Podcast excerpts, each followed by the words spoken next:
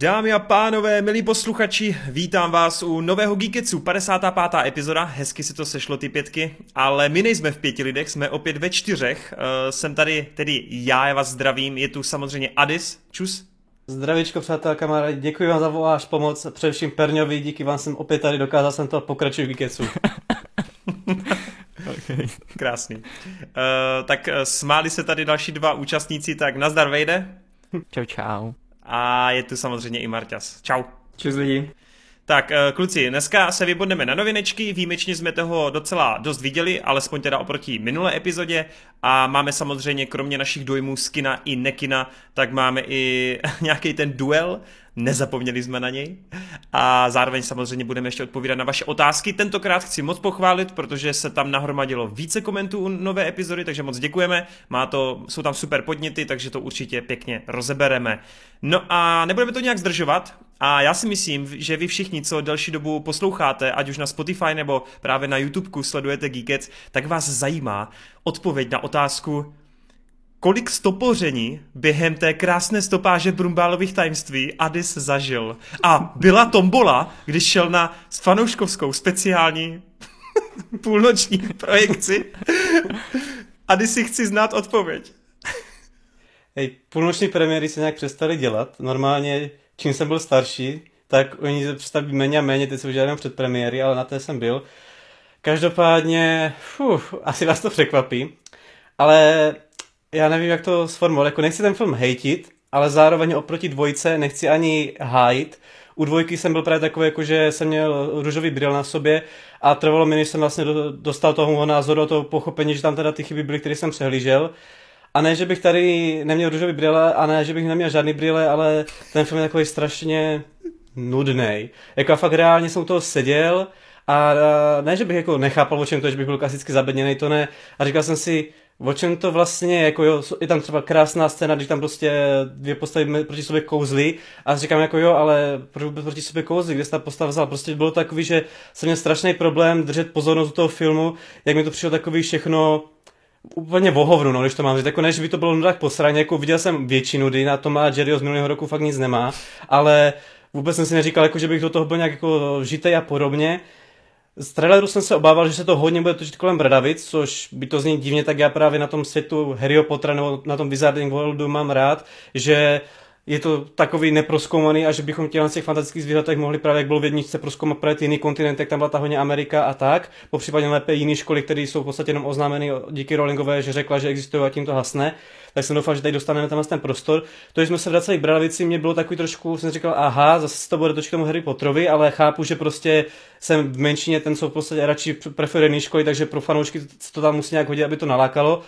Ovšem, když tam ty Bradavice byly, tak to bylo takový zase mrtvý, prostě vůbec jsem z toho necítil jako, nechci tady hype, uh, hanit jako nějakou tu vizuální stránku, jako to už vím z té dvojky, že v podstatě není tak nějak moc barevně pestrý, nějaký takový moc svěží, jak byly třeba ty Harry Potterské filmy, takže to nějak tak respektuju, že to tak hold je a už do toho jdu s tím nějaké připravený, ale on ten svět vůbec nepůsobí kouzelně, ať už ty bradavice nebo cokoliv, ono to prostě působí jak kdyby to byly fakt jako uh, mudlovské postavy prostě v kouzelnickém světě, co tam nějak povídají a sem tam se tam prostě objeví nějaký kouzlo no a je to jak, já bych to přirovnal, ty, co nevíte, eh, jako neznáte anime a tak, tak jako máme anime jako filmy a seriály a pak máme speciály takzvaný OVA, v podstatě takový bonusy nad rámec toho všeho, který vlastně nejsou ani poslední pro ten kánon, jenom to nějak trošku něco rozšíří, nebo jsou tam eh, dojde nějakým crossoveru. Tak něco na tom způsobí to přijde, že to je taková OVA fantastických zvířat, tady celé té série, že v podstatě člověk ví, že to je mezi jedním a druhým bodem, mě je to takový pojítko, ale v konečném si říkám, jako, jak to bude hodně potřebný vůbec pro ty další filmy, protože upřímně já když jsem z toho kina vyšel, tak já jsem si druhý den říkal, o čem to vlastně bylo, nebo jako, že co tam bylo to podstatné, že se tak nějak jako pořádně stalo, co by člověk nečekal, no. Takže jsem z toho takovej, nejsi říct smutný, já jsem o to neměl právě žádný očekávání, takže nejsem zklamaný, ale upřímně, jako jak jsem třeba na dvojku šel ještě druhý, ten, ten samý den po druhé, tak na tohle to ani nevím, jestli se podívám znovu na HBO Max, no, takže asi tak. Bych řekl, že možná lepší označení filler, když jsi u těch anime pojmů. No, jo, to je asi lepší, no. A dnes řekl bys, že fantastická zvířata jsou tak špatná série, že ti pomohli dospět? jako ne, já jsem stále mohl... No, i když teďka jsem si na začátku měsíce nahrával u Kuby reakci a to bylo pro mě jak to Story 3, to normálně jsem dospěl, úplně jsem říkal, wow, život jde dál, ale to tady jako bych zase rozbrečel a řešil bych úplně něco jiného. Takže jako, jako jo. Stačí, stačí že jsem viděl já a ty se breče to. Ale, ale zrovna, ty, co se týče mého života, tak zrovna ty fantastické zvířata na mě takový dopad neměly skrz to, že jako tam nebylo, co by na mě mělo mít nějaký dopad, jako já si fakt z toho pamatuju jenom nějaký fajn scény, Ocenil jsem třeba to, že jsme se podívali jako, my, fakt jako do různých lokací, jako že jsme třeba, jak byli to v tom Berlíně, jak to bylo taky super, takhle tam vidět právě to ministerstvo, tam jako, nebylo to udělané jak to říct, pompezně, a nebo nějak jako velkolepě, ale byl jsem rád, že jsme se někam podívali, protože to je vlastně, tak nějak očekám té série, že budeme něco objevovat. A takže jako to se snažím vypíchnout aspoň něco pozitivního, ale to jsou vyloženě takový minoritní nebo maličky prostě drobnosti, které si pamatuju a nějaký velký jako dopad, ať už negativní nebo pozitivní, to na mě nechalo a jsem to takový prostě nějaký, no, takový neutrální přístup k tomu mám. Ty jo, tak já doufám, že pokud tady opravdu jsou lidi, který, pro který tohle není úplně první geekec, a kteří třeba jako poslouchají další dobu tady ten podcast tak, a znají právě Adisův názor, tak já doufám, že právě tohle jako docení, protože já mám pocit, že když já si třeba stěžu na zvířata, tak všichni, no jo, to by se jenom líbí ten Harry Potter, ty nejsi právě fanoušek, bla, bla, bla, bla, bla, ale jsem rád, že to tady vlastně jako teď ukazuješ a prezentuješ i ty, že už i tobě vlastně došly, došly ty kouzla, no. Jakože došlo ti to čaro, to omámení a seš z toho znuděnej. Ty jsi mi mimochodem hezky popsal, že se tam sice ukazují lokace, ale přesně, tam se ukáže prostě Berlín. A ty vole, Berlín není vůbec kouzelný. Tam chodíš po ulici a zatímco u, já nevím, vězně z Askabanu nebo i toho onivého pohadu kdekoliv, bys viděl, jak na té ulici se cokoliv děje, tam nějaký koště, tam něco jako pomocí kouzla. Tady nic prostě. Tady ty lidi jenom si povídají, všichni mají teda nějaké jako oblečení, ale i to oblečení je hrozně civilní, uniformní, a celý je to tak úplně fakt jako bez těch jako kouzel, je to úplně mrtvý, sterilní, nudný, chladný a já já jsem úplně naopak, já jsem smutný, kam to ta série dopracovala, protože tohle je jedna z nejzbytečnějších a nejdudnějších velkých frančích za 200 milionů, co jsem jako, to i to rychlá zbysile si radši pustím než tohle, protože tam se aspoň něčemu jako směju, tam je aspoň jako něco, jo, něco se děje, i když je to úplná hovadina, ale tohle je prostě fakt nuda. Musím říct, že... Takže chci říct, až Povídej. Chceš říct, až uh, vyhodí Ezru Millera a nahradí ho Vin Diesel a přijde za uh, Brumbalena řekne mu Brumbala za uh, Abusan řekne mu Family, tak jakože to zahře u srdíčka.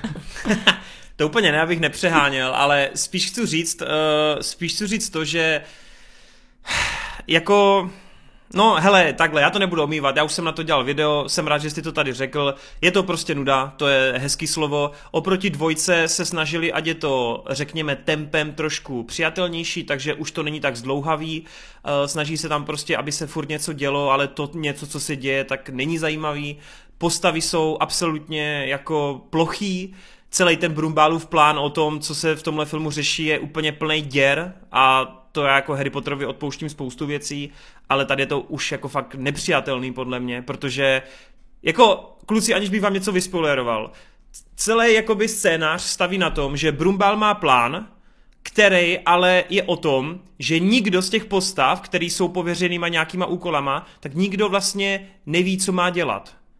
A jsem slyšel, no. To, to je vlastně, to je vlastně odůvodnění toho, to je odůvodnění jako toho, že vlastně tam všichni dělají něco a ty nevíš, proč to dělají a půlku filmu se na něco soustředí, na nějakou misi, to je něco třeba, to je krásný příklad Fina a Rose v osmičce Star Wars, kdy oni celou dobu hmm. jdou kvůli něčemu někam a pak vlastně to úplně celý zbytečný. Tak takhle působí no, jasně, úplně no. celý Brumbálový tajemství. Tam je šest hlavních postav, který mají něco za úkol. Oni neví co, Brumbál jim to do konce filmu nevysvětlí. On jenom řekne, že musí se chovat jako bez logiky a bez plánu, jenom proto, aby je teda jako Grindelwald neodhalil a tím je to celý odůvodnění. Všechny jako příběhové lapsy, všechny nesmyslné scény, tak tímhle to oni odůvodňují a na konci vlastně ti ani nedá jako takovej ten tu třešničku, že by ti to nakonec ten Brumbál vybalil, protože Brumbál většinou i v Harry Potter filmech ti na konci jako trošku dal to info. Aspoň ti řekl, proč se dělo to, co se dělo. Tady to není, neexistuje. Navíc Grindelwald má celou dobu, a to teda pozor, to je pozitivní, konečně se tu jako vrací obloukem nějaký hlavní zvíře, který je důležitý, takže fantastický zvířata konečně mají nějaký zvíře, i když je taky trochu podle mě vycucaný z prstů to zvíře, který nebyl ani v trailerech a je to fakt jako hezký překvápko a je to nějaký ústřední motiv toho filmu. A to zvíře je strašně důležitý pro Grindelwalda jako v jeho plánu. A on stejně, i když to má pojištění, tak tam dělá hromadu vedlejších dějových linek, aby, si, aby se prostě něco stalo, aby někomu ublížil a tak dále A vlastně to nedává vůbec smysl, protože celou dobu má to zvíře a má ten geniální plán, tak proč to dělá tady ty bokové věci? No proč? Protože ten film se musí něčím zaplnit prostě, jo? A je to úplně stupidní. Tam uh, tolik věcí nedává smysl, já jsem z toho úplně nasraný. Takže tak. No jako stran těch věcí, takhle, jako já, to, já nechci tady používat uh, meme hlášku z Amplku z nějakého roku 2015, že se ale to stejně ji použiješ. Ale jako, jako takhle, Neřík, já teďka nehájím, já jenom říkám, že z toho jde cítit, že se to v dalších dílech vysvětlí, ale ano, scenaristicky je to prostě pičovina, že to v podstatě dělaný jen tak na ruku tomu scénáři, aby to prostě nějak fungovalo a v konečnu se člověk jako Takhle, já jsem si říkal, jak, on se tam řekne jedna věc a proto, aby to takhle fungovalo, to dává smysl, ale nakonec toho filmu vlastně člověk nezjistí, proč teda se cokoliv dělo, nebo ano, to je ono. scénáře, ano. jako kdo, kdo, měl, kdo měl jaký cíl, jakože já bych chápal, že prostě tam bych se to tak trošku vycucal z maličku, jestli řekne, hele, takhle to je, budou se tam opostatní, proč někdo tohle to jako může, nebo proč tohle to tak je, ale jenom tenhle ten film k tomu spěje, ale v průběhu toho filmu vlastně člověk neví, kam to spěje, ani na tom konci si člověk jako jsem si říkal, proč do něco děláš, no to je prostě takový... Kamo, hele, to je nevím, úplně jako logika jako kdyby, to bylo, jako kdyby těm hercům skoro, skoro, skoro jako kdyby těm hercům řekli, hele, prostě něco dělejte, my vás natočíme u toho a pak z toho uděláme prostě film, no. Jako, hej, logika celého filmu jde úplně do koše v momentu, kdy si uvědomíš, že proti nejmocnějšímu čarodějovi, fakt jako druhému nejmocnějšímu čarodějovi celé čarodějnické historie, prostě dáš veterináře, vole, jeho asistentku, mudlu, vole, a jako už v té chvíli víš, že něco v prdeli, vole, protože on má bradavice plný učitelů, silných učitelů, objevuje se tu třeba i Minerva, Kurva, ale ne, bro, proč by použil někoho takového, kdo reálně má nějaký skill? Vezmeme tady veterináře, protože veterinář má dobrý srdce, vole, a rozumí tomu zvířeti. Proč temu, proč teda na začátku celé té mise, sorry, jako něco od začátku jenom teď povím, ale jako to není spoiler. Proč to na začátku, nezajímá, hej, to zvíře je strašně, hele poslouchej, Adis, to zvíře je brutálně důležitý na tom začátku a Mlok je vyslán, aby to zvíře jako zachránil. Kámo, jestli to zvíře má ovlivnit budoucnost celého světa, proč tam jde Mlok sám, vole? Proč tam prostě nemá sebou armádu učitelů? Prostě proč ho nechránili? A proč, když tam pak dojdou, vole, ti zlí, proč kurva toho Mloka nezabijou, když tam leží ve vodě? to je tak stupidní jako, já, já, já říkám, já to nehájím, já prostě jenom se snažím aspoň jako trošku něco na tom pochopit, ale já, já říkám, jako jo, je tam plno věcí, které scenaristicky absolutně nedávají smysl, je to jak, jak, jak, jaká strašně velká náhoda, jako Kámo, si člověk řekne, promiň, já nevšim, to ještě musím, počkej, si toho, že žije. Já do toho potřebuji ještě jednou vkročit, vole. Kámo, ty tam máš člověka, který jde Grindelwaldovi dělat špeha. Za celý ten film on jako špech nepředá žádnou informaci. Žádnou. On je tam úplně zbytečný jenom proto, aby tam ta linka byla, vole. A pak na konci jako máš být překvapený, že vlastně celou dobu teda není tím špehem, ale že je jako pod brumbálem. A já si říkám, what? Však proč to tam bylo vůbec, vole? Takový Snape dvojka.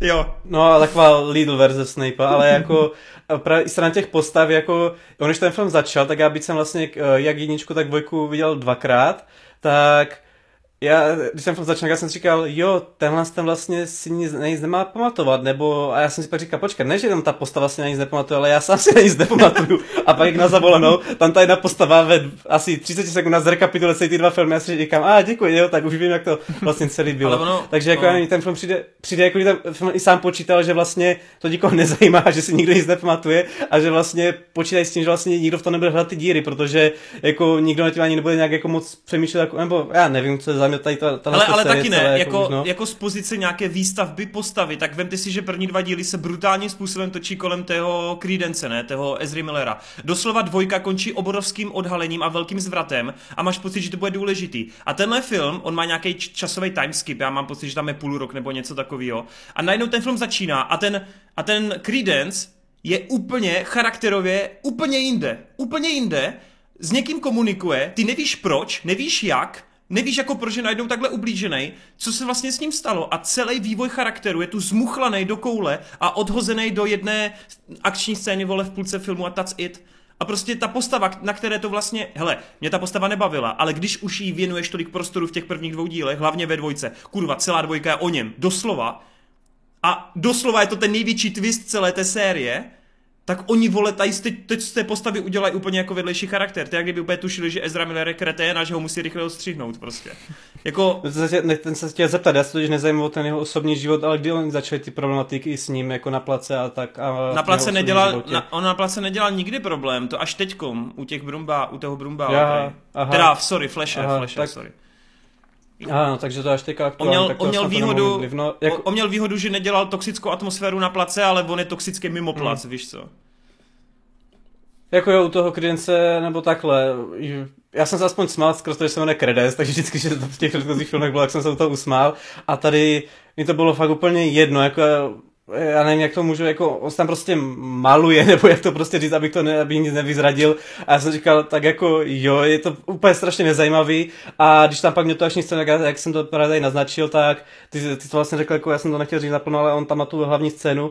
A jako jo, ta scéna vizuálně hezky udělaná, je skvělá, ale já jsem si v ten moment říkal, a proč se vlastně jako pero, nebo jako co tam vůbec, já jsem vůbec nechápal No, ale motiv jedné a té ono, postavy a bylo to prostě jak kdyby, To je ono, tam ten, on tam ten souboj je Adis a jako ono to k němu směřuje, protože od dvojky je k něčemu tlačený, protože mu někdo něco našeptává. A kámo pak Brumbal se ho dotkne, řekne mu jednu větu a otočka. A jak kdyby dvojka neexistovala.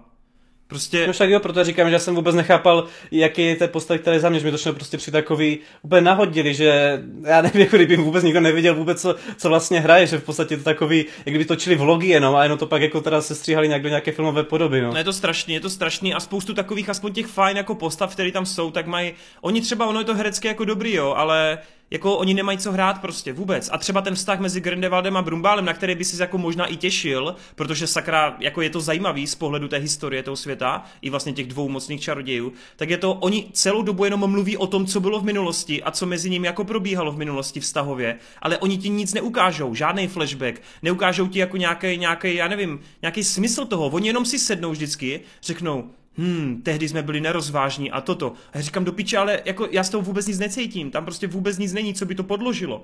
Takže i ta konfrontace, třeba která tam jako se postupně buduje, tak je úplně k hovnu. Ten film fakt působí jako filler jenom proto, aby ti dva se mohli budoucnu utkat, aby tady tu jednu překážku překonali a to celý. A jako tečku, tečku tomu dává úplný finále, kdy doslova se jako něco stane, něco, co nám bylo řečeno, že se nemůže stát, a když se, na ty, když se postavy Brumbála zeptají, jak je možné, že se to stalo, tak on, asi to bylo proto, nevím, pozoruhodné.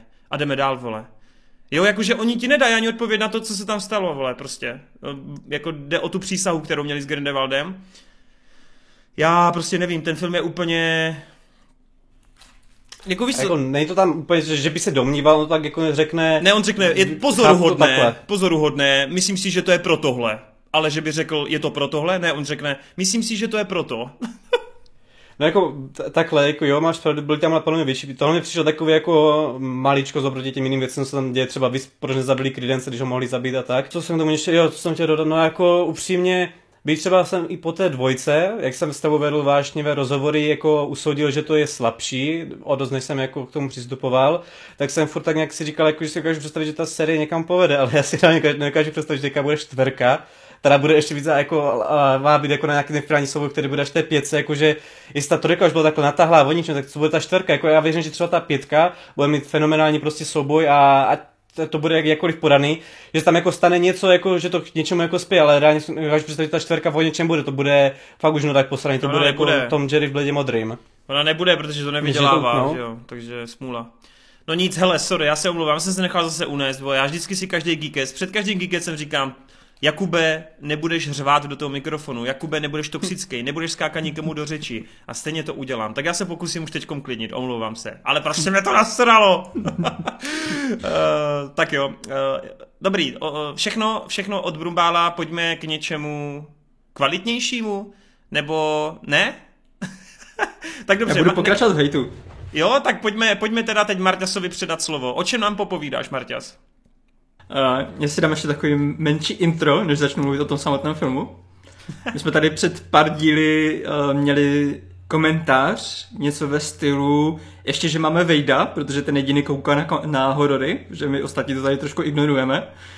A já mám s horory dost podobné problémy jako s animáky. Mě prostě, ne, že by mě nezajímal ten žánr, že bych ho nějak jak schválně jako vynechával, ale přijde mi, že většina věcí, na co se podívám z toho, z toho žánru, tak jsou prostě fakt slabé filmy. Kdyby všechny filmy hororové byly na úrovni věci, vřízkotu, já nevím, prostě takových jako těch kvalit, kvalitních hmm. hororů, tak bych se asi díval na ty horory častěji. A teďka Mimochodem- jsem... Mimochodem viděl jsi ten poslední vřízkot? Ještě ne právě, no. No, mě zajímalo, Jako- co si o to myslíš. Chystám příště. se na to, ale možná někdy do- v budoucnu. Uh, teďka nedávno vlastně jsem slyšel, že se chystá nový horor od Ty Westa, což je takový jako, nevím, jestli můžu říct kultovní uh, režisér, protože vím, že jako určitá část fanoušků hororu ho strašně jako miluje a považuje ho jako za jednoho z těch nejlepších režisérů, nebo jako, že patří mezi ty kvalitní uh, režiséry tady v tomhle žánru. Uh, s tím, že já teda jsem neviděl žádný z jeho předchozích filmů, myslím, že nejblíž jsem měl k tomu, že jsem si málem pustil VHS, to myslím dělal on, uh, ale nekoukal jsem na, na žádný film od něho. Takže teďka, když vlastně přicházel do kin a, a tak prostě při, přicházel film X, o kterém se docela dost mluvilo, hlavně v zahraničí, teda jakože uh, hororoví fanoušci byli dost natěšení z toho, že vlastně on se snaží skombinovat uh, natáčení pornofilmu s hororem a chce tomu dát trošku větší hloubku, že to nebude prostě jenom uh, čistě jako slasherová vyvražďovačka, ale že by to mělo být i tematicky trošku hlubší než normální průměrný horor. Tak tady tyhle ty věci mě docela jako nalákaly. A říkal jsem si teda, že uh, schválně se na to podívám hlavně kvůli tomu, abych jako ukázal, že neignoruju ty horory. A bohužel ten film mi přesně dal, jako tenhle film je úplně přesně to, proč se nemůžu dívat na všechny horory, prostě co vychází. Protože podle mě přijde, mě, mi přijde ten film strašně nudný. Tam prostě nic není. Eh, Moje první poznámka eh, k tomu filmu je horor bez napětí a strachu, kde je trochu gor, ale jinak absolutně nic. Hm. Tak a jako to krásně schrnuje celý film, protože v podstatě on má hodinu 40 minut a první vražda přijde po hodině, takže jenom posledních 40 minut je v podstatě hororová. Ta první hodina vůbec, to, to, prostě, to, to nemá s hororem nic společného, to je jenom parta lidí, co natáčí porno. A tak to by, to by nutně nebylo špatně, kdyby ti to aspoň Ano. prodalo ty postavy a byla tam nějaká Ano. expozice. Přesně jo? tak. Mě, já, já tohle nechci kritizovat z toho pohledu, jako že horor musí nutně být od první minuty jako řežba a musí tam vraždit. To vůbec ne. Když, se, když právě jako měl tady ty ambice na to, že jako chtěl z toho udělat trošku hlubší horor s nějakým tematickým, s tematickými prvky prostě a propojit ty postavy a, a takhle, tak jasně, potřebuješ tam prostě vybudovat ty charaktery, abys je poznal a tak. A místama se to i trošku daří. Jako vůbec nemůžu říct, že, že mě to nebavilo, že bych se jako až nějak jako nudil, že bych to pře, jako přemýšlel, že to vypnu, to vůbec. Ta první část mě celkem bavila, protože to fakt jako se prostě poznáváš ty postavy a, a to prostředí a tak. Navíc to odkazuje na hodně 70 věcí, že z toho máš fakt jako ten retro feeling, je to dobře natočené, ta kamera je super, kompozice a tak, uh, i hudebně prostě mi to sedlo docela takže jako z tohohle pohledu super, ale eh, na horor pro mě, my jsme se tady před, eh, před natáčením bavili s Vejdem, co je vlastně definice hororu. Pro mě horory jsou filmy, ve kterých je napětí a prostě nemusíš se vyloženě bát, jako že bys, že bys měl nasráno v kalhotách, ale musí tam být aspoň napětí. Musíš prostě třeba, když už jako si vybuduješ nějakou tu, ten vztah k těm charakterům a potom oni jsou v nebezpečí, tak abych cítil takové jako trošku to sevření u toho srdce. Takové jako Ježíš Maria, ona teďka může umřít ta postava, nebo Ježíš Maria, co se teďka stane. Něco takového. Zatímco Jo. tady v tomhle filmu prostě po té hodině, a jakmile začne prostě to, to vraždění, tak spíš to byl takový ten, eh, takové to kliše, jak, hmm. jak se vždycky v těch amerických seriálech a filmech dělá, že sedí nějaká rodinka v kině na hororu a křičí, pane bože, nechoď tam, tam umřeš. Hm, hm. Úplně u každé smrti jsem si to říkal. Mě možná protože... teďka si jako nadhodil takovou jako filozofickou myšlenku, když jsem si říkal jako, co mě vlastně baví na těch hororech, jo? jako proč já, neříkám, je to asi jeden z mých nejoblíbenějších žánrů, ale vlastně je to kvůli tomu, že já tam jako nehledám moc významy, beru horor jako spíš takovou tu jed- jednoduchý žánr v podstatě. Na druhou stranu máš tam strašně moc prostoru, ve kterém se vyblbnout nějak kreativně. A pro mě třeba horor právě není vyloženě o tom napětí. My jsme se tady bavili o těch definicích, tak já to jenom řeknu i pro diváky, protože u nás všeobecně na škole se učí to, že uh, horor je vlastně nějaký uh, monstrum nebo nějaký nadpřirozeno, prostě něco, nějaká zaběhlá konvence, která je v tom filmu ukázaná tak, jako nesprávně, špatně. Vysvětlím na příkladu, máte krysu normální a pak máte netopíra, což je lítající krysa. A jelikož krysy nelítají, tak netopíři jsou vlastně strašidelní, protože jako, jak to říct, bere to nějakou věc, kterou ty normálně znáš a převrací to na ruby. A to ti je vlastně nepříjemný a ten pocit, t- takhle se vlastně jako definuje horor, jo. A Ale... pak máš thriller a thriller je napětí. Thriller je přesně o tom napětí. Takže máte třeba Alfreda Hitchcocka, Martin, už jsem ten příklad říkal, ale říkám ho znovu pro diváky. Alfred Hitchcock je milně přezdíván uh, mistr hororu, ale on natočil jenom jeden jediný horor za celou svoji kariéru. Jediný je, jeho horor je, jsou ptáci, protože ptáci jsou o nějakých jako ptácích, prostě nestvůrách, který útočí na lidi, což normálně ptáci nedělají. A to je vlastně na tom ten hororový prvek. Zatímco všechny jeho ostatní filmy žádnou takovouhle věc nemají a tak se jedná spíše o thrillery, který v tobě mají vzbudit to napětí, jo? Proto se říká i jako Hitchcock mistr napětí, což je ta správnější, správnější interpretace.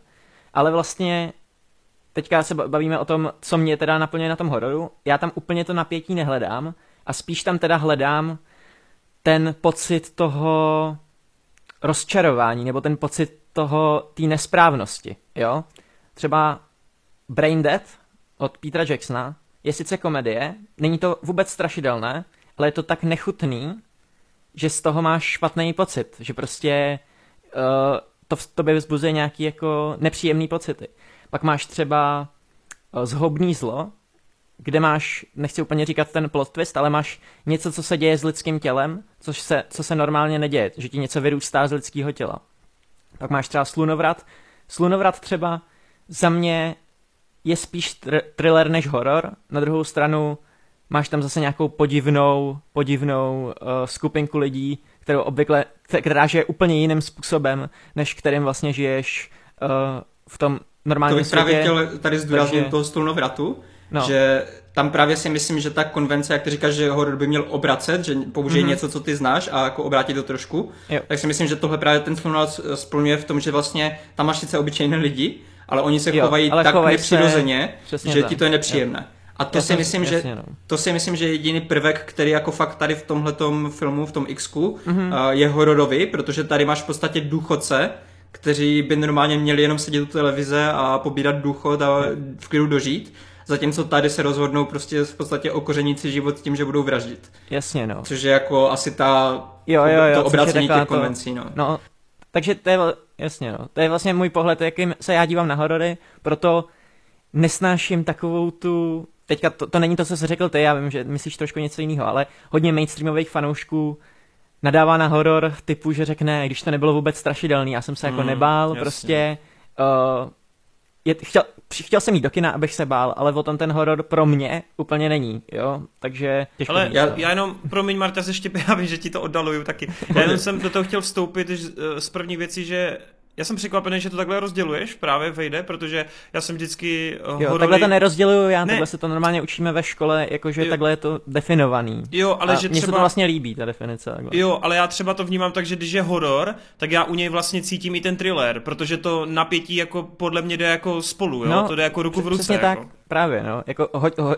hodně těch hororů jsou vlastně jako hororový thrillery, Ano, to tak řeknu. ano, ano, ano. No. Stejně jako máš krimi thrillery Jo, a další, jo, jo, jo. přesně tak. No dobrý, já jenom, já jenom jsem to chtěl trošku jako nahodit na ty koleje, že vlastně Mhm. ono to může obsahovat oba, obě dvě Jasně, tyhle, no. jo. Ale s těma akčníma thrillerama to je zrovna dobrý příklad, protože v akčních thrillerech se taky bojíš o tu postavu, chápeš, bojíš se o její Mm, život mm, a v- vzbuzuje to v tobě napětí, jako v hororu de facto, jo, ale...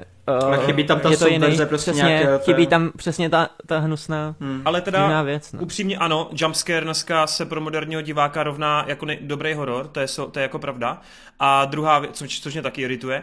A druhá věc, tak já chci říct, že třeba mě horory zajímají, pokud jsou nadpřirozený, tak mě vždycky tam právě baví to, jak budou vysvětlovat to zlo, nebo jak budou vysvětlovat to monstrum, nebo jako Mhm. co zatím bude to pozadí. A právě mě baví, uh, ano, jsem v tomhle takový prostě obyčejný, ale baví mě mm, ta kreativita u těch úmrtí, u těch prostě killů, baví mě prostě jakým způsobem, můžu si, je to skvělá hra i ve stylu, že si budeš typovat, která z těch postav přežije. Je to fakt Jo. taková zábava, přímočařejší a funguje podle mě. Já mám asi všeobecně rád divné věci. Mám rád takový to, když je něco, čemu nerozumíš na první dobrou a musíš se trošku hmm. podívat pod skořápku, abys tomu porozuměl. A to ten horor vlastně dělá. Ty prostě vidíš něco, co neumíš tak nějak jako interpretovat a vzbuzuje to v tobě takový ten pocit toho, já nevím, třeba já jsem nikdy nejedl chobotnici a asi by, by bylo divný, kdyby mi teďka někdo prostě dal chobotnici, protože na to nejsem zvyklý, ale tamhle někdo je prostě jí úplně v pohodě a přijde mu to normální. A jako ten horor ve mně vyvolával vlastně takový ty pocity toho, že přesně je to hmm. taková ta abnormalita nebo věc, kterou normálně neděláš. No. A jako tady z tohohle eh, pohledu nejspíš si to zaslouží, tu definici hororu, protože tady máš fakt mm. jako ty důchodce, kteří se nechovají jako normální důchodci, to jo. I tematicky to celkem funguje, že vlastně tam eh, ten režisér hodně dává důraz na to, aby vám ukázal, že vlastně je to takový, mm, takový souboj stáří proti mládí. Jo? A jako tady tohle to jakž takž funguje. Ale co mi trošku, co, co mi prostě eh, fakt kazí ten, tenhle film je to, že když už se to tváří jako 70 horor, musí to být i tak hloupé jako 70 horor. A to jsem se Marta ty... se ptal, jestli to nebyl účel právě, no. no, musí ty postavy se chovat tak stupidně, jako se chovaly postavy v 70 jako v těch hororech, protože jestli tohle byl cíl, tak se mu to bez, jako bez debat povedlo. Ale pro mě, já bych chtěl, aby, nebo jako, aby mě to bavilo, tak abych potřeboval, aby to bylo stylizované jako 70 horor, když už to chce mít jako retro, a odkazovat na nějaké ty starší filmy a tak, ale potřeboval bych, aby ty postavy se chovaly aspoň trošku jako přirozeněji, abych mohl věřit tomu, že to jsou fakt skutečné postavy. Zatímco tady je to takovým způsobem podané, že tam v podstatě jsou tři chlapy, jo, tam máte partu mladých lidí a jsou tam tři chlapy, z nich jeden je voják a já jsem si celou dobu říkal, jestli teda ti důchodci, kteří se tam sotva plouží, protože oni v každém záběru, v každém záběru prostě sotva chodí, Jo? Ty masky jsou tak šíleně přehnané, že to oni vypadají jako chodící mrtvoly, to ne, takhle, takhle zdegenerovaného důchodce jsem už jako neviděl prostě. To jsou fakt chodící mrtvoly. A ty si říkáš prostě, teďka ty chodící mrtvoly budou vraždit tady tyhle ty tři chlapy, kteří jim, ne, nejenom, že by je mohli přeprat, protože tam by stačilo fouknout na ně, by se převalili a zlomili by si kyčel, ale hlavně prostě, kdyby chtěli, tak oni jim utečou. Mm. Prostě v každém záběru můžou utéct. A oni to neudělají. On, on, ten režisér to vyřeší takovým způsobem, že on všechny ty tři postavy, které jsou silné, které jako by mohly bojovat fyzicky s těma důchodcema, tak oni všechny tři odpraví takovým způsobem, že oni si ani nevšimnou, že je vraždí. Oni ani jedna z těch tří postav si nevšimne, že to jsou vrazy. Oni umřou a, a prostě nic neudělají. Mm, jo. No. Ty, uh, ještě do toho prostě tam lidi chválí, že to je gore a to, Uh, já nevím, jestli to je tím, že jsem, že jsem vychovaný na Evil Dead a Brain, Brain Dead a takových věcech, ale ten God mi přišel slabý, jako. To, že tam je zmasakrovaná kráva nebo tak, fajn. Ale jako neudělal to z toho My jsme teď viděli dobrý. Severana a ten je dostatečně gore. no, ale Ještě si počkej pár minut zeptat, a můžeš, můžeš to Protože pro mě dřív to gore mělo takový to kouzlo. Přesně v tom Brain Dead, jak je to ještě explicitní. tak protože, no jak je to ne, protože jako je absurdní. No, ano, Přesně ano. tak to je něco jako násilí v Tarantinových filmech je prostě zábavný, zatímco to násilí, který máš teďka většinou v těch filmech, tak mi přijde, že si na to gore jenom tak jako hrajou, ale že no je to vlastně samoučelné to prostě. Je, je to takové samoučelné, hmm. mi to přijde, že prostě uh, on ví, že se od něho očekává nějaká krvavá scéna nebo tak, tak ti tam udělá hmm. prostě sekundový záběr na to, jak je tam nějaké oko jako vypadlé z, z lepky nebo tak, ale prostě, že by to z toho dělalo lepší film, to mi nepřijde, no. Hmm. Uh, ještě k těm eh, postavám, jak se chovají, tak mi přijde strašně hloupé, že třeba tam Borka je zavřená ve sklepě a když ji konečně zachrání někdo, tak ne, že by utíkala. Ona začne na plné plice. Ona úplně fakt jako totálně co nejvíc křičí, aby ti vrazi, kteří jsou teďka mimo ten barák, aby slyšeli, že ona se dostala pryč. Hmm. Tak to si zasloužila teda killnout. Zaslouží, ale toto všechny ty postavy si zaslouží, protože úplně každá postava, co tam umře, tak si za to může sama, svojí hmm. stupiditou. A v takových momentech prostě, mm, jako já jsem se tomu spíš smál, než abych měl jako pocit nějakého napětí nebo něčeho, což pro mě jako není potom horor. To už je spíš jako kdyby to byla parodie, kdyby si to dělalo srandu z toho, jak hloupé ty horory jsou, tak tak by to fungovalo pro mě. Ale já si myslím, že tady ten režisér to myslel trošku vážněji. Že to nemyslel jako vyloženě, dívejte, jak, jak ty horory jsou hloupé, tak já to budu taky dělat takhle hloupě. Takže tady tohle to mi dost jako vadilo u toho filmu. A uh, to samé i jak se vlastně ten film na konci vypořádá s těma vrahy. Protože většinou tohle je jako ten climax, že jo, toho filmu, že když vidíš, jak tam třeba ten Freddy Krueger nebo uh, ten, uh, prostě ty, ti vrazi, jak tam vraždí, tak vždycky čekáte na to, že ve finále aspoň jedna z těch postav se mu nějak, nějakým způsobem postaví, nebo něco prostě se stane s tím. Tady ten film to vyřeší takovým způsobem, že žádná z těch postav nic neudělá. Ti vrazi se zabijou sami v podstatě. A je- je to úplně nudné, jako bez nápadu. Já se teď koukám, jenom- ona tam hraje ta Jenna Ortega, ona právě, já jsem si teď všiml v tom řízkotu, ta mě docela zajímala, tak ona asi hraje tu hlavní roli, tak tak není aspoň mm-hmm. ona docela fajn, ta Ortega. Jo, jako herci jsou fajn. Mně se docela líbily. Mě, tam je ten jeden herec, co vypadá strašně jak uh, Matthew McConaughey. Ale taková jako budget verze. ale jako chvilkama, jako mě ty postavy celkem bavily. Jako oni jsou dobře zahrané i mm, jako tam je třeba nejle- nejlepší scéna celého filmu je, když oni sedí a zpívají si. Prostě jeden z nich vytáhne kytaru, začne hrát, uh, začnou zpívat a do toho je tam takové jako krásné střihy na to, kde vidíte ty mladé lidi a do toho vidíte ty starší lidi, ty, ty důchodce, co dělají a je to jako krásně tak, že se to prolíná, takové ty, ty záběry a, a vidíte prostě v tom, že tady je ta symbolika toho mladí versus uh, to. To je nejlepší scéna celého filmu. Ale to jenom ty postavy sedí, zpívají a je tam krá- jsou tam krásné střihy. Jasně, jasně. No, To bych čekal, že jako od hororu nejlepší scény budou trošku jinde, než, Hele, než a jako, já mám- že se já mám- zpívají. Já mám na tebe otázku pro zvědavé diváky. Mm-hmm. Jelikož si to pohrává s tou porno tématikou, tak jak je to šťavnatý? Mm, nijak moc. Hmm. Jako je to takový... mm, Aby spozornil. skoro, skoro bych to přirovnal třeba k Game of Thrones. Jako víš co, vidíš tam občas nějakou kozu, vidíš tam nějaké prdele, ale není to jako, že vyloženě, že bys uh, tam viděl nějakou akci jako takhle. To zas, Jo, jo. až takhle X-rated to není. Málo penisů, málo hvězdiček na ČSFD, let's Málo go. napětí. vole. No a co, co, tohle je jako taková výtka úplně totálně osobní, protože uh, já hodně času strávím tím, že stříhám různé videa a tak mě to prostě baví, ten střih. Tak uh, on tam během toho filmu, myslím tak dvakrát, třikrát využije takzvaný flutter cut, což je, že máte jednu scénu, eh, kterou chcete jako střihnout na druhou scénu, ale neuděláte to takovým tím klas- klasickým střihem, že máte první scénu a hned se střihne na druhou, ale je to takové skoro jak stroboskop, že to začne problikávat ty scény, že vidíte tu první scénu, druhou scénu, první, druhou, první, druhou a skončí to na té druhé. Hmm. Že to tak chvilku problikává.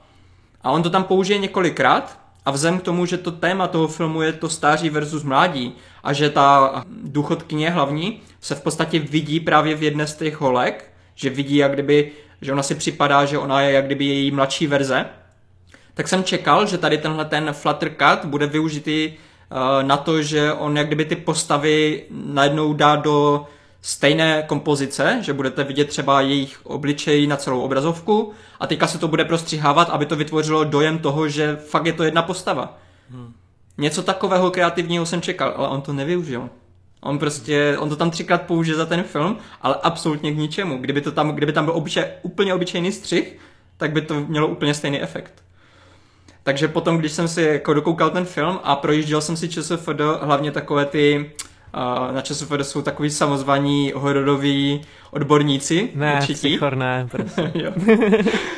tak jako tady tyhle ty komentáře jsem si procházel a já jsem nevěřil vlastním očím, jako. Oni tam píšou, jak je to k- brutálně dobrý, povedený, ambiciozní horor, dávají tomu 4-5 hvězd a já jsem se jenom nudil, jenom fakt totálně nudil.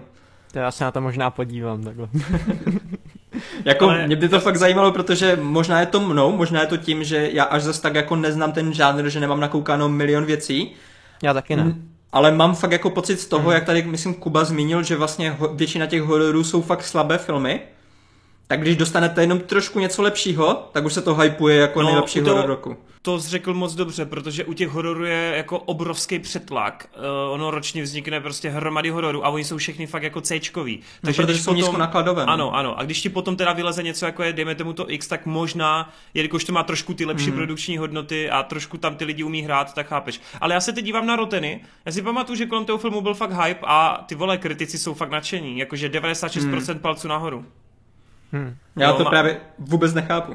Vůbec. Jako průměrný rating jako není tak vysoký, je to nějakých 7,8, ale většina jsou spokojení, no. Tak Hmm. musíme to asi, musíme na to všichni se podívat a rozstřelíme to.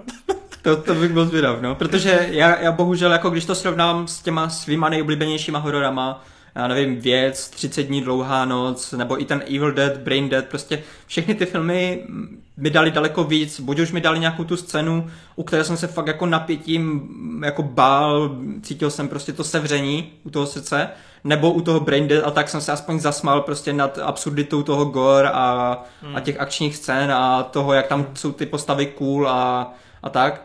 Tady prostě jsem nic nedostal. Takže bych to uzavřel tím, že tam jedna postava, to jako tam je takový meta, metakomentář jedné, jedné postavy šerifa, který tam najde v podstatě nahrávku z těch vražd. A když, když jako se mm, dívají na tu kameru, že tam je něco nahrané, tak on to okomentuje, nebo někdo se ho zeptá, co, myslíš, že, co myslíte, šerife, že na té kazetě najdeme? A on řekne, on se tak podívá kolem sebe, vidí tam všude tu krev a řekne, řekl bych, že se jedná o pořádně skurvený horor. Tak já bych, ono to je metakomentář. Tohle je prostě režisér přímo mluví k divákům, aby věděli, co si myslet o jeho filmu, že je to pořádně skurvený horor. A já bych to trošku upravil a řekl bych, že se jedná o pořádně nudný horor. Okay. Takže Nice. tak. Pěkně. Drop the mic, baby. No hele, tak eh, pojďme tady k, eh, od hororu k Robertu Vajíčkovi a pojďme se podívat na jeho třetí film. Robert. Sorry. Debilní vtip, ale zastihlo mě nepřipravit. Já, já, bych ho, na úrovni Adise. já, bych ho, já bych ho neřekl, ale mě ho včera řekl kámoš a já, se, já si ho mám podat v hlavě, ale takže... Jasně. Dobrý. Uh, pojďme se podívat na třetí No. velký celovečerní film Roberta Eggerse, eh, který po Čarodějnici a majáku se teda chopil severských mýtů a rozhodl se pana Alexandra Skarsgarda eh, proměnit v nelítostného a animálního severana. Hele, necháme mluvit Vejda, ten tady nemluvil, takže Vejde, co si čekal, jak se stavíš k režisérovi a jak se ti to líbilo? Jasný, tak já s režisérem mám dobrou zkušenost. Mně se jeho předchozí filmy Witch a Maják extrémně líbily atmosférou. Každý z těch filmů má velice svý stylistický uchopení, který ten režisér používá i tady v tom Severanovi. A jedná se o nějaký propojení impresionismu a nějakého trošku surrealismu, kdy občas tam ukazuje fakt jako fantaskní výjevy, který si myslí přímo ta postava a tak jako expresivně prostě vysvětluje, co se tam děje na tom obraze. Speciálně Maják je tímhle s tím, podle mě z těch jeho tří filmů úplně nejvíc uh, by se dalo říct jako známej a jsou tam jako scény, kdy prostě Pattinson si představuje mořský pany a podobně. A právě ten Maják z nějakého důvodu na mě působil jako zatím nejlíp i skrz to, že já mám rád povídky Edgara Allana Poua, který mají vla- vlastně takovouhle právě potažmo jako hororovou atmosféru a mám rád v tom takový ty ne- nejednoznačnosti a tyhle ty věci. Zatímco Severan je takovej z těch jeho tří filmů ví- víc krotkej, má vlastně si jednoduchou myšlenku o pomstě, hodně se tam vyjadřuje režisér, nebo ne vyjadřuje, hodně se tam bere z Shakespearea, to jsem se vás chtěl zeptat, protože hlavní postava se jmenuje Amlet, tak jestli to není náhodou narážka na Hamleta přímo, jo? Ono, hele, já, já ti to můžu potvrdit, on to řekl, že to je, Řekl jakoby, to. to přímo, je jo. záměr, Aha, no, to je záměr. Okay, okay.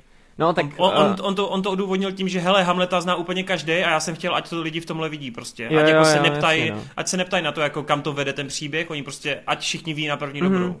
Takže zatímco ty jeho dva předchozí filmy byly takový hardcore filozofický a byly těžký na pochopení, tak ten Severan je takový víc prostej. Je to typická Shakespeareovská hra, dalo by se říct o Hamletovi, který se snaží se navrátit ke svýmu trůnu, má tam nějakou pomstu a tedy. A je to vlastně prostořeký, ale na pomezí toho jednoduchého vikingského příběhu se odehrává fakt úžasný vizuál a vlastně hrozně moc přesně hrátek toho Igrse a je to takový nejvíc divácky stravitelný, jo? že tam, kde ten maják byl vyloženě fakt ultrafilozofický a spoustu věcí jste prostě neměli šanci na první zhlednutí pochopit, tady si myslím, že i ty výjevy samotný jsou mnohem víc uchopitelnější a vlastně je vám jako divákovi jasný, co, co se tam děje a právě z toho důvodu si myslím, že to má takový úspěch, ačkoliv já moc nejsem uh, asi jako fanouškem takovýchhle filmů, jo? že prostě ten maják a ty, ty, takový ty víc seriální filmy od něj mě bavily víc, ale to ale... je čistě jenom nějaký můj subjektivní dojem. No. Já, si, já se chci jenom zeptat, uh, jak myslíš ten úspěch?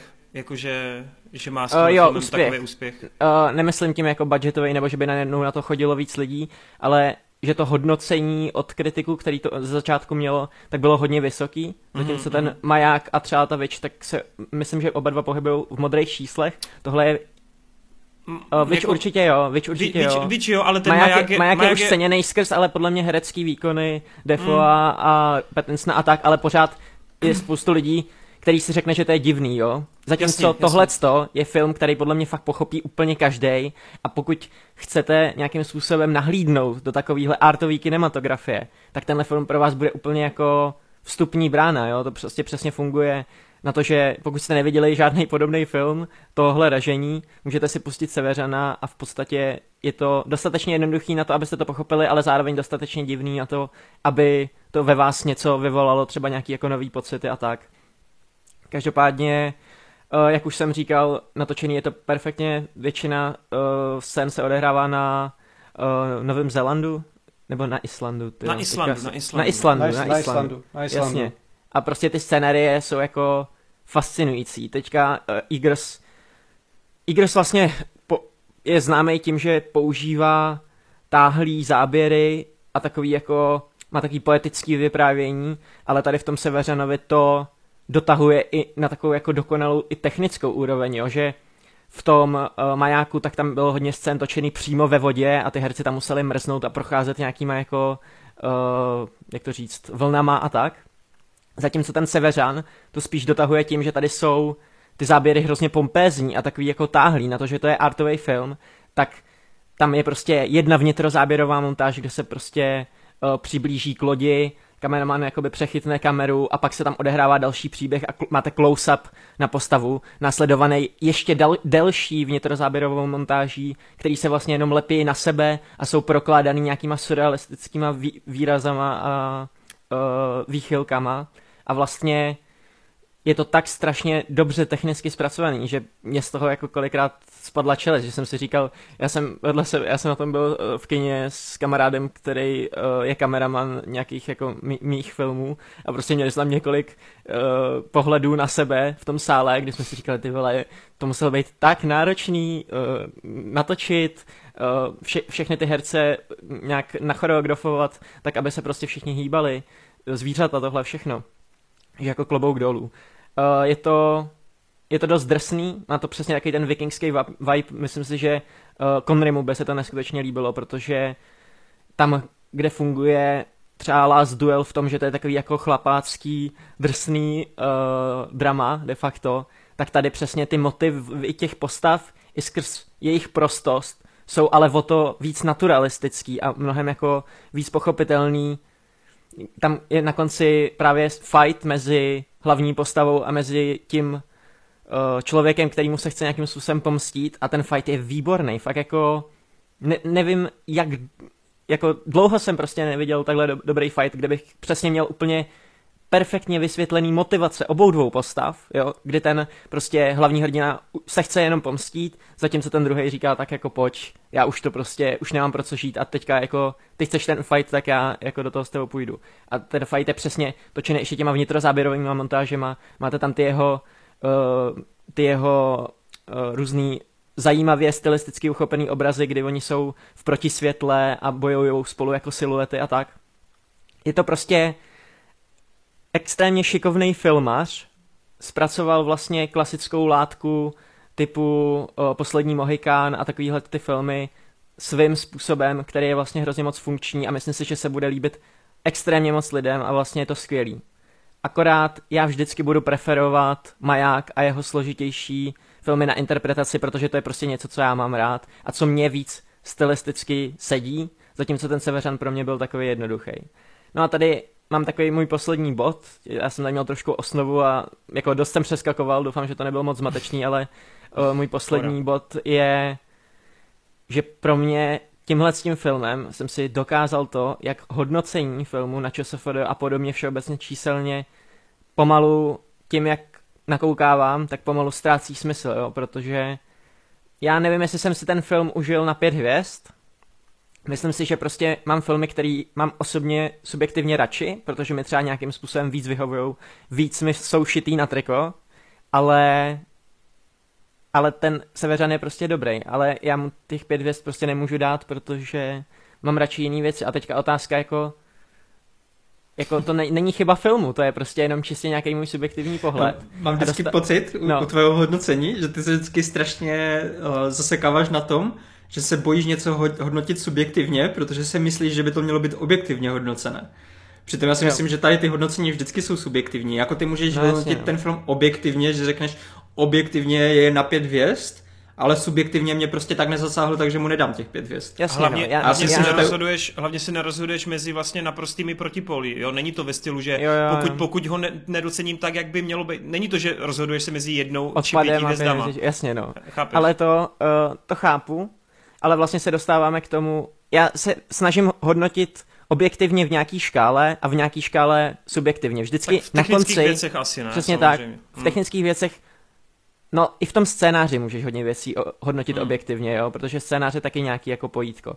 Zároveň ale vždycky ten můj konečný verdikt je subjektivně podložený, je podložený tím, co já si myslím, to je pro mě to nejdůležitější, ale vlastně se dostávám k tomu, že zhodnocení filmu nepoznáš ani tak film samotný, jako toho člověka, jo. Já si myslím, že když se podíváte na moje ČSFD, tak perfektně poznáte, jako, co jsem za člověka a co se mi asi bude líbit a spíš... To platí si... ani u Adisa, no.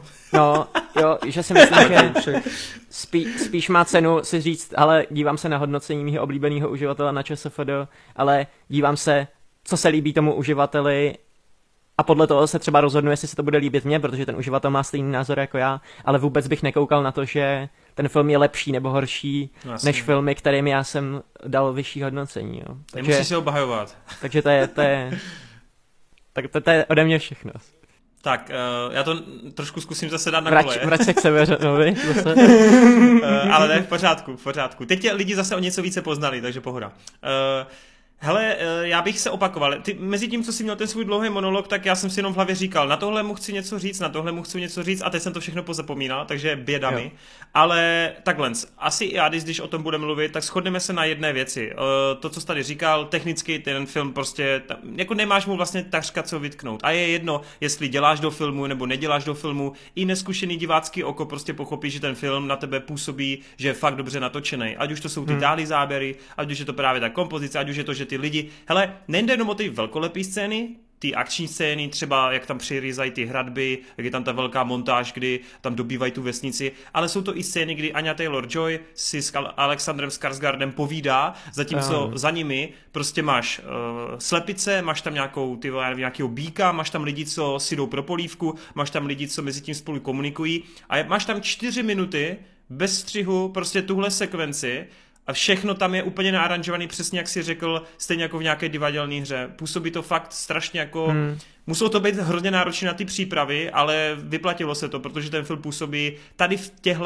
věcech naprosto dokonale a přirozeně. Takže z tohoto hlediska klobouk dolů ten člověk musí být fakt úplně jako neuvěřitelný tady v tomhle a... Ještě možná, než odskočíš no. do druhého bodu, tak k té stylizaci. Jsou tam scény, kdy ten film je na půl fantazy, má v sobě fantazy prvky, které jsou tak trošku napojený uh, mm. do reálného světa, ale zároveň přesně, aby to ty lidi pochopili. Mně přijde ten film hodně jako, že se snaží zalíbit i tomu mainstreamovému divákovi. Mm.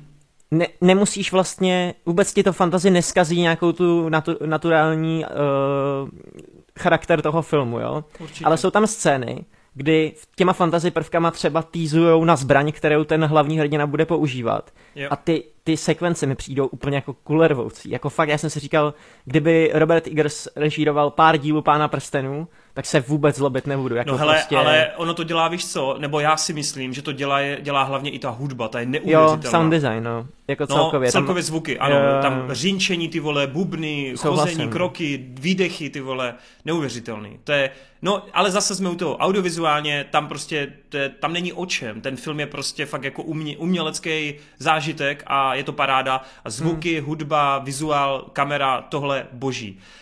Uh, mně se na tom filmu, takhle, já nevím, jestli budeš, budete vy dva se mnou souhlasit, já jsem to potom říkali s lidma, co jsme byli v kině. Mně přijde, ono je to rozdělené do pomyslných kapitol, asi 5 cca, a mně přijde, že každá kapitola je vlastně o něco přístupnější a přístupnější. Že ten začátek, hlavně třeba, snad to není spoiler, ale chování se jako vlk a prdění a krkání, tak jsem si v té chvíli říkal, ty vole, ty lidi z toho kina si zač- začnou Hele, odcházet. ale to je, jako já si myslím, že prdění je takový Eagersův trademark No, prostě. já to vím, že to tam má, já to vím, že Prdění, defou, krkavci Ano, a ano. nevím, jako Ale Anna, víš- Anna Taylor-Joy. to, je to, takový ten, je to takový ten moment a já vlastně tohle budu otevírat i ve svém videjku, který budu mít na kanále, že vlastně by mě hrozně zajímalo, jak na to reagují jako úplně, úplně běžný divák, víš. Ty, ty, ty teda jako říkáš, že to je přístupný a já souhlasím, že z těch tří filmů, co natočil, je to pravděpodobně nejpřístupnější, i když ta čarodějnice je podle mě taky dost pohodě na tohle.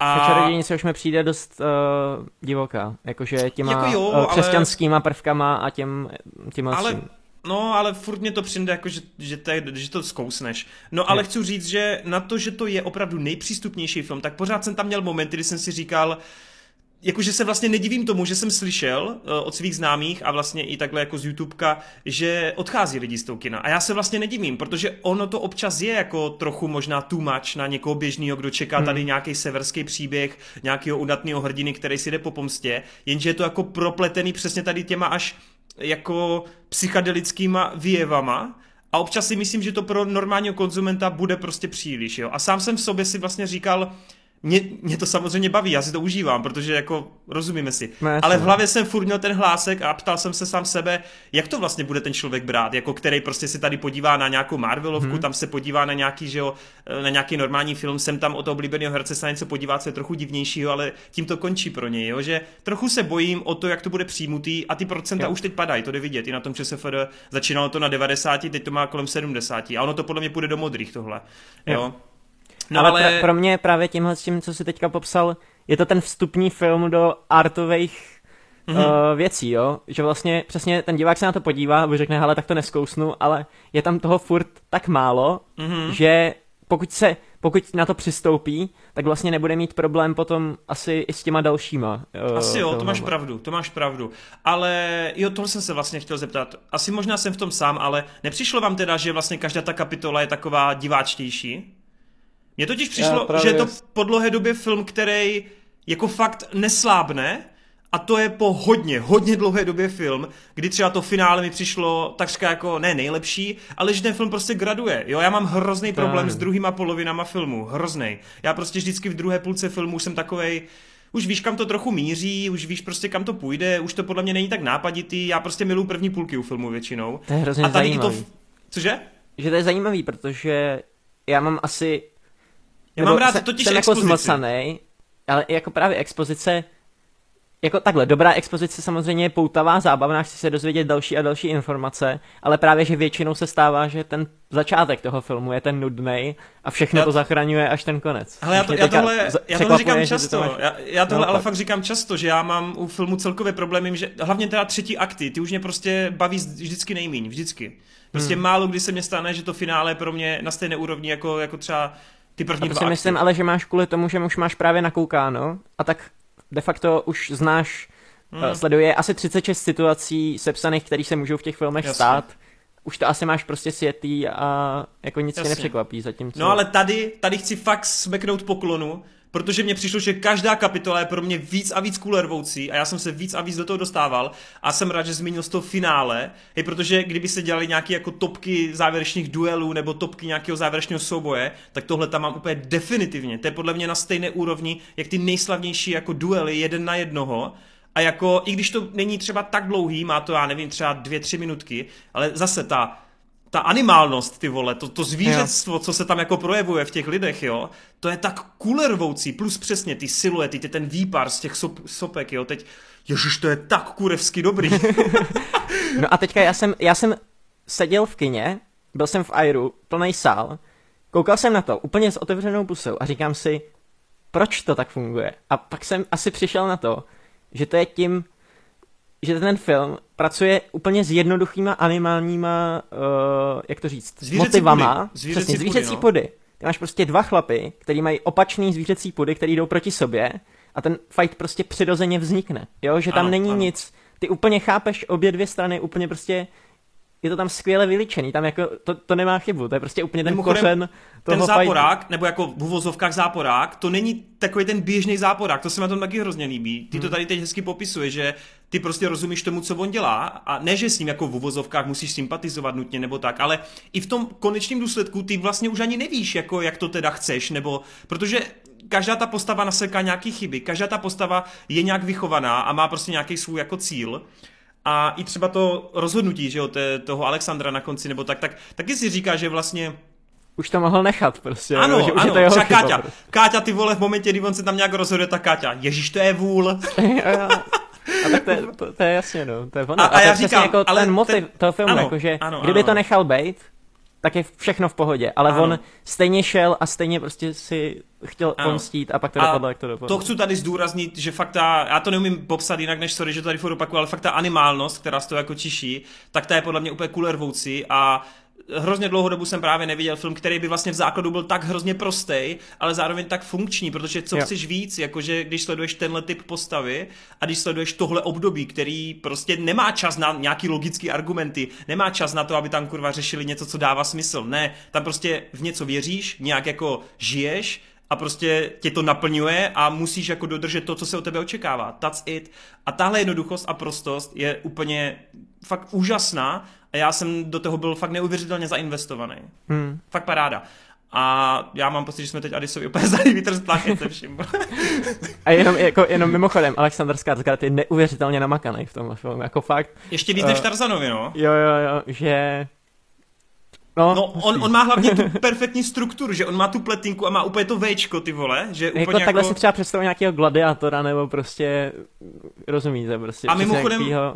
Mimochodem, on je taky, ale to chci taky potrhnout, že Ono už se tak počítá s tím, že herci jsou všeobecně dobří, ale fakt musíme potrhnout, že oni jsou fakt mega dobří. Jako mm. ten Alexander, on sice, řeknete si, on není moc složitá a komplexní postava, ale to, co tam právě předvádí, jaký má ty stavy, jak jako musí tak jako stoicky to trošku hrát, tak on je hrozně uvěřitelný. A zase z něho ta, ty, ty půdy prostě úplně cákají. A Anya Taylor-Joy, ty vole, když tam má ty scény bez toho střihu, jak prochází a zaklíná a do toho dělá nějaký, ty vole, hej, hands down. A by the way, Ethan Hawke a jeho chraplák, já jsem nikdy netušil, že má takhle dobrý chraplák a Ethan Hawke je tam skvělý. No a Willem Dafoe taky. Všichni tam jsou skvělí, miluju to. ne, Nicole Kidman mě tam srala. No a to jsem se tě chtěl, to možná až po Adesovi, takové jenom jako... Promiň, Adis, já se omlouvám, mluv. Ne, pohodě. Stran toho namakaného těla, přesně si úplně vzpomněl na Conroy, když se vrátil z Rakouska, ty svaly úplně jsem měl ten zápas v té své paměti. Každopádně, abych navázal na Vidovi slova, ano, i já jsem tenhle artový film pochopil, takže jsem tady krásným důkazem toho, že to pochopívá každý. No. Každopádně, je, když jsem viděl trailer, tak jsem se obával, že to na mě bude až moc testosteronový a říkal jsem si, jo, mám na to chodit šel jsem na to a byť, ano, tam jako převládá rod pindíkatých, nebo jak nazvat tady tuhle tu skupinku lidí, tak jako jo, je to, je to takový hodně jako, že o, těch, o tom svalstvu, o tom testosteronu těch, těch muží a té animálnosti, jak jste tady několikrát zmínili. Ovšem je to podaný třeba, když to právě přenám k tomu Last Duelu, který právě Bejt říkal, že si dokáže představit, že tenhle ten film si podobně jako Last Duel extrémně užije Connery, tak asi je to tím vizuálem, je to tím zpracováním, no tím, jak je to podaný, prostě tady mi to sedlo víc. Neříkám, že na ten film se hned podívám znova, ale jako nebyl jsem z toho takový jako špatný, zeptaný a jako můžu říct, že jako upřímně, že jsem si ten film jako užil a i bych ho doporučil a jako eh, byl jsem rád, že jsem jako fakt do toho šel, jsem si neřekl, hele, tenhle film si radši nechám můj, takže jako to, to beru jako, že mi to, to formě, to bylo podaný, sedlo. Co se týče těch pasáží, to jsem tady poznamenal, jak to Kuba říkal, jako jo, i, i na jsem pocitoval, že to takový je víc a víc takový, že na začátku jsem říkal, aha, jako nevím, jestli vůbec tenhle ten film jsem schopen docenit a čím víc to posouvalo, tak to bylo takový otevřenější. Hmm. Ovšem, byť třeba v mém v kinosále lidi neodcházeli, tak nakonec tam že se baví a tam právě zmínil, že měl problém s tím násilím na zvířatech a to je právě hmm. věc, co bych hmm. řekl, že se tam objeví i v těch posledních pasážích, že to jsou tam takové jako prvky, které, jako byť je to scenaristicky a pojetím jako otevřenější, tak jsou tam právě takové ty násilné prvky, které ne asi každému úplně sednou i v těch závěrečných pasážích. A pak, jak jsem měl ty, uh, tu fantasy proporci, nebo jak to nazvat, tak jako by mě to pro mě trklo a pak jsem říkal, jo, nevím, jestli mě to k tomu sedí, tak právě ať už to Anotero Joy, nebo to já, mi tady nebude na to navazovat pak v Shingeki no Kyojin v dalším segmentu, ale tady, byť jako nemám rád nějaký vidění budoucnosti, cestování časem, tak tady tohle to nahlížení do časoprostoru pomocí krve, ne krve prolití, pokrevní linie, tak se mi strašně líbí, takže když tady tohle tady bylo použít, tak jsem si říkal, mm, že to je strašně cool a strašně zajímavý. To vizuálně to zobrazení toho eh, rodokmene, nebo jak to prostě toho stromu života, taky bylo strašně poutavý a takový mm artový, ale zároveň jako, že to v podstatě je člověk schopen i jako já pochopit.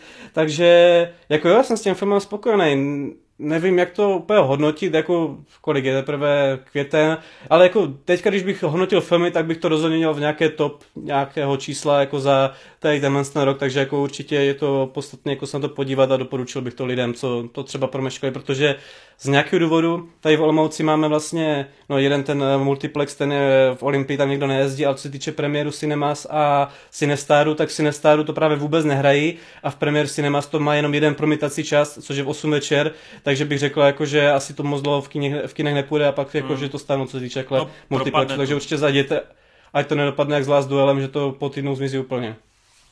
No, tam je mimochodem hezký, že on, eh, ten Robert, vysloví se teda mimochodem vejde Eagers, jak říkáš? Já furt říkám Eagers. Ale já vůbec dement. nevím. Jako Ečko je Ičko v angličtině. Tak dobře, já, budu, já zkusím na to myslet a budu říkat já Robert Eagers. Tak uh, já jsem četl nějaké rozhovory s ním a on říkal, že právě původně, to tady taky naťuknul, že on právě chtěl zkombinovat ten art s, tady s, tou trošku velko, s tím velkolepějším měřítkem a že se trochu obává, že právě lidi budou čekat tady nějaký to typický historický uh, tu řezničinu ale že původně ten rozpočet nebyl 90 mega, protože ono to stálo fakt 90 mega, ale bylo to kolem 50 až 60, no. Takže hmm. ono skrz ty, skrz covid, skrz ty dotáčky a tak dále, tak bohužel se to takhle nafouklo. Čili ten film bohužel takhle už je odsouzen, že je úplně bez šance, aby na sebe vydělal, protože na tohle, jako už takhle se nechodí na historické filmy, na tož, aby se chodilo na historické filmy, které jsou artovější, že jo. No a poslední věc, eh, nebo možná předposlední, Adis, já jsem se chtěl zeptat, ty jak si u duelu říkal, že vlastně moc nevidíš důvod, proč bys jako měl tady řešit něco takhle jako v historii, takhle jako primitivního, obyčejného, tak tohle vlastně tím tématem a tím, co chce jako vyobrazit, tak je to přece ještě jednodušší, ne? Je to jenom týpek, co se chce pomstit. Tak jak to, že tady ti vlastně nevadí, že jo, Pojď. tak já se, ty úplně jednu věc, já jsem k tomu přistupoval k tomu Last Duelu takhle po, hned po zhlédnutí a právě pak jsem říkal, že jsem z tohohle z toho pohledu ustoupil po té, co jsem z toho pořešil s lidma, myslím, že to nevka mi to to, tohle to jako vysvětlil, jako proč to podstatné na něco takhle zpětně políž, takže jako o tady tohle z toho svého výroku jsem jako odstoupil, jako až když jsem to pak pochopil, jsem to pořešil právě s někým jiným, ale ano, právě tohle to byl přesně, dá se říct, jako v kostce ten uh, důvod, proč jako jsem se skrz tu testosteronu a tady tohle tu, jak to říct, zasazení, jako říkal, jestli to bude pro mě. A krom toho, že to je podaný, tak mi mnohem víc celý postavy, jakože, jak říkám, víc se o to výroku jako už straním a neberu to jako, že by to byl mhm. můj problém u toho filmu, ani jsem to do svého hodnocení pak v tady Geekets už nezahrnoval, tak i když se zpětně podívám na poslední duel nebo souboj, tak ani na z těch hlavních postav mě nepřišla jako nezajímavá, ale že bych k ní měl pochopení, jako cestu prostě furt bych řekl, jako jsou to prostě dva arrogantní čuráci, jeden jenom na půl a druhý úplně, ta, což tady jako by tam třeba dostane nějaký takový zvrat, podobně jako Káťa ti řekla, tak mám asi podobný názor, jako že to nemuselo být a mohlo to jako být celý jinak, ale v konečném setku jako mám pro tu postavu, jako jak čím vlastně celý život žila, vlastně jaký měla ten svůj cíl, vlastně k čemu to vlastně se celý život připravovala, tak chápu, proč se k tomu potřebovala dostat dál. I vlastně to, jak ona měla ten úhel pohledu postavená ta postava, tak jako to dává smysl, proč to takhle bylo. A Byť ne, že bych jako to byl můj oblíbený charakter, jako z, to, ne, z toho filmu, ale celkově jako ně, takhle tenhle archetyp postavy, tak jako měl jsem pro ní pochopení. Asi něco, jak jsme řešili třeba s Euforii, že tam je plno postav, které jsou mi nesympatické, tak díky druhé sérii jsem si tím našel cestu a měl jsem pro ně pochopení. Tak něco na tenhle ten způsob, že i ty pak jiné postavy, třeba jo, jo. Právě, jak, jak tam dostane ten zvrat, tak si myslím, že ty záporáci jsou v podstatě takový netolik záporáci a že jsou pochopitelní, proč jako jsou tak, jak fungují. Takže jako skrz asi ten přístup těm postav mi to sedlo, že to je takový jak přístupně efektivnější, tak celkově i pochopitelnější pro mě, no. Jo, já jenom, jsem chtěl, já jenom v rychlosti jsem chtěl svouknout, že já teda, já třeba miluji historické věci, vikingy a takový ty seriály, ty mám taky všechny nakoukaný. Fakt to mám hodně rád, tady tuhle, tuhle látku. Všeobecně to vyhledávám a snažím se nakoukávat všechno možné z tohoto hlediska. A musím teda s váma jako souhlasit, nebo spíš podotknout, že Vynechal bych z toho jednu jedinou věc tady u těch projektů, filmu nebo seriálu, jenže ona k tomu bohužel prostě patří z historického hlediska a to je přesně jako to páchání toho brutálního násilí na těch, na těch zvířatech, no. Ale ono to samozřejmě k tomu patří, takže jako já neříkám, že ale ne, nedělá mi to prostě vůbec dobře, no, tady ty věci. A tady prostě ano, je několik koní bez hlav, jsou tu prostě různý ty, eh, jako když potřebuješ, že jo, dát nějakou tu obětinu a tak dále. No prostě nedělá mi to dobře. Ale Umře mám pocit, že to pejsek. tady nebylo až tak moc, no. Že třeba v tom posledním uh, duelu, ty jak se to jmenuje v té češtině, souboj, duel, no. tak uh, tam třeba reálně vidíš, jak toho koně přímo jako usmrtí, zatímco tady spíš vidíš už jenom ty mrtvoly, jo. Takže, takže Jo, by the way, promiň, ještě, tohle to, brutálnější ještě než Last. Fakt? OK, hmm. asi jo, asi to mám trochu pomíchaný. Ještě poslední věc, je tam nádherný, ono to zní vtipně, running joke s jedním pánem, který přijde o nos. Jakože on Jo, se tam jo, jo. objevuje celou dobu, celou dobu se ten... no. A pak prostě... No já to nechci prozrazovat, Je ale to, je to to je taky, skvělý. to je taky dost brutální. No a to je třeba jedna z No těch se- nejhorších scén, ta mě přišla hodně hnusná, no. to jo, no. Ale to, Fakt. No kámo, ta představa je... navíc jako kámo, to ti projede prostě vším mozkem, kámo. Prostě, jako, dobrý. Tak už, Eh, už to ukončí teda, pojď. Uh, jenom jsem Ne, chtěl říct, tu otázku, Vejt. uh, ten uh, třeba Green Knight, tak my jsme se tady bavili o tom, že ten film má dvě různé interpretace a podle mě něco takového můžeš vidět i tady v tomhle filmu a to je to, že ta Nicole Kidman si to mohla celý vymyslet, že ona mohla být ta záporná postava a to, co mu říká v tom stanu, bez toho aniž bych mm-hmm. Mhm. spoileroval, nemusí být prostě pravda, může ho jenom jako poštvat proti Mhm. tomu, což by samozřejmě nedávalo Je to smysl možný, je to možný. statistického hlediska, ale je to prostě tak jsem se chtěl zeptat, jako jestli Mm, jste si mm. to řekli v průběhu sledování. Asi ne. Tak... Ne, ne, ne, Ne, takhle, to bylo... No, jako ne, že by mi to napadlo až takhle, ale jak ona začala mluvit, tak jsem si říkal, manipuluje ho, ale pak jak to bylo takový, jako, že to fa- vážně prezentovala, že to tak je, Jo. tak jsem říkal, aha, tak jako tam došlo vlastně k uh, lži nebo jinému úhlu pohledu hned na začátku filmu a dojdeme k tomu plot twistu až v té pasáži, ale na první dobrou jsem si, jako byl jsem tak z toho šokovaný, že to je všechno tak jinak, jak, protože jsem vlastně šel tím No, příběhem s tou no. hlavní postavou, že jo, tak jsem si říkal, není to jenom jako manipulativní jako kruček ve smyslu toho, že ho chce třeba spasit, chápe, že ho chce jako Jo.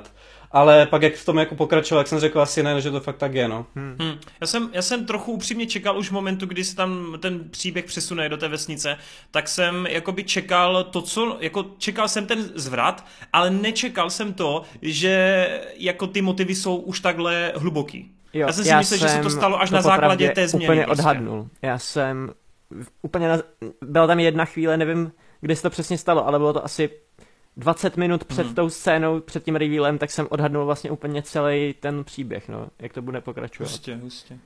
Jako říkám, čekal jsem, chyba, že ona, prostě jenom jako... že bude taková, jenom jsem nečekal, že to, že to byla Jo, taková jo. už, už, už předtím. Dobrý, No dobrý, uh, dobrý. Pojďme dál teda a hádám, že to budou ty titáni, co?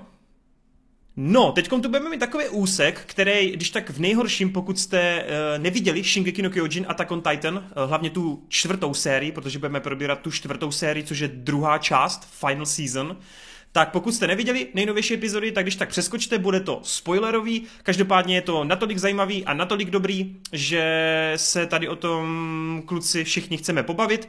Vejt na chvilku zmizel, což vy na Spo- Spotify nevidíte, ale vy na YouTubeku ano, protože Vejt uh, ještě Titány neviděl, má v plánu možná někdy se podívat a nechtěl si to vyspoilerovat. Uh, pak jak budeme probírat duela dotazy, tak se navrátí. Tak kluci, uh, přišla druhá část Final Season, a co na to říkáte? Případně, co říkáte na celý seriál? Dobrý, takže já teda začnu. A já musím říct, že Shingeki si u mě vždycky drželo jako takový ten status toho mistrovského díla, hlavně kvůli tomu, jak má perfektně vypointované zvraty, kdy totálně změní pohled eh, nějaká, jako na nějakou postavu, že zjistíte o ní něco, co vám úplně jako změní to, jak, jak ji vnímáte, nebo vůbec jako celkově ten příběh, eh, že zji- zjišťujete takové odhalení takového kalibru, že najednou ten svět jako vám připadá obrovský a že si říkáte, jako kolik tam ještě věcí můžete odhalit vůbec. že tady tyhle ty zvraty tady fungují fakt na perfektní úrovni a málo který nejenom anime, nebo manga, manga věc, jako i celkově filmy, knížky, všechno prostě, málo které médium dokáže dát tolik zvratů s takovým dopadem, jako Shingeki prostě. To nikdy jinde jsem moc neviděl. Hmm. Uh, chci říct, že ze začátku mi přijde, že hlavně v té první sérii uh, to lidi strašně jako byli nahypovaní a bylo to takový jako mm, velký boom, když to přišlo. Hlavně kvůli tomu, že ta první série byla taková dost jednoduchá a takový skoro až typický shonen seinen, kdy vlastně na tom, na tom templateu, na tom půdorysu těch shonenů a seinenů staví úplně jako relativně normální příběh o klukovi, který prostě nesnáší titány a chce je všechny vyvraždit. Což mi přijde jako dost podobné tomu, jak začínal třeba Naruto, jak začínal Bleach, jak začínal uh, Full Metal tam až tak ne, ale prostě tady tyhle ty klasické Sinenovské a shonenovské věci mají tady tuhle tu věc společnou.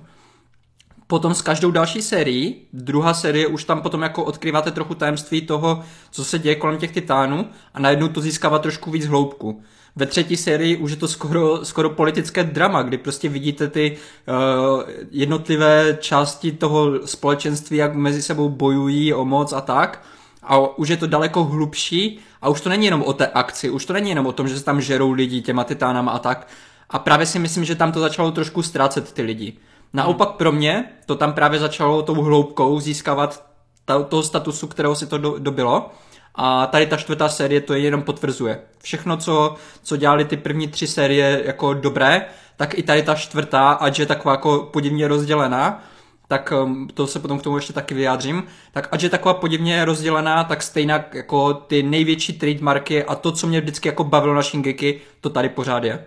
Hmm. Tak teďka bych přidal na chvilku Adisovi a potom se zase vrátíme. Mě právě u Adise jenom zajímá, než začneš, mě zajímá, já mám totiž na tebe otázku, já vím, že ty jako anime si jednu dobu hodně propadl, pak si měl takovou mezeru, že jo, že podobně jak třeba já nebo spoustu třeba lidí známých v okolí, tak už ne, na to nebyl ten čas a ta chuť. A právě by mě zajímalo, jako co to Shingeki v tobě vyvolalo, že se k tomu takhle vrátil. Já mám pocit, že ty zažíváš právě takovou druhou renesanci u anime. Já přesně to chci říct, jako že jo, největší ten boom se měl asi kolem prvních let jako M-Zone, a drželo se to roku, vycházely plky, jakmile pak plky přestaly fungovat, tak uh, přestal fungovat můj zájem o ten, ten průmysl. Ale Shingeki no Kyojin, tedy Útok Titánu, byla jedna ta série, ke které jsem se vždycky pravidelně vrátil. Nenazdíval jsem to, koukal na anime, protože vždycky jsem za několik těch let se prostě podíval na jednu sérii a tím to haslo.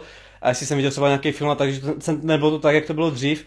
No a každopádně ten, který jsem dělal, když vyšla ta první série ještě v tom největším hypeu tady k anime a manze, tak jsem se to, to strašně zaháčkoval. A ano, byť je to takový jako, že šablonovitě podaný prostě za, nějaký ty základní stereotypy toho, jak je nějaký ten, ten převypra, uh, vyprávěný, tak jako toto samozřejmě na mě taky hralo roli, ale tak jsem nad tím jakože přemýšlel a proto jsem si třeba byť ty první, druhá a první půlka třetí jsou pro mě 8, 9 z 10, tak od druhé půlky třetí a vlastně celý ta, ta, pasáž od těch čtvrtých je pro mě nad 10 z 10, to vyloženě úplně extrémně a jako jo, mohla bych vypíhl třeba, že ta 3D animace je trošku taková znát, ale upřímně mě to tolik nevadí. Já jsem třeba viděl mm. už hmm. rozdíl v tom animačním stylu mezi první a druhou sérii, takže to není pro mě zase takový velký eh, jakože kámen úrazu, ale je to fakt něco neskutečného, ne, strašně to ve mně rezonuje a právě tady tahle ta poslední, nebo tahle ta čtvrtá série, která se dělí na tyhle ty dva, až teďka bude další rok třetí part, by mě zažila fakt takovou, zase ten návrat tady k tomu, tomu průmyslu, že teďka mám rozkoukaný, jsem začal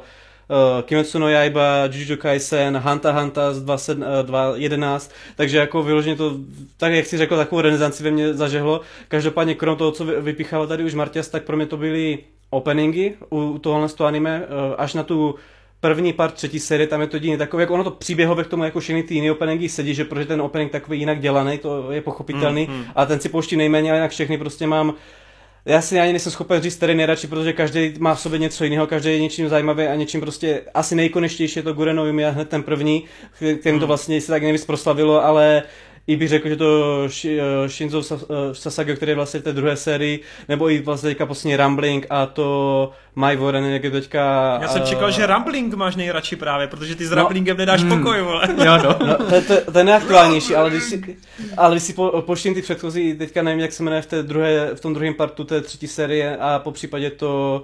Uh, Wings of Freedom, což je vlastně z té hmm. druhé části první. No, jako všechny mám strašně rád, jako Link Horizon jsem uh, začal díky tomu poslouchat, by, byť teda vlastně ty poslední dva dělají Shim a uh, Shinsei Kamateča, nějaká skupina, ale právě nejenom openingy, které mě k tomu takhle drželi u, u té uh, mé anime pauzy, že jsem právě poslouchal spíš anime openingy, než hmm. že bych koukal anime, tak jako hudba tady je v Shingeki strašně podstatná, vlastně ten skladatel Hiroyuki Savano je geniální skladatel a už vlastně, že byť jsou ty operní zpěvy zpívaný německy, tak tam vlastně, když jsem se díval na ten překlad, tak to vlastně to nějak tak předkresluje, co se bude dít, nebo o čem to vlastně má být. Názvy těch daných eh, skladeb v tom, eh, a v tom soundtracku jsou dělány tak, že to není jako, že máte název třeba přepsaný z japonštiny teda do nějaké transkripce, ale že to vylože ve winning z nějakých znaků, které symbolizují, co se ta scéně děje a proč ta písnička tam hraje. Takže to fakt strašně extrémně skvěle promyšlený, jako nejen po té stránce, ale celá ta série, vlastně když teďka v té čtvrté uh, vezmu Martinu slovo zud, protože vím, že bych k tomu přišel, protože to má v poznámkách, ale že vlastně ty první tři série byly takový, i když prolog jenom, a my si mysleli, že to někam rozvětve přijde, no to bylo jenom teprve k tomu, co musíme dostat, abychom si to celý užívali. A hmm ta čtvrtá série vlastně jenom všechno to propuje a zjišťujeme, že to, co tam celou dobu bylo, bylo jenom když takový divadlo nebo zástěrka, abychom, abychom se dostali do toho světa, do toho hypeu a že to teď to všechno otrhlo a všechno je to propojené všechno naprosto dává smysl. A byť jsou tam narážky na takový relativní cestování čase nebo různé časoprostory, časové linky, tak to dává strašný smysl a je to vlastně jedna z těch výjimek podobně jako u Duny, kdy mi to nevadí a když to naopak užívám a strašně mě to fascinuje, že něco takového je vymyšleného. Okay, tak já teda, já teda hned navážu na tu strukturu, kterou se tady trošku už nakousl, uh, protože strukturálně a tím stylem vyprávění uh, mi to neuvěřitelně sedlo, protože to je přesně ten typ dokonale promyšleného, dokonale promyšleného příběhu, kdy už když psal první díl, tak přesně věděl, kam se dostane prostě za, hmm. na konci příběhu. Což je strašně jako uh, vzácné i, i třeba takový Naruto, nebo tak prostě tam domýšleli ty konce v podstatě za pochodu, ač věděli, kam chcou dojít, ale to jako trošku uškodilo tím, že třeba uh, Naruto je plný retkonů, kdy prostě jako fakt museli hmm. za pochodu ospravedlňovat některé věci, které jim tam jako vznikly trošku jako nedomyšlením a tak. A já se vsadím, že i v Shingeki tady tohle to se dá najít, ale uh, většina těch věcí funguje fakt jako takovým způsobem, že když tam třeba eh, jsem viděl na netu rozebírat scénu, kdy na začátku seriálu eh, Eren sedí pod stromem a tam se něco stane, co je náznak toho, co bude úplně v budoucnu. Takže tam jde úplně krásně vidět, že on přesně věděl, jako kam se dostat, kam se chce dostat. A teda k té struktuře toho, my jsme se tady bavili s Kubou ještě před eh, natáčením, že proč je tak debilně rozdělena ta čtvrtá finální série do, do tří sérií v podstatě, ale furt to nazývají jednou sérií, že to je hmm. takové nelogické a to. Jak když se nad tím přemýšlel tou strukturou, tak ono to docela dává smysl. Právě je to kvůli tomu, že většina našich příběhů je psaná třiaktní, stru, třiaktní strukturou, kdy vlastně v prvním aktu představujete postavy, představujete svět, představujete ten hlavní konflikt, ve, druhé, ve druhém aktu to rozvíjíte, ukazujete víc o motivacích postav, ukazujete více ze světa a připravujete si půdu na finále. Ve, troj, ve třetím aktu vždycky přijde to finále, ten climax a to vyřešení toho všeho. A přesně tady tuhle strukturu mají první tři série. V hmm. první sérii potkáváme Erena, zjišťujeme, co jsou titální, zjišťujeme, jak se žije v Paradise. Ve druhé sérii zjišťujeme, co jsou titální, jak vznikají, už se tam odhalují některé více jako důležité prvky toho světa a najednou máte pocit, že ten svět je větší, než, než se zdalo v první sérii. Ve třetí sérii se víceméně všechno tohleto uzavře. Na konci příběhu třetí série v podstatě Paradise Island už si nemusí řešit nějakou jako boj proti titánům, protože mají Erena a dokud je tam Eren, tak on je v podstatě ochrání, protože už neexistuje žádný nějaký ten hloupý titán, který by je tam mohl nějak zničit, dokud mají Erena. Hmm. Takže tím pádem vlastně po těch třech sériích se tady tenhle ten příběh tak trošku uzavřel, ale hned potom se rozehrává na konci třetí série už nový obrovský děj, který potom táhne celou tu čtvrtou sérii. A ta čtvrtá série je potom v podstatě úplně mimo tady tohleto, protože tam začíná nový příběh se starýma známýma postavama a ten autor toho tak skvěle využil, že nám tam představil nové postavy. Ono ze začátku to působilo trošku blbě, že hodně fanoušků, i včetně mě, jsem si říkal, proč najednou se mám koukat na nějakou Gabi, která mi je absolutně nesympatická. A prostě já tady teďka strávím čtyři díly na to, abych se prostě zajímal o ní. Proč? Hmm, hmm. A ono to potom dává úplně krásný smysl, protože ta postava, kterou my teďka nesnášíme v podobě Gaby, tak my si jako diváci máme uvědomit, že ona je úplně, ale úplně stejná jako Eren. A teďka najednou jako tady vzniká ten vnitřní konflikt u nás jako diváků, proč my jsme fandili tomu Erenovi a tu Gabi nesnášíme, když oni jsou úplně stejní. A jediný důvod, proč to takhle je, je, že my jsme strávili ty tři série s tím Erenem a, a hlavně Gabi... s, jeho, s jeho stranou hlavně, jakože A s jeho stranou, právě. Jo. Čak ty, ty tři série sloužily na to, aby my jsme eh, měli stejné pocity jako Eren. Aby my jsme měli ten ochranářský pocit, když někdo zautočí na Mikasu nebo na někoho jiného z Paradise Islandu, kterého my známe a víme, čím oni si museli projít, tak když na ně někdo zautočí, tak my automaticky s nima sou, soucítíme a jsme na jejich straně. Hmm. Ale znamená to, že ti na druhé straně jsou, jsou špatní, jenom protože je neznáme? Protože když potom ve čtvrté sérii poznáme Falka a poznáme Gabi, tak i k ním si můžeme najít sympatie, protože oni jsou úplně, ale úplně stejní jako ti kadeti, které jsme sledovali v první sérii. Hmm, hmm. Takže tady v tomhle tohle je prostě kouzlo toho Shingeki, kdy ono dokáže podat tady tyhle ty fašistické myšlenky, protože tam ty společnosti jsou postavené na, na fašismu. To jde vidět i v tom openingu, kdy vlastně první opening, nebo většina těch openingů jsou takové ty bojové chorály, které právě měli rádi v těch eh, třeba v nacistickém Německu. A je to hodně inspirované tady tímhletím. A ten fašismus je právě vždycky o tom, že ty musíš těm lidem v podstatě vnutit tu myšlenku, že my jsme ti dobří a všichni ostatní jsou špatní. Jenom protože my je neznáme, my neznáme ty židy, my neznáme ty imigranty, my neznáme to okolí, my známe jenom sebe a proto my jsme ti dobří a ostatní jsou ti špatní. A úplně stejný pohled na svět měli třeba ti nacisté, kteří šli do války za Německo.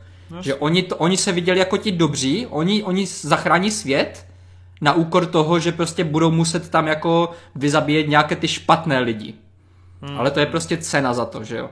A tady tyhle ty těžkotonážní myšlenky, které jsou zakomponované do toho klasického seininovského šonenského hávu, to je to, co pro mě táhne Shingeki do těch nejvyšších sfér. No. Já teda ještě nevím, jak to bude končit, nečetl jsem mangu, ale momentálně tak, jak, jak je ten příběh teďka, jak se vyvíjí a jak je ukončený po té čtvrté sérii partu 2, tak momentálně se to hodně, hodně škrabe na Full Metal Alchemist, který je pro mě jako top zatím. No. To si myslím, že je dost i pravděpodobný, že ti to překoná, no.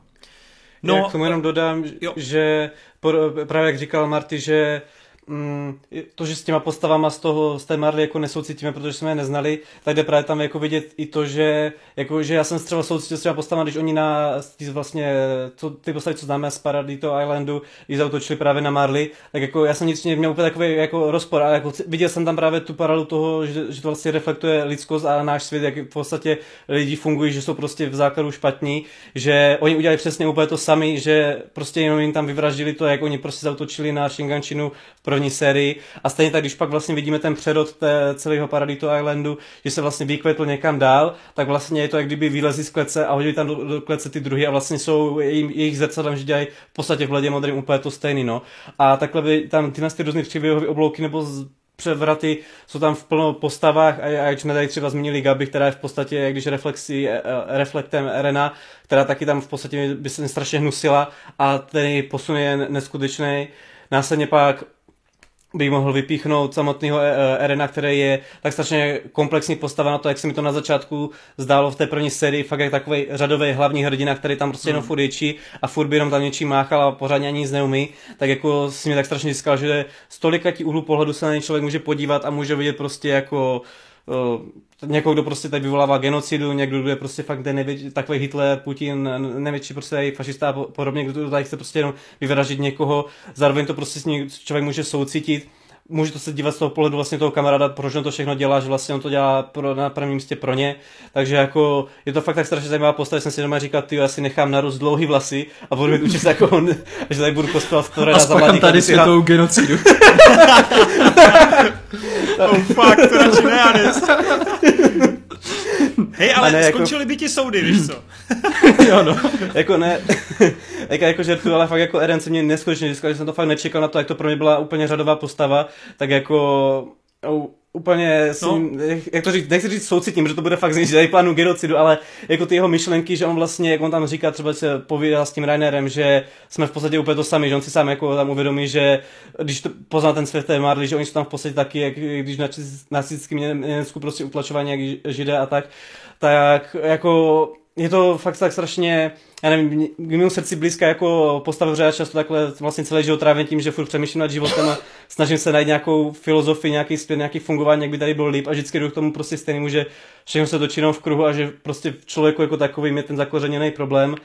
A ještě nevím, jestli jsem tam měl něco takového, že jsem chtěl tak, vypíchnout. Tak ještě popřemýšlej, tak ještě popřemýšlej, no. já teďka navážu na toho Erena, protože tady chci ještě uh, hodně zdůraznit to, že my jsme se v minulém díle bavili o přerodu Anakina do Vadera. Tragický a, pád hrdiny. A trošku jsme tam jako, nebo aspoň já jsem tam trošku kritizoval to, že ten přerod prostě nebyl úplně přirozený, že to tam bylo jako docela jako na sílu a, a nebylo to úplně jako pochopitelné, protože prostě Anakin se dost, nebo většinu času se choval fakt jako nevinný kluk, který chce dobro.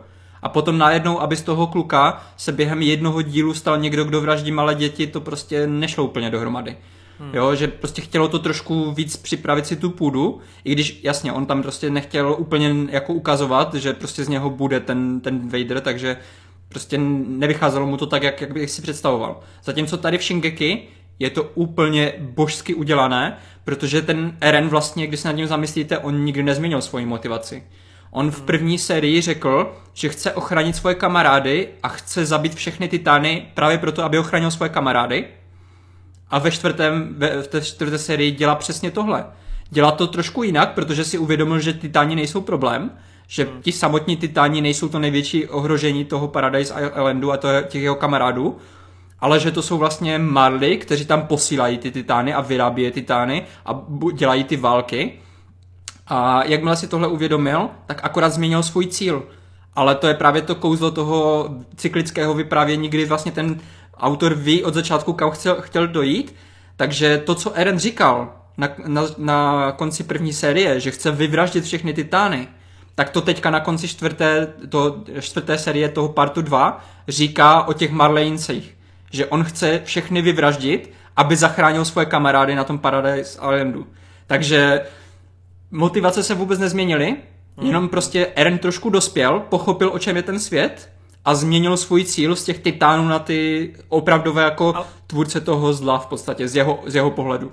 Mimochodem, tam je to strašně hezký příklad, vlastně, když se vrátíš úplně do první série a ta čtvrtá serka na to vlastně reaguje, reflektuje to, tak ta scéna, kdy on chce zachránit Mikasu, že jo, z té boudy, mm-hmm. tak to úplně najednou dostane fakt twist jako v tom příběhu, protože si uvědomí, že už v té době byl ochotný pro tu záchranu udělat fakt cokoliv, cokoliv. a vlastně necítil vůbec nic.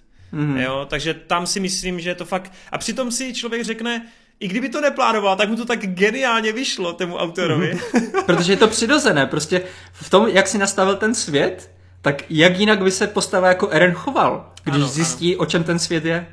No a prostě mě právě, to přirozené. Mě, mě teda zajímá, uh, pojďte probrat tu... Ještě, ještě počkej, jo, ještě, promiň, teda, jo. ještě jednu věc chci říct, že uh, tady k tomuhle přerodu, uh, co mi třeba chybělo ve Star Wars, co, co nikdy jako Anakin nedostal prostor k tomuhle, tak tady dostal Eren úplně v posledním dílu tahle série, dostal prostor, aby jsme viděli, že on byl na pochybách On věděl, že musí udělat, tu, nebo jako ve, ve svých vzpomínkách viděl, že v budoucnu by měl udělat ten rambling a měl by spáchat tu genocidu, aby dosáhl toho svého cíle, ale nechtěl to udělat, protože on ještě, se, on ještě měl pořád v sobě to, že vraždit lidi je špatné a i když to znamená, že by zachránil svoje kamarády, tak pořád se mu do toho nechtělo, nechtěl být takový. Takže tam je ta scéna, kdy on jako brečí přijde za ním Mikasa a on se té Mikasy ptá, co k němu cítí. A v podstatě to je tak tragický moment, kdy Mikasa ona ho celou dobu miluje, nedokáže mu to říct a jenom protože mu to nedokázala říct do očí, tak on se rozhodne, že to bude muset udělat, že tohle je jeho cesta. Takže tohle mi přijde tak strašně jako tragický moment a tak silný moment, že Souhlas. jako tam fakt cítím to, ten vnitřní boj Erenův a úplně s ním soucítím a ať se rozhodl, jak se rozhodl a udělá, co udělá, tak tady tenhle moment z, pro mě něho dělá úplně totálního jako brutálně dobře prokreslený charakter, kde fakt vidím, že on má emoce a přemýšlí nad tím, co dělá. Hmm, hmm. Já jsem tam chtěl vypíchnout to, že ono je vlastně podstatný to, že proto mě to nevadí tohle to časové linky nebo tak, že to je v podstatě celý dělaný, takže Eren v budoucnosti už toho všeho dosáhl a vlastně to jenom nalinkoval tak a my jenom vlastně sledujeme celý ten příběh, když pro něj retrospektivně až se to teprve učíme, vlastně to, co se vlastně stát už mělo, nebo co on se zajistil, aby se mm-hmm. stalo, ale právě se, byť se plno věc tam právě převrátí, třeba jak jsem právě zmiňoval uh, to s tím, že vlastně ti z toho Paradito Islandu vyspějí a pak vlastně se chovají úplně stejně, tam je krásná paralela na mou oblíbenou právě hráš, hlášku, kterou používal Erwin Shinzovo Sasageo, což v podstatě mělo být jako odezejte své srdce pro to dobro vlastně, aby se o ně mhm. osvobodili, tak to pak vlastně v téhle série kompletně přetočeno, že to bylo fakt nic špatně, že mi se tahle ta myšlenka líbila, protože to je vyloženě použito, je nám krásně vidět zase to, to, to reálného světa, jak vlastně něco dobrého je schopno, je možno být kompletně překopáno něco vyloženě takového rasistického, fašistického vyloženě pro ne šíření dobra nebo jít za dobrem, ale vlastně šíření zla, ale pak je jiná ta, druhá taková fráze, nebo co se tam říká, tak je vlastně ta taká je, což je z přeložení bojovat nebo útočit. A to si tam právě Eren říká, ať už třeba v té poslední sérii v tom zrcadle nebo v průběhu té série víckrát.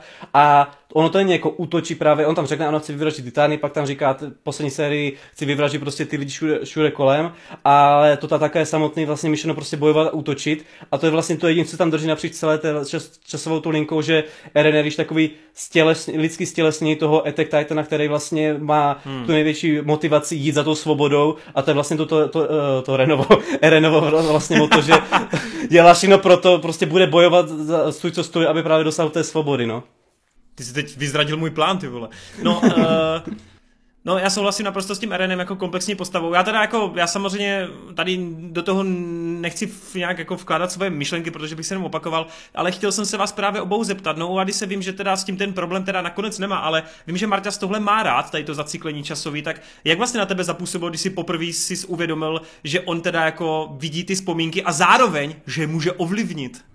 To, je, to byl tak božský zvrat prostě a hlavně jak to prostě zapadlo do všeho, že fakt my jsme si do té, nebo aspoň já jsem si do té doby prostě myslel, že ten strůjce toho všeho byl ten jeho otec, ten hmm. Grisha, prostě, že Uh, protože to tam vždycky bylo takhle podávané, že jo, když Eren prostě... Sklep celý, celý právě, začátek se točil kolem sklepa. Že když Eren nevěděl prostě, co má dělat, tak vždycky ho prostě vedl v podstatě ten Grisha, že uh, on mu dal ten, ten sklep, dal mu to tajemství, potom mu odhalil to, že existuje Marley a tak. Takže to vypadalo, že ho fakt vede ze záhroby, že on fakt jako věděl, kam to bude zpět a, a on ho tam navedl. Takže v momentě, kdy my zjistíme, že v podstatě uh, budoucí Eren zmanipuloval svého otce, aby to vůbec začal dělat, parádní zvrat. A když ještě tam přijde ten konec, kdy ten Grisha vyleze z té, z té kaple, mm. uh, že je prostě úplně zničený z toho, co musel udělat, a potom tam pod, vidí toho svého druhého syna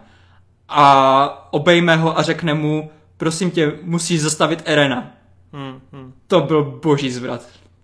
Jakmile prostě i otec si uvědomil, co on chce udělat, jakmile to viděl v těch, v těch svých jako vzpomínkách na budoucnost, tak to byl tak neskutečný zvrat, že já jsem snad neviděl lepší zvrat v žádném médiu, jako mm. nikdy jsem nečetl lepší zvrat, neviděl v žádném seriálu, filmu.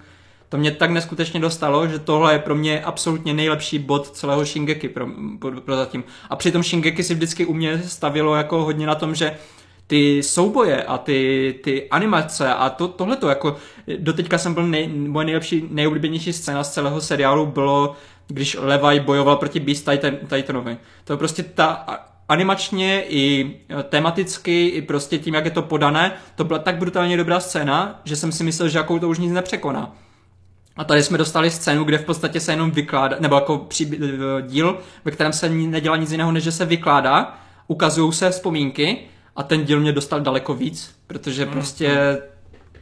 to je mistrovsky napsané. No tak stran, to paráda. Str, stran vztahu Levi a Zíka, tam jenom dodám, že strašně žeru to, jak ten Levi ho fakt o, do morkosti nenávidí a že ho nenechá prostě celou tu mhm. sérii ani vydechnout, že prostě kdykoliv jde, tak prostě ten Zík se pokusí dělat cokoliv, tak on prostě si ho zase chytí a prostě furt tam dusí a nedá mu prostě pokoj.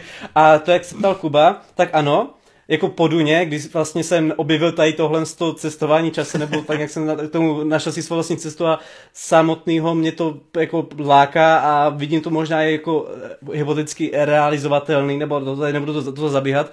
Každopádně ano, kdyby to bylo právě takhle, jenom jak to Duně, je to úplně perfektní, ale mě se na zadrhel, když jsem zjistil, že Eren může právě i tohle to jako měnit, že s tím může jako hýbat. Hmm.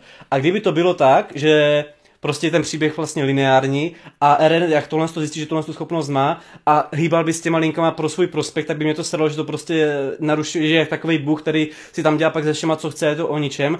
A tím, že to je vlastně udělaný tak, že on už tam v budoucnosti ten Eren vlastně je a my všechno vidíme jenom to, jak on to, jak strujce, který v podstatě to celý ušil, tak mi to nevadí. Prostě mě to přijde, když sledu, jak kdyby byl Eren vlastně vypravěč, který mi ten příběh vypráví. A proto by jako ono, to beru jako adekvátně a v pohodě. Ono, ono by ti to mohlo připomenout vlastně docela i tvýho Harry Pottera, ne? Jakože vězně zaskabanu, protože tam ty postavy dělají ty kroky, které vlastně Přesně. jenom mají udělat, že jo? Ono to je právě no. jako přímo tohle typ... Je to zaciklení, že jo, časový, no. Přesně. No. Tohle je právě typ, uh, protože máte různé typy čas... Uh, toho, jak může fungovat čas a jako vůbec jako cestování v čase v různých médiích, když si vezmete třeba návrat do budoucnosti. Návrat do budoucnosti má trošku jiné cestování časem kvůli tomu, že když tam se vrátíš do minulosti a něco tam změníš, tak se změní i budoucnost. Mm. Zatímco Shingeki, uh, třeba 12 opic, nebo tady Harry Potter z Vězen z Azkabanu, tady tyhle ty uh, cestování časem jsou uzavřené takové uh, kapsle, no. kapsle, kdy vlastně se to pořád točí v kruhu. Když se vrátíš, Dark je skvělý v tomhle. No, když se vrátíš do minulosti a něco tam uděláš, tak to nezmění budoucnost, protože už se to stalo a už to stejně takhle vždycky bylo. A jenom, jenom vlastně my jako diváci uh, můžeme být trošku zmatenější z toho, že pro nás je to nová informace. Hmm. Protože my jsme to neviděli tři série, co se tam stalo. Ale když se na to podíváš zpětně, i na ty první série, tak tam se nic nezměnilo. Ten Grisha vždycky udělal to, co udělal. A vždycky dovedl toho Erena do toho sklepu. A je úplně jedno, jestli toho Grishu tam zase dovedl Eren. A to už je potom taková filozofická otázka, která, na kterou neexistuje odpověď. Bylo dřív vajce nebo kuře? Prostě nemůžeš říct, jestli bylo dřív tohle nebo tohle, ale prostě existují obě a existují zároveň a vždycky to kuře porodí to, to, to, to vajce. Takže prostě... Eren... A Adis. Jak chci říct, Takže... první byl Eren, který to všechno zosnoval. Eren je, to je prostě úplně osnovač ne, ale no, povídej. Já musím říct, ne, že... Marty, Marty tam něco měl. Jo, no, myslím, že ne. Já, eh, já jenom se chtěl říct, že u cestování času, nebo celkově tady tohle to téma, tak tohle je podle mě ta nejvíc bezpečná cesta a díky mm-hmm. bohu za to, že to tvůrci dělají, protože tam nenaseká žádnou chybu. Třeba Přesně. Endgame a Rusovci si s tímhle trochu podle mě zavařili, protože oni řekli, že když něco změníš, tak se vytvoří nová linie a už to mm-hmm. začíná jako trochu mrvit, jo, se. Mm. Takže tohle je fajn, protože se to vlastně furt děje, protože musí. Přesně a jak tak. vlastně Marty řekl, že jenom pro nás to jako diváky může být jako nová informace, tak to je to poslední třeba ten rozhovor Mikasy a Erena, tak jako ta nebyla šance, že by to Eren se rozhodl jinak. V podstatě ono už to bylo nalinkovaný, že on to udělá, mm-hmm. ale má to má vlastně jeden dopad pro nás jako ty diváky, abychom Přesně. vlastně si k tomu našli nějakou tu vazbu. Podobně třeba ten, jak Marty vyzvedl v té epizodě, kde vlastně eh, ten Grisha se baví s tím s prvním synem Zíkem, tak jako tam taky v konečnou setku jako tam na nic nemá dopad, vlastně jenom sledujeme to, abychom si k tomu jako našli tu emoční vazbu. A plus teda tam, tam byl, jak, jak se Kuba ptal na tyhle to cyklení, mi to dělal problém. U téhle epizody jsem začal právě eh, všechno nad tím přemýšlet a právě jsem Martinu hmm. psal, jestli to dobře chápu, jestli mi to sedí. A pak jsem to hledal na internetu, že ono je to dělaný tak, že vlastně Eren je vždycky postavený v té scéně, scéně tak, aby vlastně Grisha používal z budoucnosti jeho oči a vlastně tam uviděl vlastně toho Zíka, takže to vlastně je to, je to taková trošku už snička v tomhle moment, že to v podstatě tím, že to všechno předurčený, že nebo udělaný takže to stane, mm, tak je to v mm, podstatě mm. takový cyklus, který se tam tak trošku zamotá, mm-hmm. ale i to mi v podstatě jako dává smysl, že je to tak dělaný, jak, jak kdyby Eren věděl, kam si má stopnout, aby ten Grisha s tím Zíkem se pobavili, protože věděl, že i když oni se spolu promluví, tak, tak ho to vůbec nějak neovlivní, no. Přitom, když si to vezmete, tak vlastně Shingeki ani tohle nepotřebovalo tady ten zvrat, a ono to tam ještě jako bonus vlastně dá, víš, to je úplně neuvěřitelný, že už hmm. takhle dobrý příběh ti tam ještě hodí takový bonus navíc, jo. Právě, který no. to ještě povýší, prostě, to je paráda. Přesně. A to, a to je právě jako ukázka toho, že to je městecké dílo. No. Každopádně uh, já bych teda ještě poslední věc tady vyzdvihl, protože já jsem, já jsem nerad bavím o takových až povrchních věcech, jako je akce, nebo jak to animačně vypadá tak, protože samozřejmě to vypadá prostě skvěle. I ten přechod k novému studiu prostě tomu až zase tak neuškodil. Uh, většina těch akčních scén je pořád na hodně vysoké úrovni. A co bych jako, co si nemůžu odpustit, nevyzdvihnout, je, když je tam ta scéna, kdy Mikasa vraždí vlastně spolubojovníky. Já jsem tak brutálně s ní soucítil, že prostě ona nechce, ale musí, tak je tam všechny vraždí takovým způsobem a ještě potom, jak je tam ten finální výbuch a ona si stoupne a začne na ní pršet ta krev, ty vole, mě úplně mrazilo, mrazilo mě z toho. A ono Ale fakt tam podle mě celkově funguje hrozně dobře, když skauti musí bojovat proti svým spolubojovníkům. Hmm. I ten Koný s tím, kdo tam s nimi na tom přístavišti, ty vole, ještě jeden tam Armin. s ním je. Armin, jo, jo. Armin. A to, to, jsou, to jsou strašně silný momenty, kdy oni Jo, jo. fakt to musí udělat pro vyšší dobro prostě. Mhm. Jo, A úplně to v nich vidíš úplně, jak ten Armin tam prostě si nechá prostřelit držku, než aby prostě někoho zabil. Je to fakt neskutečné, no, drama. Je to paráda. No a já se zeptám, uh, Marťas, vůbec nebudeme tady zabíhat, já totiž ten příběh znám dál, co bude, tak uh, jenom jestli máš, ale neříkej mi, co si myslíš, jenom mi řekni, máš v hlavě, jako kam by to mohlo výst a jak to dopadne? Vůbec. Dobře, já, já, ok. já jsem fakt byl přesvědčený, já jsem byl fakt přesvědčený, že oni udělají tu eutanazia plán, nebo něco Mhm. mm-hmm. podobného, ale po těch zvratech, co teďka přišli, já, já vůbec nevím. A to je právě Nice. to kouzlo, protože většinou u tady těch věcí prostě tušíš aspoň, kam se to bude vydávat, mm-hmm. ale já po těch zvratech, co, co, jako, co si dovolí, já vůbec nemám odvahu To je typovat. dobře, to je dobře. A já mám takovou tak názorovou, na, názorovou otázku, stran to, že jsem nad tím přemýšlel, že když jsem si to pak hledal na různých forech, tak chápu, proč Arvin nevyužívá svého titána tolik, jak by by člověk si řekl, že může, že jsou tam prostě často momenty, že v podstatě jsem si já říkal jako divák, Hmm. jako proč se nepřemění, že a jako jo, já jsem pak našel, že prostě vyvolal velkou explozi, ale je to diskutabilní, podle mě by se třeba mohl přeměnit myslím- aspoň po, polovičně a třeba by tam mohl hrát něco, jak udělal Bertolt vlastně v druhé sérii, že se přeměnila té zdi vlastně jenom z půlky, aby tam v podstatě jako uh, byl jak taková, když já nevím, uh, ne lid, lidský brnění, ale prostě jak když taková obrana jenom, tak něco podobného třeba mohlo být na tom uh, uh, ne na, na plavišti, jak se tomu říká, na tom uh, Přístavišti. Představišti. při, při, přístavišti, ale jako nechci tady jako do toho zabírat, nebo klidně se to může vyjádřit tak, jako jak se stavíte k tomu, že to Armin tolik nevyužívá, ale spíš jsem přemýšlel, myslíte, že by ten příběh se udál jiným směrem, kdyby zachránil tenkrát Ervina místo Armina? Hele, já, já tu odpověď znám, takže já to nemůžu říct. To je, já, já fakt jako Armin, hele takhle, no. Armin, Armin, nebo všeobecně, když se podíváš jakoby na to, jaký třeba i potenciální vztah má třeba Eren a Armin a uh, Eren a Erwin, tak si myslím, že Armin jako dává větší smysl, proč by měl dál Mhm. mm-hmm. žít, dál žít, jo. Protože přeci jen má i třeba k Erenovi blíž, k těm scoutům blíž. Erwin, by the way, jedna z mých nejoblíbenějších postav, respekt, skvělej v té třetí sérii, top, top tier, vole, postava. Ale ona byla fakt hlavně kruciální pro tu armádu a pro toho Levi'e, ale ten Armin je prostě důležitější. Je důležitější pro tu hlavní postavu, no. Ano, Takže ano. to dává smysl. Každopádně u toho Armina si myslím, že tam je to úplně jednoduché jako vysvětlení, protože oni v podstatě, když útočili na Marley, tak potom, potom, co tam vlastně se přeměnil a vyzabíjel tam v tom přístavišti v Marley ty civilisty, tak Armin z toho byl dost zničený. Tam byly jako vyloženě scény, kdy on byl fakt jako psychicky zdeptaný z toho, že musel zabíjet civilisty. A potom, když jsem měl, jako, kdyby tam se přeměnil na tom uh, přístavišti v tom finále čtvrté série druhého partu, tak v podstatě on tam se nemohl přeměnit kvůli tomu, že on byl přímo vedle té lodi, kterou oni potřebovali. Takže on kdyby se přeměnil, tak on by ji zničil a tím vlastně by přišli o tu, o tu loď. Mám poslední, poslední dvě otázky, kterými bych to uzavřel. První je, ona se teda sice vztahuje na tu první část poslední sérky, ale z těch nových titánů, nebo všeobecně z titánů, máte tam nějakého svého oblíbence, když vynecháme Kolosála a Erenova? Protože oni od čtvrté série představili z těch devíti titánů, že jo, vlastně všechny, tak máte tam nějaké oblíbence, které vám třeba designově přijde cool? Jako ten titán nebo postava, která ho vlastní? Klidně oboji. Tak já teda musím říct, že jak, jak jsem první série nesnášel uh, Rainera, tak eh, Fakt ne, já ho úplně miloval. je, je- jako mě se přičil tím vlastně, jak, jak on byl strašně, že sle, jako nehledě na to, kolik způsobil utrpení, tak prostě šel za těma svýma rozkazama hmm. a vzhledem k tomu, že já jsem vůbec nic nevěděl o Marley, o tom, jak to tam vypadá a jak žil a, a jak byl vychovávaný, tak kvůli tomu jsem si k němu nemohl najít cestu. Prostě já jsem neviděl, uh, nedokázal jsem si najít zdůvodnění, proč by mohl být takový hajzl v podstatě. A až teďka, když jsem to viděl, čím on si procházel v tom Marley a, a prostě jakou měl minulost, tak teďka v momentě, hlavně, hlavně po, tom, po tom dialogu, co měl s tím, eh, s Erenem v, té, v tom sklepení.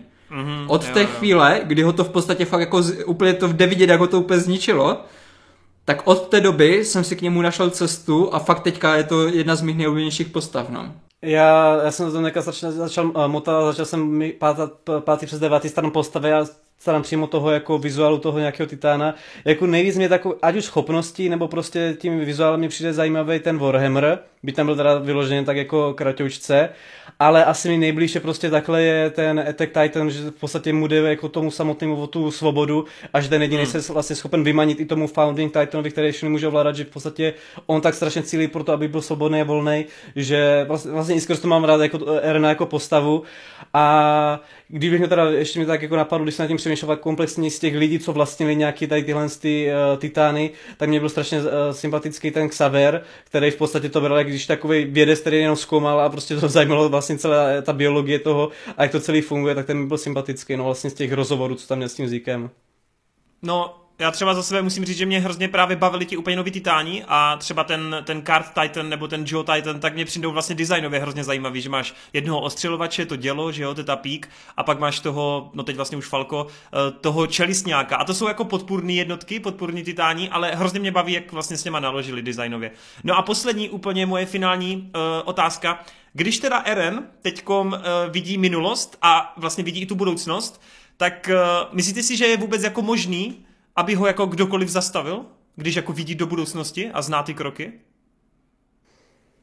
Mm. Protože víš co, já když jsem se to dozvěděl, já když jsem se no. to dozvěděl v Manze, já jsem se to dozvěděl v Manze, tu kapitolu, a teď já úplně moment, tak to už je teď jako jasný, co se stane, to už jako tam za prvýho nemůže nikdo zastavit, nemůže umřít, nemůže se nic stát prostě, že jo, tam jako to, to by šlo to, proti jako tomu. Já na to, já na to odpovím velice opatrně. On, když ten Rambling celý vypukne, tak on tam vlastně ta parta Jean, Armin a tady tam ta skvadra tam prostě jsou na těch stěnách a přemýšlí nad tím a Armin řekne tam jednu věc, že on může ovládat jejich myšlenky a jejich jako rozhodnutí a nedělá to. A tím asi má odpověď, jakože, jak, jak je odpověď na tvou otázku, no, opatrně. OK, ono, zajímavé. Já taky op, tak trochu opatrně odpovím. Uh, já si myslím, že tam by nejvíc záleželo na tom, kolik toho vlastně Eren ví, protože on může vidět, že spustil Rambling, on může vidět, že ten Rambling fakt jako došel do toho Marley a začal tam vraždit ty lidi, ale třeba nemusí vědět, jestli, jestli byl úspěšný, jestli fakt jako skončil tak, jak si myslí, že skončil. Protože okay. je, jestli to takhle je, jestli jako fakt nevidí až tak moc daleko, tak tam je pořád ta možnost, protože on může vidět v podstatě jenom do té doby, než, než ho třeba zabijou, nebo něco takového. Dobře, no jako já jako tu odpověď znám, já tu mám přečtenou, spíš mě zajímalo, jak na to vlastně pohlížíte a hmm. protože já jsem, když jsem přečetl tuhle kapitolu té mangy, což teď zpětně v anime jsem si to připomněl, tak v té chvíli úplně mě hlavou šortovalo, jak, jak se tohle vyřeší prostě, jo. Taky jsem zvědav. OK, tak jo, tak dobroš, tak jo, no prostě je to nářez, je to pecka, ale to vy všichni víte, co jste viděli čtvrtou sérku, tak doufejme, že v tom příštím roce, snad to bude někdy z kraje roku, nejsem si teď jistý, jestli je měsíc, ale v roce 2023 se dočkáme úplného, úplného finále, no the, last, the last, last, last, last final season. Snad. Ne, hele, určitě, už chybí jenom sedm kapitol zadaptovat, hmm. takže to, to stihnou. No, bude, bude to asi deseti epizodní, no. Oni řešili, jestli nebude film místo té série a já jsem si říkal, jestli bude film, tak jako sice by to bylo těžko dostupné, ale ta animace by byla fakt jako nadpozemská, jakože pro ten, kdyby se to fakt věnovalo čistě Ale zase bys to viděl, viděl bys to o rok později, že jo, díky tomu. Ne, já, já bych reálně šel do banky, abych se klidně zadlužil, abych si zaletěl do Japonska a tam se prostě na to podíval, bylo by to úplně jedno. To by bylo prostě Eren z budoucnosti by mě přinutil tohle to udělat, abych v podstatě tohle ze svým životem udělal, abych si prostě zažil to, to finále všeho prostě na velkým platí v Japonsku. A tak jako no, to je všechno už. Tak jo, tak pojďme, pojďme zavolat Vejda, pojďme teda na ten duel, každopádně tohle je k Shingeki úplně všechno. No, po velice šťavnaté diskuzi o Titánech, uh, tak tu teď máme duel. Uh, máme tu naši rubriku milovanou, která samozřejmě se vrátila i v téhle epizodě. A dneska se proti post- sobě postaví dva velice nerdgasm filmy. je to Ready Player One, které je crossover všech možných nostalgických herních, filmových, no prostě popkulturních odkazů. A proti němu nastoupí uh, Spider-Verse, což je zase crossover nějakého komiksového světa, animák, který přišel s, řekněme, novým stylem animace, která kombinuje několik vrstev do sebe, 3D, 2D a tak dále. A oba dva filmy, to musíme říct na úvod, jsou špičkový, jsou skvělí a vlastně jsou fakt popkulturními milníky. No ale my jsme se rozhodli, že tyhle dva oblíbené filmy postavíme proti sobě a tak nějak si zkusíme říct, který z těch filmů je pro nás lepší a srdíčkovější. Tak uh, Vejt nebo Adis se chce ujmout jako první slova? Nechám to čistě na Adisovi. Můžeš rozhodnout. Kamenušky papír. Eh, tak já půjdu první. Tak pojď. Takže... Uh, začnu s Ready Player, Ready Player One, protože to jsem si včera pouštěl vlastně po druhé, že jsem to naposledy viděl, když to vyšlo do kina, jak jsem to chtěl osvěžit, abych tady netápal a věděl, jakože o, o čem mluvím. No a já nevím vlastně proč, jestli tenkrát v tom 2018 jsem ještě nebyl takový nahypený na Metaverse a tady tohle to virtuálno, ale vím, že jsem po tom filmu si říkal jako jo, kvalitní, ale nebyl jsem úplně od toho tolik odpalený, jak bych mohl být, nebo po případě nepěl jsem na to takovou chválu, jako na to pije uh, pravidelně Wade.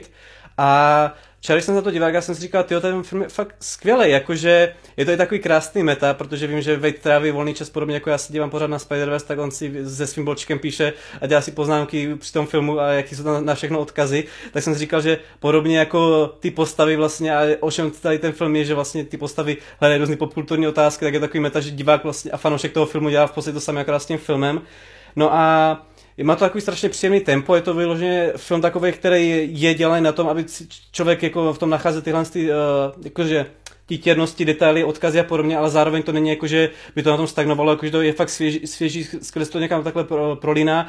Byť třeba, bych jsem si audioknihu ještě neposlechl, tak jako vím, že jsou tam jisté věci trošku pozměněny, ovšem třeba ta druhá, ne, jak to říct, si pasáž nebo úkol, vlastně, já tady můžu mluvit otevřeně, že jo, vlast, eh, tady jako se bavíme v pohodě, yeah. tak vlastně ta pasáž Shining, tak ta byla fakt jako skvělá, vykresl, skvěle vykreslená, geniálně promyšlená a jak, jak to vlastně působí celý ten film, jak taková hra, vlastně o tom to i má být, tak je, je to skvěle vykonstruovaný. A Jediné, co bych teda asi tomu jako vypíchl, že možná je takový jako trošku ten, jak to říct, mm, chyba, nebo takový ten skalní úraz vlastně toho, co jsem vlastně, když jsem si pak četl komentář, co jsem k tomu vlastně psal před těmi čtyřmi lety, tak to bylo, že tam některé věci byly takové jako najednou, že v podstatě tam pátají prostě po nějakých jakože, uh, jak to říct, těch odkazech, těch stopách a pak jako v ten správný moment, kdy to má prostě přijít, tak se to jako odhalí, ale jinak je ten film fakt vážně skvělý, nejen teda jako strana té vizuální stránky, tam máte různý, jak je to zpracované nebo těmi odkazem, ale i po té hudební stránce, jakože hudba je tam parádně zasazená, a celý jako, fakt jako jsem říkal, jako jo, naprosto chápu, prostě to Vadovi tolik líbí a je to opravdu úžasný film. Nevím, co tady, jo, tady mám poslední poznámku, že po zhlednutí toho filmu jsem si vyloženě řekl, já chci, aby tohle tady už bylo, že se prostě toho chci zavřít a nikdy z toho světa už nevylíst a prostě, že se napojím na nějaký přístroj, jenom abych do sebe nechal v počtu nějaký živiny, ale prostě budu žít tady v metaverse a už nikdy nevylezu a budu tady vždycky jenom v avatarem, který si bude měnit vlasy, tady sedět s váma a povídat si. To chce asi hodně lidí, si myslím, no, takovou virtuální realitu, no. A co se týče Spider-Verse, tak to je pro mě absolutní srdcovka. A tady bych mohl tom pět uh, chválu prostě do nekonečna a nechci všechno jako jenom tady vyblet, takže budu vypichávat do nějaké jako věci a další budu nechávat na kluky je to oslava animace, ať už prostě tím animačním stylem, že si vlastně Sony zavedl ten, ten svůj jako inovativní nový animační styl.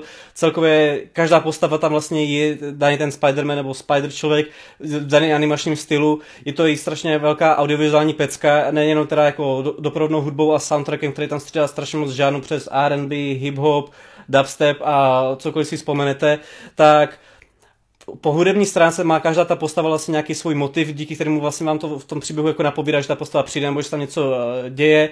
Eh, celkově jak, jak je to zpracované tak hodně komiksový, jakože to je fakt superhrdinský komiksový film, tak jak bych si ho prostě představoval, že tam máte prostě uh, citoslovce formou prostě bublin, jak se tam hraje vlastně z jazykovou stránku, jakože tam hodně španělských mluvících postav, tak podobně jak máte v komiksu prostě třeba čtverečky, že tam máte jako překlad, tak to vám tam takhle naskočí jako na rámec normálních titulku, když to sledujete jakože v originále. Uh, Následně pak tedy jsou, i, jsou tam prostě momenty, kdy vám právě když v komiksu něco napoví, třeba když tam má prostě při nějaká velká výbuchová scéna, tak je tam prostě setinu předtím, než ten výbuch stane prostě boom a vám to vlastně tak napoví, že něco přijde. Strašně po té audiovizuální stránce si to neskutečně užívám, jak je to vlastně uh, spojovaný, propletený, jak vlastně člověk, když se na to dívá víc a víc, tak je tam strašně více jako odkazu jak je to celkově takový rámcově udělaný, že v podstatě každý ten Spider, Spider člověk je tam představen jako, jak když právě formu toho komiksu a vlastně, že ten film dá se říct, že začíná tam, kde končí, to vlastně zase vlastně se dostane do toho stejného bodu, co tam je vlastně takový krásný odchází, jeden co zbožňuji, co jsem si nedávno všiml, že na začátku, když to celý začíná, tak vlastně tam je ten původní Peter Parker, že ho trefí dron do hlavy, když tam právě něco povídá, tak přesně to se stane na, na konci vlastně Milesovi, že to je vlastně takový krásný zacyklení, jak by řekl Toren. Yes. Uh, je to i krom, oslava, krom oslavy animace, je to oslava komiksu, třeba jako jo, máme tady populární MCU filmy, ale upřímně, jo, Endgame je paráda, ale já jsem si tenhle ten film užil mnohem víc než Endgame a potom s tom komiksovým filmu, když na jakoukoliv superhodinovku, tak by je fajn, třeba jo, No Way Home je paráda, tak třeba tohle mi přijde mnohem lepší, protože v No Way Home mě to tahla nějaká postava, možná dvě, tady každá z těch hlavních postav, byť tady třeba tady máme Gwen, uh, Milese a Petera B. Parkera jako ty hlavnější trojici, než pak tu další trojici, tak každá si tam vlastně dostane dostatek prostoru, aby si k ní našel nějakou vazbu, že nepotřebujeme tady mít ke každé postavě solovku, aby to dávalo smysl a perfektně to jako funguje. Uh, Mám já tady ještě něco, co jsem neřekl. Uh, uh, uh, uh. Já bych řekl, že no hlavně, asi už hlavně to, můžu... to definovalo tvůj život, ne? To tady musíš zmínit.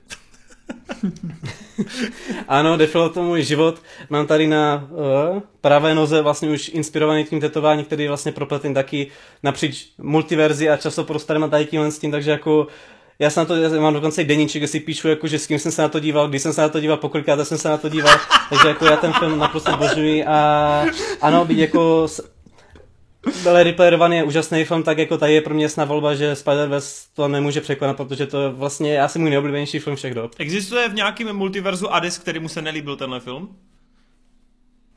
To by musel být strašný kokos, jo, a já už jsem často své přemýšlím, že jsem neskutečný čurák, takže kdybych potkal tady tuhle verzi Adise, tak to by bylo fakt hrozný. Jsi nafackoval.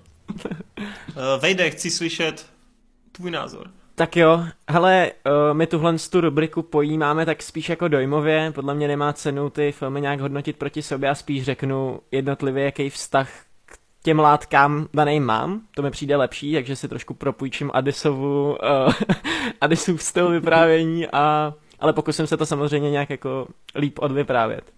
líp. ano, líp než Aris. Takový stěr, ty vole. A líbí Dobrý. se mi to vejde, už začínáš být jak já, vole. Takže v roce 2017 se k mladému Vejdovi dostala kniha Ready Player One na doporučení uh, tehdy mýho oblíbeného youtubera. Tehdy ještě dětí nebyl Toren, uh, který vyprávěl recenze, nebo byl, ale ještě to byl malý youtuber, který měl sotva 6 tisíc odběratelů, ale tehdy tady vedl uh, takový mladý kluk, jmenoval se Ondřej Burda. 10 tisíc odběratelů, ne ten měl 10 tisíc. Ten, ten měl 10 tisíc odběratelů. Já jsem ho právě sledoval a on ukazoval knížku Ready Player One a říkal, guys, pokud nemáte rádi čtení, pokud neradí čtete, tohle je knížka, která je dobrá jako na vstup uh, do tohohle světa uh, těch knížek. Takže jsem si to prostě koupil a pro mla- malýho nerda, který do té doby vyrůstal prostě na filmech a který hltal popkulturu, Ready Player One bylo něco jako zjevení. Jo? Já jsem celý život hrozně obsesivní, mám strašně rád uh, přesně vybírání titěrností, Uh, mám rád, když si můžu zapamatovat nějakou úplně neužitečnou informaci, jako to, že osvícení je jedenáctý nejoblíbenější horor Jamesa Hallidaye a prostě pak uh, ti to můžu prezentovat kamarádům. A postava Vejda, Voce, proto by the way i moje přezdívka je Wade Wright, tak, uh, tak to bylo prostě něco, co mě na poprvé sedlo a vlastně jsem se do té knížky zamiloval. Od té doby jsem ji četl pětkrát, četl bych ji mnohem víckrát, kdybych ji před rokem nepůjčil kamarádovi, který mi ji pořád nevrátil. a samozřejmě už v té době, kdy ten film měl přijít do kin, tak já už jsem byl s touhle látkou obeznámený. Měl jsem i nakoupený uh, spoustu věcí, kvůli, jako ta knížka mě naučila hrozně moc věcí, díky kterým jsem se za- začal zajímat třeba o, video, o videohry, o hudbu, takže Uh, například koupil jsem si Atari 2600 a mám na to fakt reálně tu adventure hru, kterou tam na konci hrajou. Uh, mám tady vinylovou desku Rush 2112, což je vlastně druhá výzva v knize, kdy Wade vytahuje elektrickou kytaru z uh, Exca, ex, jako Excalibur z kamene. Všechny tyhle ty easter eggy jsem si dohledával a fakt jsem trávil roky svýho života tím, že jsem prostě se snažil nakoukat všechny filmy a snažil jsem se uh, všechno, všechno z té knížky jako vyrvat a Ultimátní vytíknout. dva fanoušci dvou frančíz. Jo, jasně, no. Prostě já jako normální děti si hráli venku, já jsem seděl doma, četl Ready Player One a prostě vypisoval si tak, pak přišel film. Uh, moji kamarádi ze základky ví, jak jsem se na ten film těšil. Tehdy jsem šel do kina ve svý 80-kový bundě s připínáčkama, na hlavě jsem měl virtuální headset, který prostě vypadal jsem jak totální nerd. Dokonce jsem si i vzal do toho kina přímo to Adventure, tu, uh, tu kazetu, protože o tom byla zmínka v knížce, že James Halliday při tvorbě Oasis se touhle hrou inspiroval a já jsem říkal, to v tom filmu určitě bude nějakým způsobem prostě zachovaný a já to jako budu mít, že jo, v ten pra- správný moment. A nakonec toho udělali tu třetí výzvu. No zkrátka, ten kinozážitek byl pro mě jak kdybyste poslali ADHD kluka do Luna Parku. to prostě, uh, musel jsem být asi nejotravnější člověk, který uh, se kdy koukal na film, ale prostě já jsem byl jak jako dítě prostě v hračkárně, úplně neskutečně uh, nahypený z toho. A je to kvůli tomu, že, teďka už to hodím spíš do té recenze, je to kvůli tomu, že Spielbergovi se podařilo sice tu knížku změnit, hodně věcí tam zaobalil tak, aby to fungovalo do toho filmu, ale pořád to jádro toho, co se ta knížka snaží podle mě předat, tam zachoval.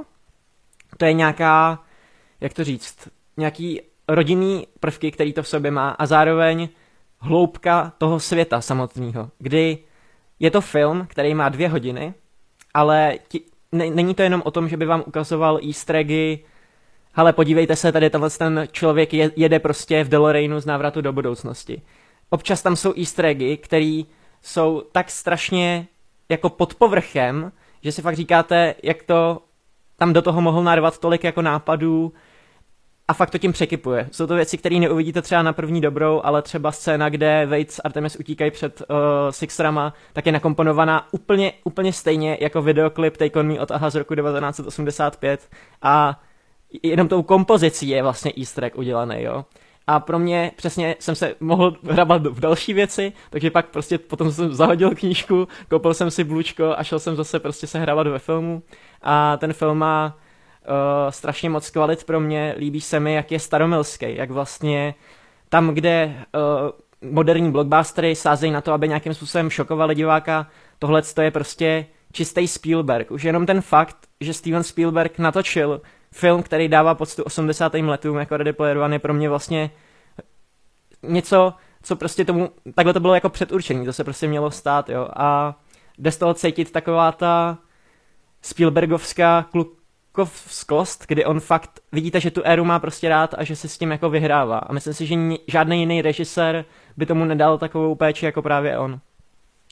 Je takový detail, že uh, scény, které se točily uh, venku, tak se točily na reálný uh, kinofilm, jo. Jsou tam uh, ty všechny uh, scény, které jsou CGI, tak Spielberg měl normálně nasazený virtuální headset a všechny ty uh, scény měl předendrovaný ve virtuálním headsetu a fakt to takhle jako režíroval ve virtuální realitě, což jsou prostě hmm.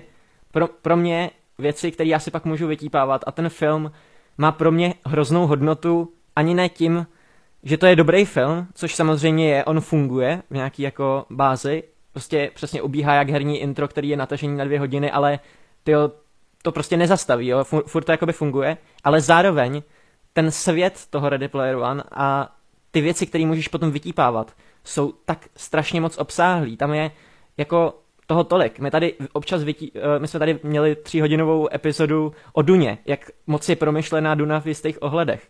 Ready Player One je fakt každá vteřina má v sobě tolik nápadů, jo. Takže uh, tohle jsou jako nápady a tedy. Uh, co se týče nějakých postav nebo tak, to asi nebudu rozebírat, prostě v knížce některé věci fungují líp, ve, ve filmu fungují věci zase jinak, ale tak, tak nějak prostě uh, ta moje láska k tomu to prostě všechno zazdí, no. A uh, chtěl jsem říct, že Ready Player One, krom toho, že odkazuje na 80. leta a tak, tak tady Adis řekl kouzelnou větu, že by chtěl žít v takovéhle budoucnosti a těší se, až bude mít právě jako virtuální headsety a tedy. Já jsem si potom, co jsem uprosil, asi rok jsem prosil rodiče o virtuální headset, tak vlastně celou karanténu jsem strávil v různých četovacích místnostech a už teď jsou lidi, kteří v podstatě takovýhle život trošku žijou. Zatím, zatím to není vůbec na úrovni Ready Player One, jo, ale myslím si, že ten film, potažmo ta kniha, ten svět funguje ještě na tom, že ve strašně moc ohledech toho, jak některé ty sci-fi prvky fungují, se prostě trefuje do toho, co se stává i v reálném světě, jo. Řekl bych, že je to scívko, který se jako fakt významně nějakým způsobem popsalo, reflektuje dobu a myslím si, že za pár let na to budeme vzpomínat třeba jako na Matrix nebo na Blade Runnera, že to má fakt takovýhle kulturní impact a když se podíváte třeba na svět kryptoměn, tak Ready Player One má v sobě vlastně popsaný kryptoměny, jo? že prostě uh, je, je nějaký kryptosvět, ve kterém tím, že hrajete hry, dostáváte speciální předměty, které můžete prodávat za coiny, které mají stejnou hodnotu v reálném světě i, uh, i v tom virtuálním, ale vlastně mají nejstabilnější hodnotu, protože v tom virtuálním je to líp kontrolovaný a tak. Všechny tyhle ty myšlenky tam jsou a reálně líbí se mi, že ten film ty myšlenky tak jako spopularizoval, takže máte potom různé podcasty různých uh, investorů a tak, uh, nebo nějakých filozofů, který se baví o budoucnosti. Strašně moc těchto těch lidí se kolikrát ve svých úvahách řeknou, no já si myslím, že to bude prostě jako v Ready Player One, jo. A mysl, myslím si, že právě tímhle s tím je to kouzelný, že to fakt se do něčeho trefilo, že to prostě uh, zasáhlo nějakou určitou, určitou éru, určitou dobu a tím má pro mě ten film vlastně ještě větší přesah. Tak, to bylo Ready Player One, myslím si, že to bude stačit. A teďka se vrhnu na Spider-Verse. Uh, samozřejmě, krom toho, že jsem vyrůstal na všech možných filmech z 80. jako návrat do budoucnosti a teda, tak Spider-Man je od jak živa moje nejoblíbenější postava. A uh, krom toho jsem taky vyrůstal na takovém malém filmu, který se jmenoval Zataženo občas strakaře, který režírovali dva moc šikovní páni Phil Lord a Chris Miller. A tyhle dva nám v roce uh, taky 2018, tuším, že to vyšlo, že? Náhoda. Jo, jo, tak nám naservírovali právě Spider-Verse, který uh, bych opakoval vlastně superlativy, co říkal Adis, ale pat- nechal si patentovat svoji animační technologii. Já mám s animací uh, zkušenosti, já jsem vlastně sedm let uh, animoval, chodil jsem na kroužek animace, animace mě neskutečným způsobem zajímá a i ve svých dílech se snažím tuhle tu zkušenost předat nějakým způsobem. A uh, naprosto jako chápu uh, ten styl a líbilo se mi to úplně stejně jako všem tehdy. Plus je to příběh o normálním klukovi a vlastně to navrátilo takovou tu filozofii toho Spidermana, že Spiderman může být jakýkoliv kluk uh, z předměstí a že to vlastně je to taky ten hrdina v každém z nás. A vůbec se nedivím, že v Milesovi se právě ten moderní divák tak strašně moc najde a je to vlastně podle mě s tím jako trefili jackpot, jo? že prostě uh, se jim podařilo aktualizovat tu postavu, představit jí nový generaci diváků, která přesně s tím bude mít uh, to souznění. Udělali to cool, aby to pochopili ty ostatní diváci, dali tam moderní hudbu, kterou uh, ty uh, mladí diváci jako poslouchají a prostě udělali Spidermana odprezentovali to zase nový generace a prostě funguje to bezvadně. Jsou díky tomu teďka videohry s Milesem, že jo, a tak. A, a vlastně jako super film. Každopádně nemá to žádný důvod, ale prostě Ready Player One k tomu mám takovýhle srdcový vztah, ke Spider-Verse žádný citový vztah nemám. Ta rubrika tahle není o tom, aby jsme ty filmy porovnávali, který z nich je lepší, horší, ale je to fakt čistě o tom, který máme radši. A já prostě mám radši Ready Player One, takže uh, to dostává můj bod. Tak, to byla vyčerpávající monolog. No, dobře, tak jo, tak eh, jestli Marťasovi nevadí, já se asi chopím slova, když tak necháme si Marťase na závěr. Uh, já můžu říct, že oba dva ty filmy mám rád, s tím, že samozřejmě obou dvou filmům je to takový ten typ filmu, kdy nemám problém to komukoliv doporučit. Vlastně oba dva filmy na mě dost zapůsobily. U Ready Player One jsem měl výhodu, že jsem četl knihu, ale zároveň je to i trošku nevýhoda. A já bych možná řekl, že pro Ready Player One je to filmově vlastně jedna z mála výhod, nevýhod, kterou bych měl u toho filmu. Jelikož já jsem četl tu knihu, ta kniha byla pro mě špičková, 10 z 10, zamiloval jsem se do toho a fakt jsem to prostě úplně, úplně hltal. Mám, měl jsem to přečtený během dvou dnů, Vím, že jsem jako z toho nemohl se odtrhnout a přišlo mi to naprosto fascinující. Hrozně mě bavily přesně ty odkazy, bavil mě ten svět, celý to téma, eh, postavy, všechno paráda. Eh, to, že Spielberg bude točit film, to mě dělalo radost, protože, jak tady říkal Wade, taky jsem si nedokázal představit, jako jakýho lepšího režiséra by mohli vybrat, nebo spíš, kdo by se k tomu mohl přichomejtnout. A ten film i v kině byl fakt špičkový. Upřímně, když čtete tu knihu a víte, jaká ta kniha je, tak vlastně na jednu stranu hrozně musíte docenit, že se mu to povedlo takhle zadaptovat. On ano, dělá změny, dělá někdy i zásadnější změny, ale mám pocit, že jako zadaptovat tu knihu tak, aby se tam právě zachovalo to jádro, tak to muselo být strašně náročný. A za to má určitě jako u mě klobouk dolů, protože je to hrozně těžká jako látka, podobně jako třeba ta Duna, tak mně přijde, že fakt se mu to velice povedlo. Eh, s tím, že některé ty změny mě dokonce přišly lepší, víc třeba Shining, že jo, protože ten, ten právě třeba v knize není, ale je tam víc takových dílčích, dílčích těch uh, věcí, které mě potěšily. U Ready Player One se mně hrozně líbí ta vizualizace, baví mě ten svět, to, že nějaká virtuální realita, že prostě tam jako hraješ a tak, tak kdo by to neměl rád, jako já mám rád i hry, mám rád prostě tenhle typ jako žánru, takže to je prostě pro mě jako stvořený, s tím, že i třeba akce, nějaká, nějaký ty vztahové věci, případně ten dobrodružný prvek, kdy mi to nepřipomínalo jenom takový ty jako kultovní scívka, ale všechno možný, jo, tam je prostě úplně vše z té popkultury, takže ta kombinace tohoto všeho byla parádní, Upřímně možná jsem trošku vlastně zklamaný, že se to muselo až tak moc aktualizovat v té filmové podobě, že tam jsou fakt jako modernější popkulturní milníky, ale zase chápu, jo. že prostě... Já právě to je jedna věc, kterou... Uh, no. Já jsem strašný nerd, takže třeba můj nejposlouchanější geekec je Martyho rozbor na Ready Player One a ten, uh, tvoje recenze jsem taky viděl jako hodněkrát a ty tam právě tenhle ten fakt uh, říkáš ve své recenzi ještě před několika lety, že právě ten poměr, uh, že se ti nelíbí, že to jako aktualizovali, že v té knižce to bylo tak, že James Halliday miluje 80. léta a tak se lidi úplně uh, všichni změnějí a začnou se no, nosit stejný oblečení a všichni začnou podlíhat těm 80. letům, mm-hmm. protože to dává smysl v tom příběhu. Oni chtějí vědět ty indicie, který jim dal a tak se musí tak trošku jako podrobit tomu mm-hmm. jeho stylu, který zamrznul v čase v těch 80. letech. Zatímco ten film je takový jako, že svět jde dál a někteří tady, uh, někteří tady hrajou tuhle tu hru a někteří uh, vlastně propadají těm osmdesátkám. No. Hmm. No, a tak Ale já bych právě neřekl, že to je vyloženě chyba a těch easter eggů na 80. léta a na starou dobu je tam mnohonásobně víc. Určitě, než, jo, jo, jo. Uh, Ale je to spíš jako mě trošku mrzí, že se to jako, ono ne jako, že se to muselo k tomu snížit, já to chápu, ale prostě ta kniha si mě získala z určitých důvodů a to je právě ta doba a jako to, jo. jak se vrací do té minulosti a proto mě trochu mrzí, že tam vidím já si teď nespomenu na ty easter eggy, ale... Je tam třeba z jako, Overwatch, že jo? Tam, no jasně, uh, ano, ano, ano, tak. Ale říkám, je to pochopitelný pro to filmový médium, jo, aktualizovali to. Ale, ale vidíš, aspoň jsem konzistentní v tom názoru. jo, to seš, no. I po tolika letech. Uh, to jsem se nepamatoval.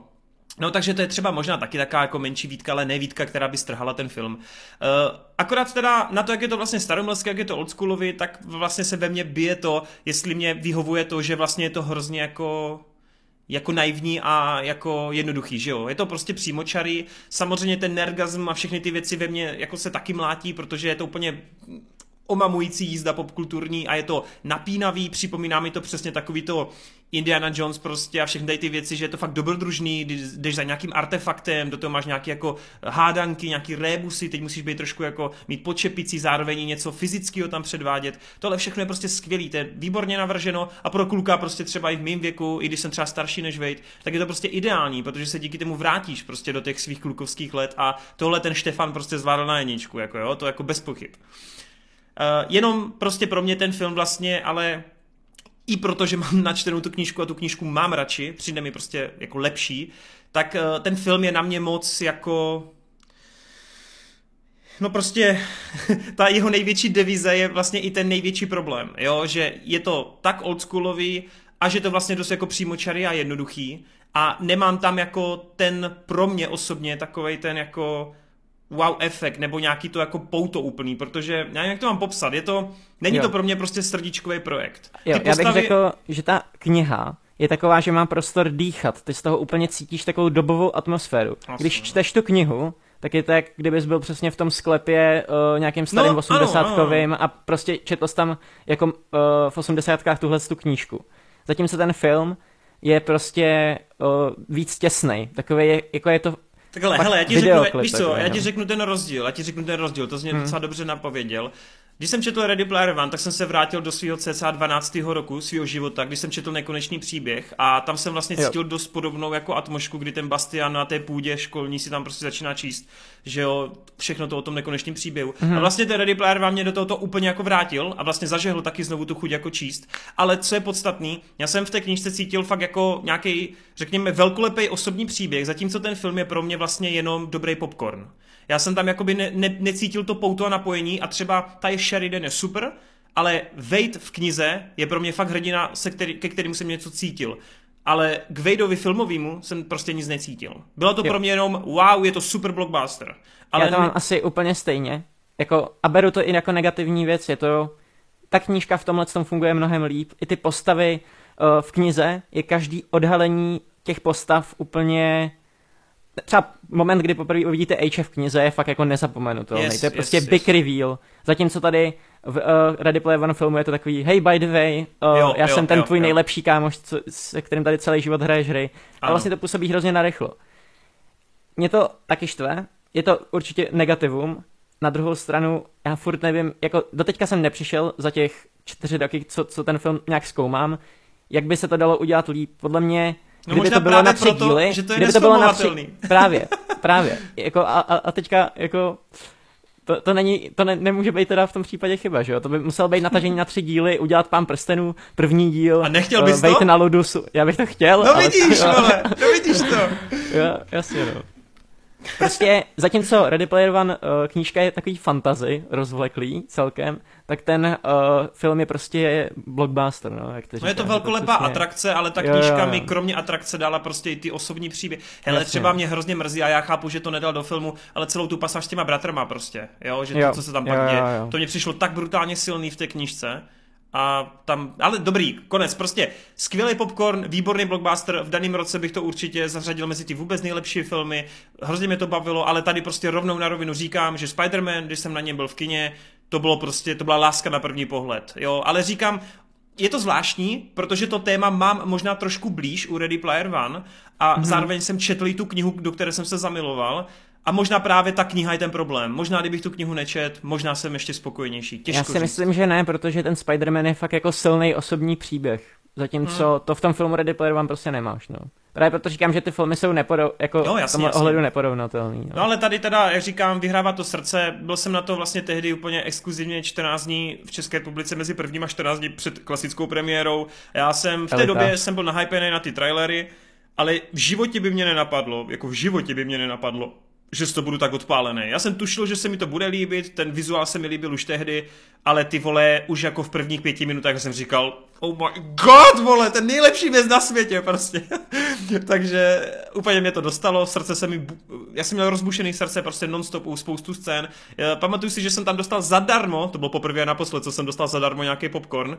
Já jsem se ho ani nedotkl, ty vole, já jsem ho nechal na tom stolečku, já jsem jenom čuměl na to, co se tam děje a byl jsem odpálený. Spider-Man jako postavu miluju, Milese tolik nemiluju v komiksech, přijde mě dost takový jako otravný v komiksech, co jsem s ním četl ale tady to, to zosobnění, nebo spíš jako prezentace toho hrdiny byla skvělá. Eh, To pouto emoční je tam stoprocentní, Eh, miluju ty postavy, miluju ten vztah s tátou, miluju ten vztah s tím eh, strýcem, na to, že to je animák, je to podle mě i dobře a mnohem chytřeji napsaný, než většinou animáky bývají, protože pokud si odmyslíš tu vizuální paletu, tak to vlastně může fungovat jako hraný film a fungovalo by to vlastně úplně stejně dobře. Výjima toho, že to samozřejmě staví a padá na té animaci. Mám obrovský vztah k animaci, možná z vás asi jako nejvíc, ne, že bych to animoval, ale já prostě miluju animáky, miluju všechny animáky, je mi úplně jedno, kdo je tvoří, ale animaci jako takovou žeru, mám proto slabost, na ČSFD, když se podíváte, je to asi můj druhý nejoblíbenější žánr ever, podle hodnocení. A ať už je to díky a anime japonským, ať už je to díky francouzským animákům, nebo prostě Pixaru, Disney, whatever, je mi to fuk, ale Spider-Man v té animaci prostě u mě totálně vyhrál. Jako ten nový styl žeru, baví mě. A doteďka ho nejsem jako přehlcen, nebo ne přehlcen, ale doteďka ho považuji za něco furt jako nepřekonanýho a je to možná jako právě díky tomu, že tu animaci tak miluju, ale opravdu jako v, tom, v té vizuální paletě a s těmi nápady, s těmi easter eggy a vším, tak eh, jako pořád nepřekonaný vizuální zážitek pro mě. Uh, jsem strašně rád mimochodem, že na tom staví i teď ty nový animáky. Uh, miluju, jak už tady padlo, všechny předchozí projekty Chrise Millera a Phila Lorda, jako nejenom zataženo, ale Lego příběh první považuji za desítkovou záležitost a stejně tak miluji Jump Street, jo, i když teda jsou trošku slabší než ty animáky od nich, tak Jump Street je pořád žeru. A tohle, i když nedělali, jakoby, oni tam byli jako, jo, vlastně byli jako tam producenti. Jako producenti, myslím. jo, já jsem nechtěl říct právě režiséry. Mm. Byli tam jako producenti, ale přesto máš, jako na první pohled víš, že to dělali to cítit, oni. že to jsou oni. Ano, no. ano, ano, přesně. Takže z tohoto, jako, takhle, mě, já miluju příběhy underdogů. Zatímco Ready Player One prostě působilo, hej, já si pamatuju ten hype na Ready Player One a vlastně nechci říkat, že to bylo zklamání, ty tržby byly brutální, ale vlastně podle mě, z mýho osobního hlediska, to nenaplnilo ten potenciál. Podle mě, jako půl miliarda je super, ale já jsem to fakt ne, čekal no. daleko větší jako virval u Ready Player One. Zatímco Spider-Man byl fakt přehlížený jako fakt jako projekt. Skoro nikdo ho neřešil, všichni, no, jaký animovaný Spider-Man, to byl nějaký, nějaká bečková vedlejší věc na prodej figurek. A strašně se mi líbí, že ve výsledku jsem z toho měl úplně opačný pocit, jo? že u toho Ready Player One jsem vlastně cítil no, trošičku zklamání, zatímco Speedia, to byla prostě, to byl černý kůň sezóny, vole, to bylo něco, cože, ono to existuje a pak, pane bože, proč je to tak dobrý a proč to chci vidět 80krát. takže, hele, nářez, pecka, já ještě chci něco nechat Marťasovi, takže já to uzavřu tím, že vyhrává to Speedia, vyhrává to skrz napojení na postavy, skrz vizuální paletu, skrz ty nápady, skrz to, že i animovaný komiksový film dokázal udělat dospělý příběh a příběh, který prostě by mohl fungovat, i kdyby nebyl v té animované podobě. Pecka Miles Morales se prodal, chci víc a dejte mi víc. nice. Dobrý. Tak teda 2-1, jo, pro Spider-Man. Uh, já začnu tím, že ze všech těch duelů, co tady máme připravené, tak tohle je ten absolutně nejtěžší pro mě. Protože u všech ostatních mám jasného vítěze, tam prostě je to bez debat, vůbec se nedá jako diskutovat o tom, že by, že by to bylo nějak těsné nebo tak, ale tady, tady je to tak těsné, jak to jen může být těsné. Jo. Nice. A Podobně. začnu teda, víceméně se můžu jako podepsat úplně pod všechno, co jste tady řekli, to jako abych se jenom opakoval. Řekli jste, rozebrali jste tady víceméně všechno, co bych chtěl rozebrat i já. Takže jenom spíš takové jako subjektivní dojmy, jak na mě působily jednotné ty, ty filmy. Uh, Ready Player One prostě pro mě něco, co mi je neskutečně blízké, hlavně kvůli tomu, že uh, jak jsme doteďka nikdy neměli žádnou pořádnou herní adaptaci, když teda nepočítám uh, nejnovější počin od uh, Riotu, tak uh, kromě Arkane prostě my jsme nedostali žádný film ani seriál, nic prostě, co by dokázalo zachytit tu herní kulturu takhle přesně, jak se to dokázalo v Ready Player One. To není herní film v tom smyslu, že to je podle nějaké herní značky, že můžete jít a zahrát si hru Ready Player One, ale je to o tom, že když se na to díváte a žijete v tom herním společenství, že hrajete hry, máte kamarády, se kterými hrajete a tak, tak se v tom prostě vidíte. Takové to, kdy, kdy Wade prostě si nasadí ten uh, headset a teďka si říká, a, a kde je Age, můj nejlepší kámoš, teďka a on je na planetě Doom, tak mu napíšu a potom se sejdete někde v nějaké místnosti nebo si zahrajete nějakou hru spolu. Je úplně to samé, co děláme tady každý den s kamarády prostě na Discordu. Vidím, že oni hrajou CS, tak dohrajou CS a jdou hrát něco se, se mnou, víš co, a takhle prostě ten svět funguje úplně stejně, jak, jak v tom Ready Player One, akorát tam je to teda povýšené o to, že máme tu virtuální realitu, máme haptické rukavice a tak dále a je to prostě o pár levelů výš. Hmm. Ale ta podstata toho, jak ty herní společenství fungují, to je prostě Ready Player One. A strašně se mi právě líbí to, jak tady Kuba trošku říkal, jako že pro, mě, pro něho je to trošku mínus, že vlastně modernizoval tu původní knížku. Možná je to u mě právě tím, že já jsem nejdřív viděl film a až potom jsem si tady od Kuby půjčil knížku a dočetl jsem si to zpětně. Ale mně se strašně líbilo, co udělal. Protože si myslím, že kdyby to adaptoval věrně a snažil se udělat přesně to, jak je to v té knížce, tak by to tolik jako hlavně tomu mladšímu publiku tolik neřeklo. Zatímco když on tam nadspal odkazy na Overwatch, odkazy na všechny ty moderní hry a tak dále, tak i publikum, které nezažilo ty osmdesátky, tak v tom prostě vidí tu herní současnost a minulost. Což mi právě přijde jako dokonalé spojení jako co týče adaptací, tak je to jedna z nejlepších adaptací, kdy jde vidět krásně to, že člověk nemusí ctít nutně jako každé písmenko, každou scénu, ale když vezmete to téma, ten základ, ten, co dělá dobré tu knížku a převedete to do filmu, tak nemusíte mít kompletně jako stejné scény a stejně to může fungovat, že nikdo nemůže říct, že z toho neměl Ready Player One feeling, jenom protože prostě je to v moderní době. Naopak prostě ty témata a všechno prostě tam je. Uh, to asi by tak začátku stačilo k Ready Player One a k Spider-Manovi já jsem trošku podobný jak Toren tady v tomhletom, já strašně miluji kreativní animaci. To je jeden z důvodů, proč já miluji jako koukání na japonské anime, kdy oni se často snaží prostě inovovat. Není to takové to, že 20 let se nic neděje a furt dostáváte ty samé kousky, ale prostě uh, Naruto nastaví nějaký anime, jako animační styl a potom ty další, dalších pár sérií to jako se snaží napodobit ale pak přijde za pár let nějaké, které to zase povýší o trošku víc. Dostaneme nějaký třeba um, Kaizen nebo něco takového a prostě povýší to tady tuhletu, ten styl animační a dostaneme něco lepšího. Tady tohleto Spider-Verse udělal pro západní animaci. Oni to teda udělali hlavně kvůli tomu, že oni si brali inspiraci ze všech druhů animací, co, co snad existuje a smíchali je dohromady, plus ještě přidali to, že snad žádná jiná animace na světě nevypadá tak komiksově jako tahle. Hmm. To je fakt jako, co týče animační stránky, tak je to neskutečný masterpiece. Druhá věc, co u mě Spider-Verse jako táhne na ty nejvyšší příčky, tak je ten humor a to, jak, jak podává ty postavy a ty scény. To je právě ten, to, to kde, vidět, kde jde vidět nejvíc ten Chris Lord a Miller, kde prostě jde vidět, že oni umí tady tyhle ty scény. Jde to vidět ve všech jejich animacích, ve všech jejich filmech, že oni prostě umí um, podat dobře ty postavy, nadspat do nějaké scény a potom ten timing těch joků je tak parádní, že já jsem v tom kině, já jsem se, za, co, co jsem byl na Spider-Verse, tak jsem se x let nesmál tak moc u žádného filmu jako u Spider-Verse. Já se, prostě tam ty scény, jak, jak se snaží utéct z toho okna a nejde mu to, protože se přilepuje k, tě, k, tě, k, k těm stěnám mm, a tak. Mm. Já se neskutečně bavil. To bylo fakt jako parádní. To je asi jako, že k těm kvalitám tak nějak všechno, protože nechci to tady úplně rozpitvávat, všechno už se tady řekli. A musím teda říct, že nakonec jsem se rozhodl, že svůj bod dám Ready Player One. Wow! Protože Ač Spider-Verse je hodně, okay. hodně vysoko. A říkám, je to tohle je úplně tak nejtěsnější, jak to může být. Tak ten Ready Player One si mě nejvíc získal právě tím, že já patřím do té, v podstatě do té největší cílovky. Mm. Hraju všechny ty hry, co tam jsou ty odkazy. Cítil jsem se úplně stejně jako Wade tady, když jsem se díval na ten film, že tam bylo tolik easter eggů, že já si myslím, že mi pukne hlava, že to ne, nestíhám všechno ani jako uh, zpracovávat a byl jsem jak fakt to malé děcko v tom hračkářství, kdy tohle je fan service přímo pro mě.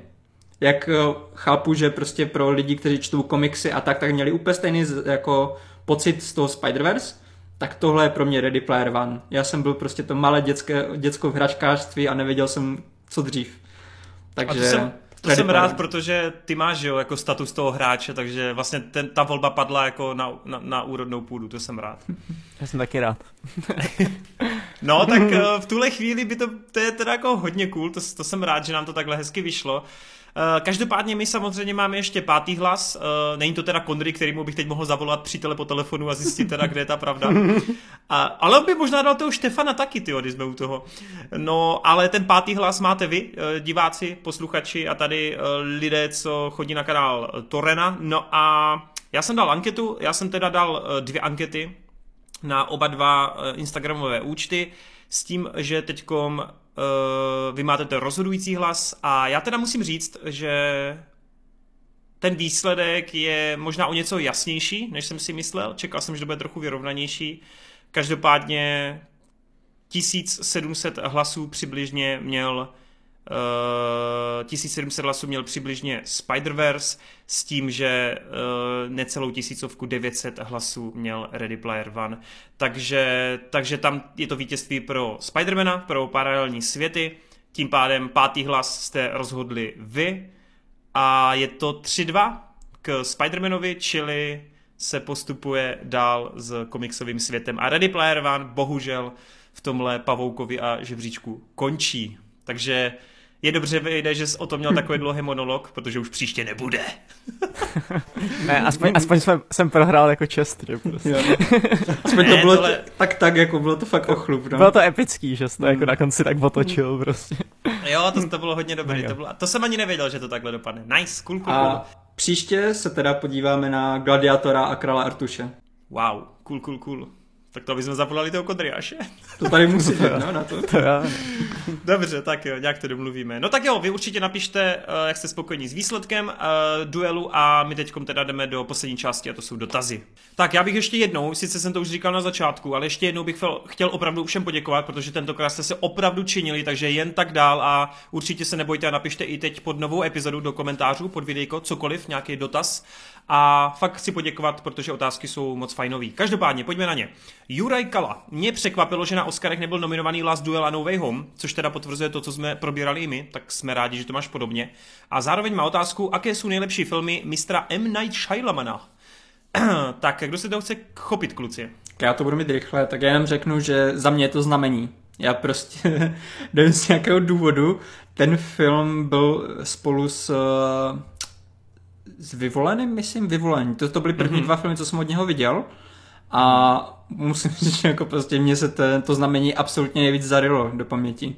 Uh, už tam, tam byl vlastně jeden z prvních filmů, kde jsem si všiml Joaquina Phoenixe a strašně, strašně se mi líbila ta scéna, jak oni jsou zavřeni v tom baráku a teďka tam úplně slyšíš, jak se tam prostě eh, hýbou tím mimozemšťaní kolem a úplně čekáš, kdy to přijde. Parádní scéna a za tu scénu jako pořád si to u mě drží ten titul toho nejlepšího šajmalanského filmu.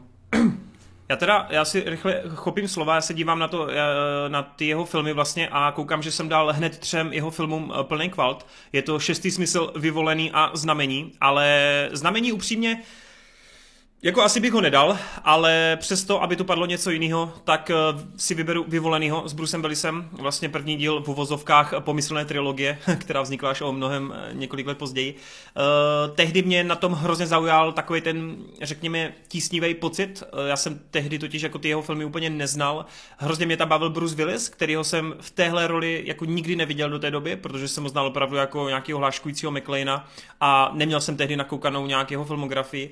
Čili se tam jako spojilo spoustu mých poprvé a díky tomu ten film vlastně ve mně asi zaznamenal takovou tu, nebo zanechal tu největší stopu. Takže vyvolený hlavně i hudebně se mi hrozně líbil, atmosférou a prostě prší tam, takže...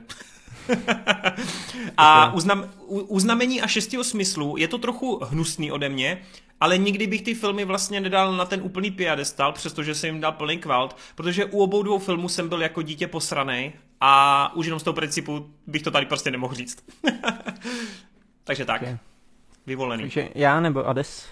Tak, tak já. Uh, já jsem bohužel od Shai Malana neviděl tu jeho trilogii, skrz kterou je teďka v poslední době tak vyhlasný, viděl jsem od něj spoustu těch špatných filmů, tak musím dát šestý smysl, protože vlastně nemám z čeho vybírat, takže... Chápu. Mimochodem, jenom takový fun fakt, než Adi začne uh, mluvit o tom, jak se hrozně našel v rozpolceným. A...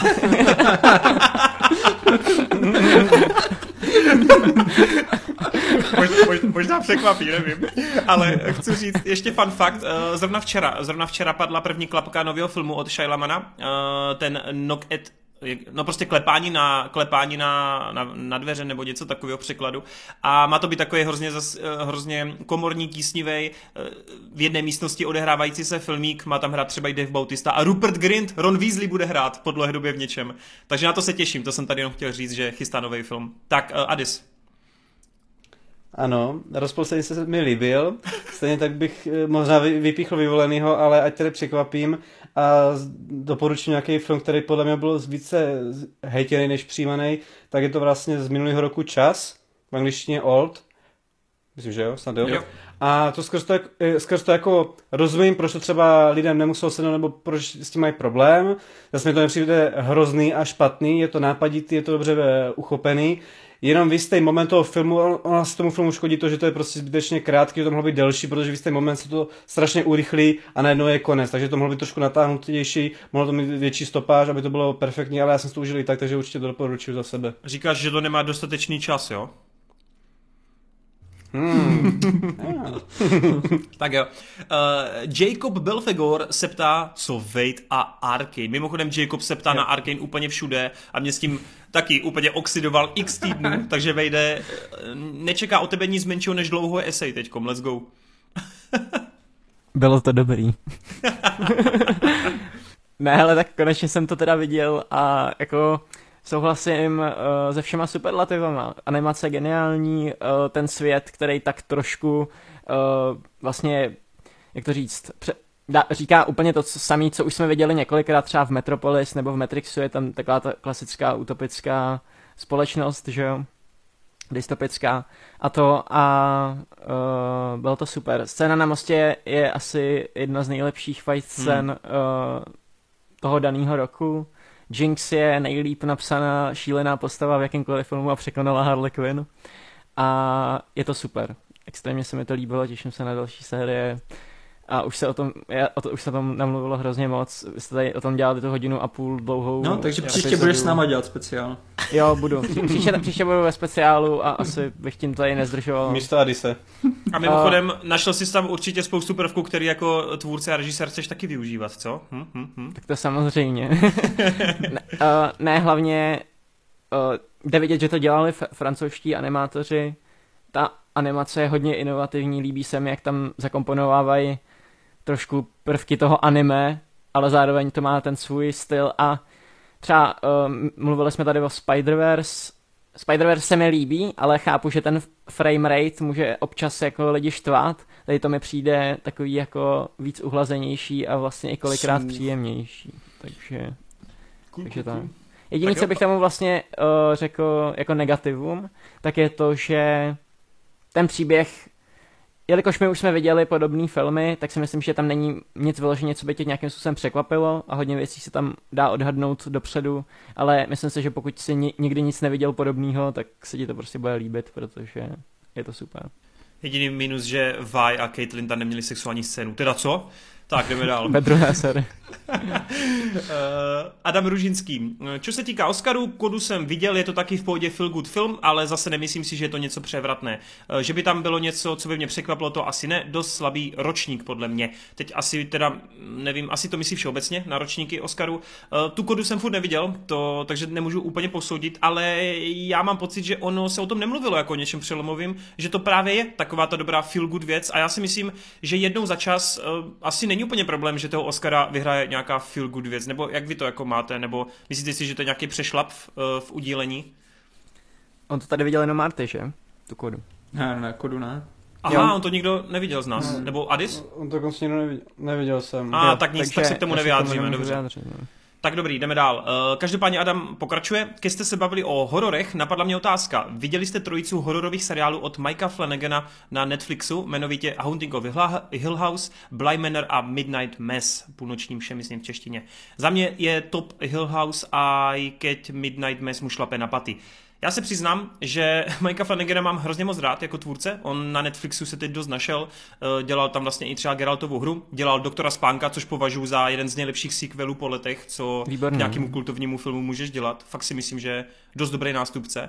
Uh, mám rád i vlastně uh, ty, ty jeho seriálový počiny a právě ten Hill House jsem viděl. Mám pocit, že jsem tady s Kondrym to probíral a mně to přišlo fakt takřka desítkový, protože já moc horory nemusím. Tohle bylo, jak kdybych četl Stephena Kinga, zároveň jako v kombinaci se sympatickýma postavama.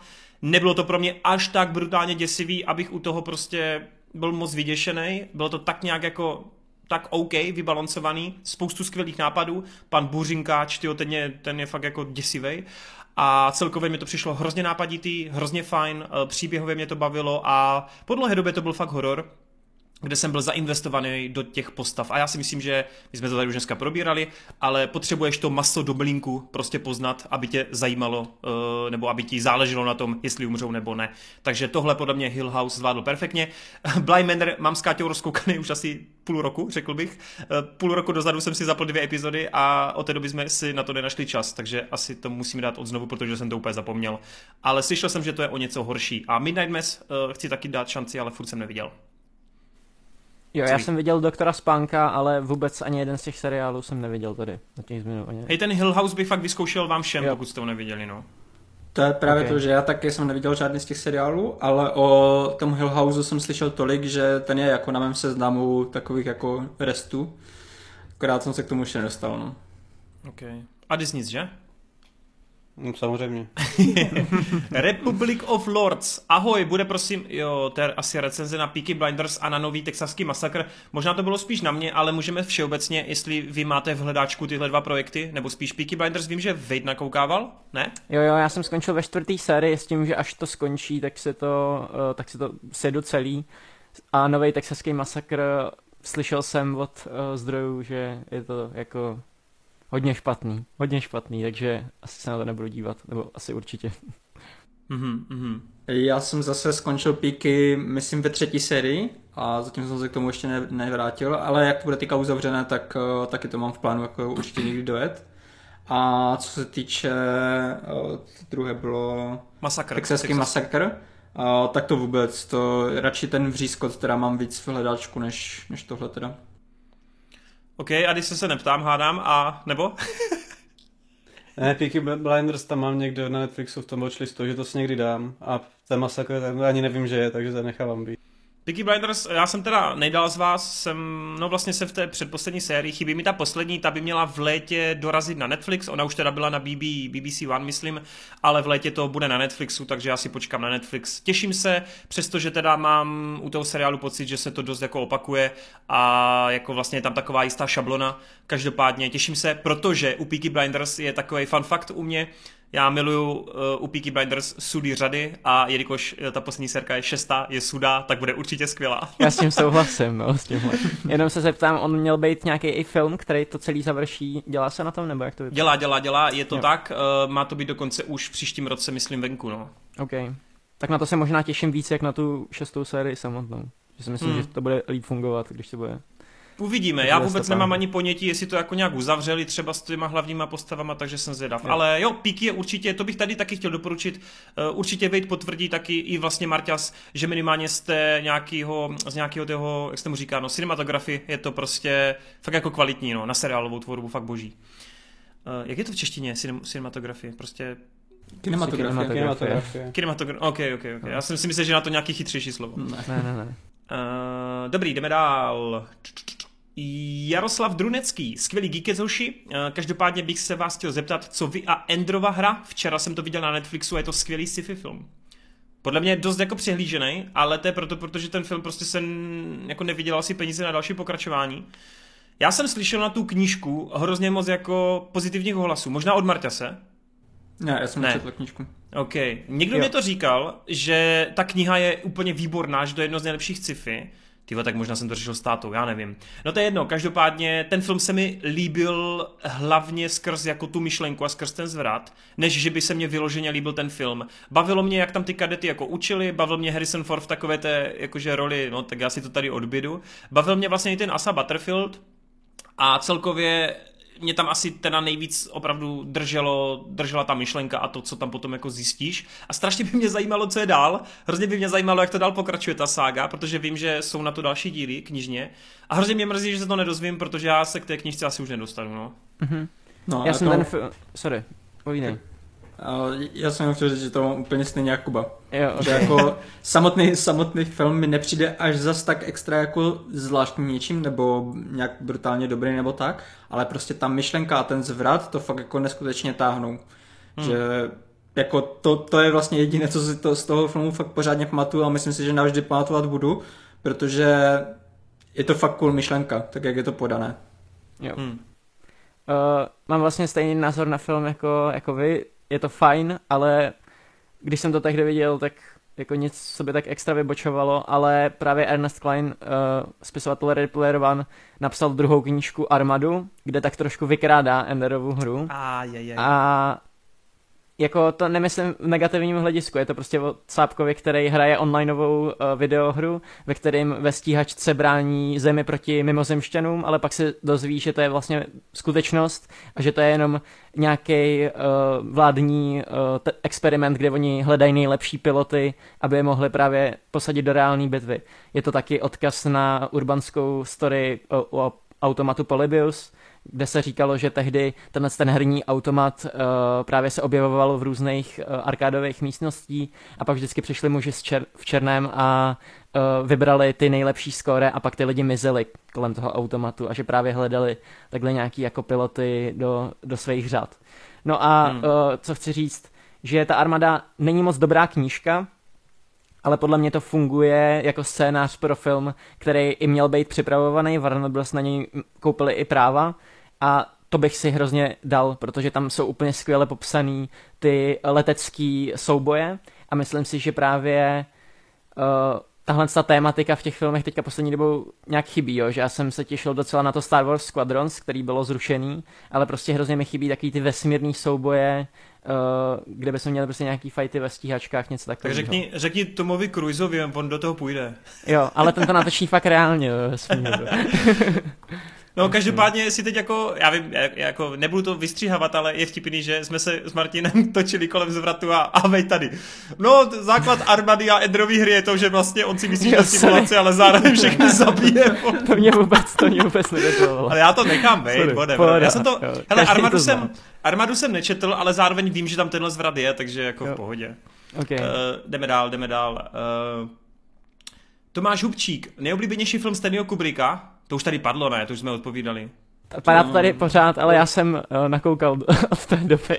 Aha. tak, uh, jenom chci říct, pořád jsem viděl od něj asi tři filmy, ale uh, mám furt Full Metal Jacket jako number one, protože mi to tematicky nejvíc sedí, ale včera jsem, abych, včera jsem nakoukal Mechanický pomeranč a je to teda masterpiece. Musím říct, že dlouho ve mně nějaký jako film nezanechal tak nechutný pocity, že jsem to chtěl vypnout jako mechanický pomeranč. Jako, už jsem takový jako otrklej, otrklej, málo kdy se mi stane, že mě je z ničeho nepříjemno, ale mechanický pomeranč mi tenhle ten pocit dal a uh, je to skvělý uh, po všech stránkách, ale to tady nebudu asi zbytečně složitě rozebírat. Mám úplně stejný problém jak vy, já jsem viděl dohromady asi tři filmy a z toho teda vybírám osvícení, ale zároveň říkám, neviděl jsem spoustu těch kvalitních věcí, takže bohužel je to sam, takový jo. polovičatý ten názor. On se samozřejmě ve všech jeho filmech zabírá tím tématem rozpolcený duše a všechno tohle je jako strašně moc zajímavý a je to jeden z nejvýznamnějších režisérů, hodně si bere od toho eh, D.W. Griffitha, že jo, Uh, a strašně moc uh, filmařů se jako jim inspirovalo, akorát já jsem bohužel teďka nakoukávám prostě 20. leta kinematografie a k tomu Kubrickovi se musím propracovat až potom. no a já jsem tady myslím taky říkal a za mě to taky tak olověná věsta. Jako viděl jsem toho asi víc než vy, protože myslím, že tak polovinu jeho filmografie jsem viděl, ale jako nic, nic se nevyrovnalo té olověné vestě. To mi přijde taková jako možná i nejpřístupnější jako hmm. pro obyčejnějšího diváka.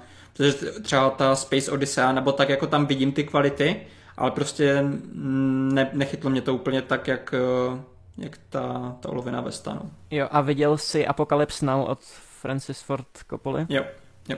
Tak to je přesně jako to bych, to mám, mám možná ještě radši než Full Metal Jacket, jo, ale to jsou, přesně nemám rád mm. jako váleč, válečný fil, filmy, moc mě ta tematika jako nebere, ale přesně to dívání se do těch, do té psychiky těch vojáků, to je jako zajímavý, no. Tak, tak. Takže to je. Za mě to osvícení. Uh, další dotaz od Kamila Pravdy. Dobrý den přeji. Mám tu menší výběr filmů, které bych popsal asi jako artovější snímky o lidech a ty filmy jsou. Tak já je budu jmenovat a vy když tak řekněte, jestli jste viděli nebo ne. Tak první z nich je Mládí jsem neviděl. Já jsem neviděl skoro všechny filmy, které tady No, já, já jsem, taky, já, já, jsem neviděl taky ani jeden. Jako já jsem viděl dvou, jeden, viděl jsem jeden. Tak uh, dobře, já, já, tak víte co, když jsme neviděli, tak já to vymenu. Jo. Mládí, já, Erl a Hulka na umření, muži, ženy a děti, nenávist z 95. a společnost mrtvých básníků. S tím, že já už jsem jednou málem viděl uh, muži, ženy a děti, ale pak mě do toho něco vstoupilo, takže jsem to bohužel neviděl. Já jsem muži a ženy, uh, muži, ženy a děti viděl, takže... Já myslím, že jsem viděl kdysi tu společnost mrtvých básníků, ale popravdě si z toho vůbec nic nepamatuju, takže nemůžu nic říct. To dělal Peter Weir, že jo, eh, režisér Truman Show, jestli se Hmm. nemýlím.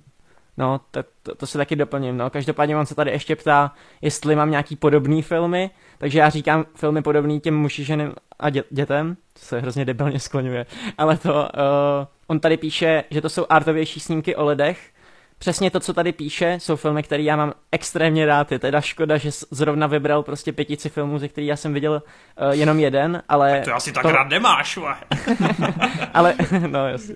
Ale tohle je zrovna žánr, který já strašně rád nakoukávám a chtěl bych ti doporučit za mě Juno, což je od stejného režiséra, jako dělal Muži, ženy a děti, Jasona Reitmana, který dělal i poslední krotitelé duchu. Uh, pak Americkou krásu od Sama Mendese, uh, asi nejlepší film z nějakého předměstí, jako, jak, to, jako, jak to funguje v životě na zamyšlení. Potíže s Ar- Arizonou od Coenu, uh, Nicolas Cage, uh, komedie a uh, extrémně dobrá, jeden z oblíbených filmů Edgara Wrighta. Uh, Where is my body, francouzský animák, co mi doporučil Toren nedávno, taky mega dobrý a naposled Tajný život Voltra Mittyho od Bena Stillera, Oh. který tam hraje, který tam hraje hlavní roli a zároveň to režíruje jeden z mých nejoblíbenějších filmů vůbec. Fakt? A Až tak, jo? Jo, jo, mám ho v top desítce, no. Je to, Wow. vždycky mě to hrozně nabije jako životní energii a myslím si, že je A to to ti přesně jeden z těch feel good film. Mně, mně přijde ten myt je Jo. takový jako dost uh, popcornový v tomhle, jakože... Máš, jako chápu, Mainstreamový. je, je, je, jako přístupný, ale furt tam máš takový ty snový uh, sekvence. No to a, jo, a ale tak. že by to bylo artové. Protože já, Jo, já, já to jako, já se vůbec nechci vydávat, že tady jsem nějak jako znalec artu nebo tak, protože já k tomu v podstatě přičichávám až teďka k takovým těm filmům, které jsou, já, já jsem tady myslím říkal, že já jsem na filmy, které jsou Hmm. hlavně na ději postavené a toto většinou ty artové filmy nejsou, že jsou spíš na pocitech a na obrazech a tak. A až teďka se k tomu víc dostávám a musím říct, že jako přijde ten Walter Mitty mi přijde úplně jako mainstreamový v tomhle. Jo. A když bych Eh, měl něco doporučit, tak uh, protože s chodou okolností tady potom později ještě taky nějaká otázka na artové filmy, se nějak sešlo, Mám to tam tak připravené. uh, toho Karvaje Vonga bych tam do, doporučil. Jo, to je určitě, to je taky, Protože, to je taky dobrý. no. protože ten mi přijde jako, že to je stoprocentně art a taky má v podstatě jako takové poetické příběhy o lidech. To stoprocentně, uh, ale ty muži a ženy a děti jsou podle mě, jak ty říkáš, artový mainstream. Uh, já jsem to bral tak, že to jsou filmy, který máš artový filmy jako prostě Green Knight, nebo tak, který jsou úplně mm-hmm. nepřístupný, ale tohle to jsou takový jenom ty filmy, které mají nižší rozpočet než ty uh, hollywoodský AA filmy, že jo. A to, to jsou vlastně ty filmy, které jsem uh, výjmenoval, ale třeba Potíži s Arizonou od Coenu, to je normálně taky jako produkce velká, jo. Uh, ale vždycky je to třeba do těch uh, 25 mega nebo něco takového, Mhm. mm-hmm. takže, takže tak. OK. Tak jo, uh, Vane Scorpion, fajn podcast, super poslech, výhra Harryho Pottera a tedy rozhodně potěšila, moc se mi líbilo, jak jste vyzdvihli všechno, co ten film znamená a všechny jeho hodnoty, až teda na Vejda. na nový podcast se moc těším, Spider-Man vs. Ready Player One mě jako duel zajímá, ačkoliv mám pocit, že Marvel fanoušku bude více než Magru do Spielbergova sci-fi, a to i navzdory všem parádním odkazům na návrat do budoucnosti. Prostě si myslím, že Ready Player One nemá šanci, ale docela by mě zajímalo, jak vás napadl zrovna takový duel. To jsem si tady dal schválně tu otázku, protože my jsme teďka na začátku našeho eh, duelového turnajového projektu, takže je to ještě takové nové, musíme to tady jako vysvětlovat pořád, jak se to, jak se to stalo. Um, tady, to, tady ten turnaj, co teďka děláme, tak v podstatě vznikl jednoduše tak, že jsme vzali filmy, osm filmů, které my tady máme rádi. Nic víc nemají společného, jenom prostě lidi tady v Geeketsu, někdo z nich tady prostě má rád ten film, tak se tam ten film dostal, jinak nemají nic společného mezi sebou moc. A pak většina těch duelů vznikla tak, že prostě náhodně, fakt jako náhodně se vygenerovali a v podstatě jenom jeden duel tam vymyslel Addis. Jinak je to úplně náhodně. A navíc, na, jo, povídej. A ještě teda do budoucna, teď, až dojedeme tady tenhle ten turnaj, tak potom si vybereme nějaký vyloženě žánr, třeba akční, komiksovky, komedie, cokoliv, jo, jak, jak budeme chtít. Tam už to bude trošku tematicky víc jako soudružné, pojedeme takovým stylem, jo. Jenom ten první, takový ten experimentální turnaj je fakt jako o nás, o našich Hledáme já vlastně jsem- nejoblíbenější film. de facto. Já jsem tady ještě chtěl zmínit jednu důležitou věc, že ten duel vlastně i chceme, nebo slouží k tomu, abychom se o těch ne úplně nejnovějších filmech, přestože tyhle dva filmy jsme tady probírali, ale jsou to nějaký zásadnější filmy pro nás a chceme se o nich bavit, protože už třeba jsou starší a chceme tady prostě se o nich chvilku Je to bavit. prostě jenom protože- zamínka, aby jsme se mohli bavit o našich oblíbených filmech. Přesně, ano, tak, ano, to jsem tady chtěl vyzdvihnout. Dobře. Bartoloměj, zdravím, mám na vás relativně banální otázku. Kdo je v současnosti podle vás nejlepší nemainstreamový, potažmo artový filmař? Za mě asi Gasper Noé, potažmo Alfonso. Uh, no jak se to vyslovuje? Ku, Alfonso Cuarón. Cuaron. Cuaron. Uh, Nicholas Winding, Ref, anebo Ježíš Maja, Jorgos Lanthimos. Díky za odpověď. Vůbec ho neznám toho posledního. Ten dělal favoritku s Emma Stone a to je všechno, co od něj znám. Upřímně. Robert Vajíčko, let's go! Uh, tak no, tak to je za vás chopí, nějaký. nebo? No tak ty asi, tak šup. Jo, super. Takže já jsem chtěl tak trochu pochválit tvoji topku, akorát tady píšeš v současnosti, jo. A hodně tvojich režisérů, třeba ten uh, Winning Refn, tak ten, ty jeho poslední filmy, já jsem ta Neon Demon neviděl, ale řekl bych, že spíš jeho takový poslední highlight je v roce 2011 Drive, Mm. Který jako miluju, ale uh, hodně Od těch režisérů třeba, přesně tak, jo.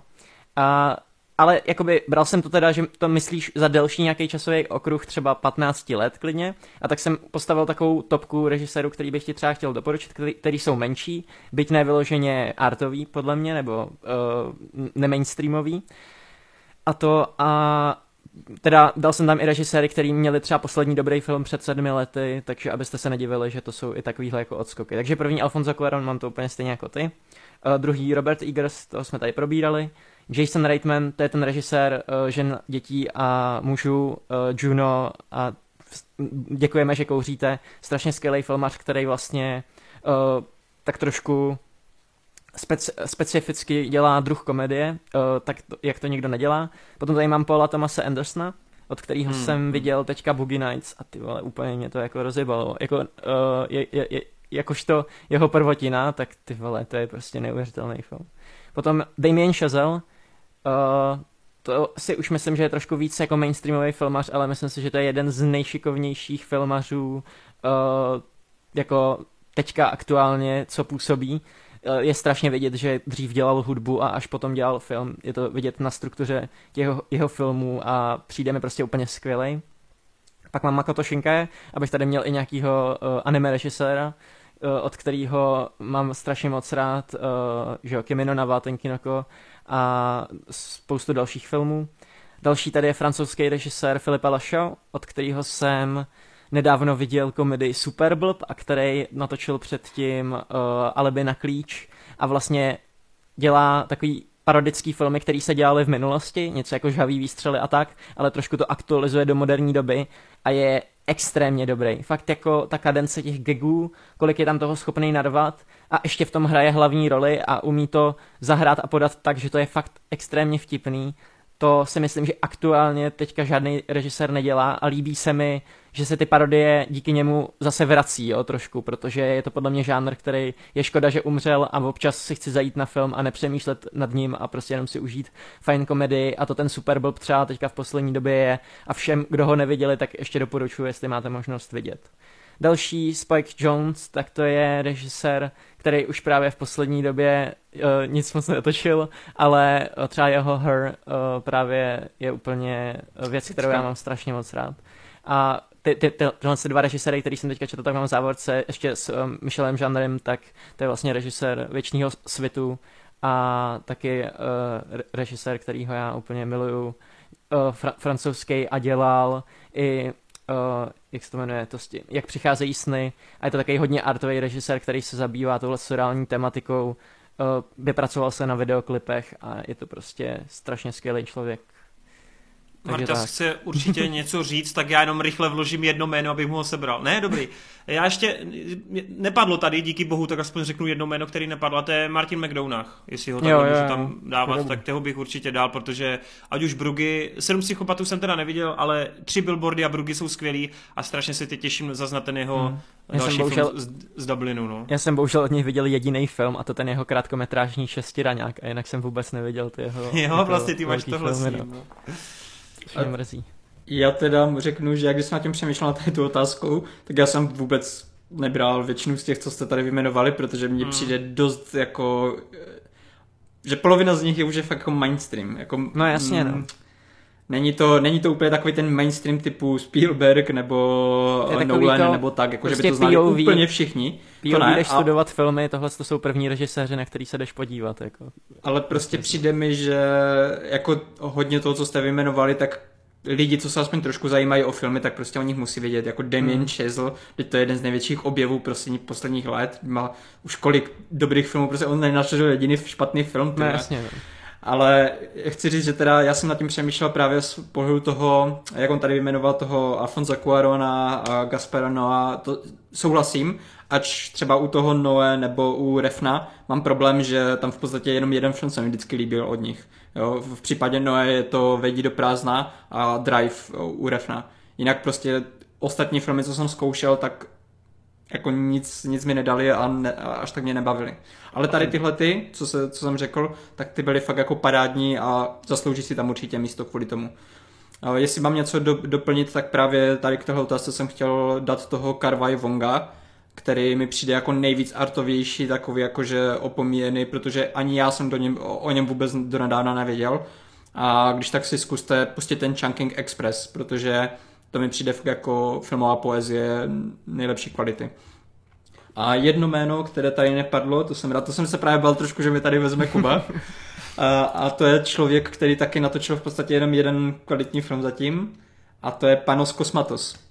A jeho, Ah, jo, jo, a jeho Mandy Kult Pomsty. A myslím si, že on už připravuje Jo, je- nějaký další film. To je Teď taky nový s film, Cagem, že? teď jsem, teď Ano, jsem zrovna, teď jsem zrovna jsem o něm dělal, neviděl, teď To- jsem to zrovna o něm psal, teda psal, teď jsem o něm měl novinku, no, jo, ve videu, no. že No, točí každopádně on právě teďka už připravuje nový film a na ten se mega těším, protože ta jeho imaginace a vizualizace je fakt parádní. Takže Kámo, a to ani těším. nevíš, ty ani nevíš, o čem to má být, ne? Vůbec, vůbec. Já Hele, nevím, že nebo- připravuje něco. Jenom ti řeknu jednu věc, prostě má to být jako na tripu multidimenzionální hmm. fantasy sci-fi Nic jiného bych nečekal. Nic jiného bych nečekal od něho. Takže to bude fakt úlet, no. Dobře, uh, to je dobrý tip. Tak jo. Uh, Adis, máš Já nějakého ještě mám jedno- a, a, artový jo. jméno? Jedno, jedno jsem si tady našel. bude něco a sporná, vole. že mi ho nevez... Tyjo, to by byl dobrý, ale ty, tyjo. Ale Ale jako- nemám, překvapím tě. Je to De- David Lowery, který má tady Green Knighta na svědomí, Hmm. takže, nebo na svědomí, přičinil se s ním, To je takže tím tady hodím. Ale u něj mám problém, že on natočil toho draka, ale to je stejný ten Cuar- Cu- Cuaron, já prostě hmm. ho taky nepovažuji za jako artovýho, jako... To je jedno, kámo, jakmile natočíš po- potomky lidí, tak už můžeš odpočívat. co víš? Jo, no. dobře, dobře, dobře. Už mám mainstream hotový a už Ne, ne, může ne, jít. to mi nevá, vejde, to mi nevá, mě vadí, že on má na kontě dva jako blockbustery, víš co, No, tak Harry. Potter, jako rozumíme Jo. si, a jako gravitace taky nepovažuji za, jako To chápu, no. si. Tam v podstatě hlavně ta Roma, no, asi. Dobrý, Jo, uh. Lexonka se ptá, Lexon, mám jeden dotaz, máte radši Interstellar nebo Inception? Interstellar. Interstellar. Interstellar. A jdi si zníč to. Inception. Zničil to. A řeknu, řeknu jenom jeden jediný důvod. Uh, když jsem Pocity. viděl, když jsem po druhý viděl Inception, tak vlastně mě překvapilo, nebo takhle, tak mě vlastně překvapilo, že nejsem do toho tak zažraný jako do Interstellaru, který když skončil, teď jsem to viděl nedávno vlastně oba dva filmy skrz Káťu, a když skončil Interstellar, tak já jsem prostě na rozdíl od Inceptionu měl pocit, že jsem fakt jako zase viděl kus nějaké jako historie filmové, jako že jsem úplně byl u něčeho, jako co se, co se nebude opakovat prostě u toho Interstellaru. Takže tam to na mě mělo fakt až takovej existenciální jako přesah prostě, no. Ale počátek je jeden z nejlepších blockbusterů prostě poslední dekády, takže let's go. Já nevím, čím to je. On samozřejmě, Nolan je koncepční režisér, že vymyslí koncept toho, jak ten film bude fungovat a pak na to nabaluje všechno ostatní. Ale z toho důvodu mě vlastně nejvíc asi baví ty jeho první filmy, právě Insomnie, Memento a, a Memento tyhle je ty vlastně boží, ještě no. jako je, jednoduchý, zatímco Tenet, Inception už mi přijdou takový jako, že vlastně U, mě to u Inceptionu mi to ještě nepřijde, ale ten už je fakt jako překombinovaný, no, v tom. Jo, no. jo. OK. Uh, Marchikt, Zdarec kluci, rád bych se zeptal, jestli už jste potěšili kino svou návštěvou a podpořili jste český film Poslední závod. Případně jak se líbil. Vůbec dáváte šanci takovým filmům? Já jsem furt nebyl, ale chystám se. Já jsem o tom hodně slyšel, prý, že to je dobrý, takže nechystám se, bohužel, ale, ale asi to časem uvidím.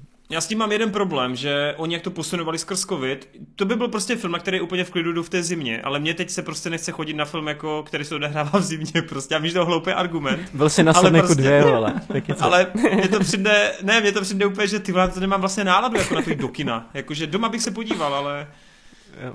Hmm. Takže byl by na To já mám docela problém jako v tomhle tom, že já do kina většinou chodím na opulentní záležitosti, jako něco, co fakt potřebuje to velké plátno a bohužel žádný, žádný český film nepotřebuje velké plátno. Myši patří si- do nebe. Já myslím si, že, uh, že ty české filmy prostě mají úplně stejný dopad, ať se na ně podíváš v televizi nebo v kině. Že to, To jo, Marťas, takový rozdíl. ale my myslíme na ty tvůrce, kteří se potřebují živit, víš? Jo, jako v tomhle to určitě, v tom ohledu. Jenom já jako říkám, z mého pohledu, já bohužel to mám tak, že s těma českými filmama většinou je vidím až zpětně, až potom, co projdou kinama, projdou recenzema a vidím, že jako bylo to tady něco zajímavého, tak pak zpětně se koukám na ty české filmy. Ale jediný, jediný český film, na který se fakt chystám asi do kina, tak to byl asi ten Žižka, no. Nice, tam budeme mít to s průser, ty vole. Dobře. Uh, Honza Budora. Mám dotaz na režiséra Roberta Zemekise. Myslím si, že ve srovnání třeba s takovým Spielbergem dost neznámý.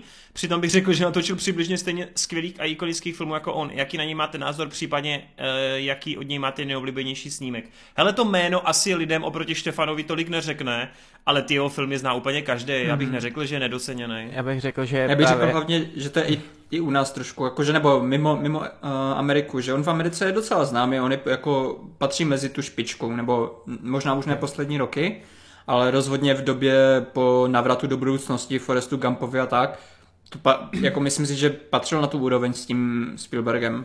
Hlavně Americe. je to Spielbergův žák, že jo?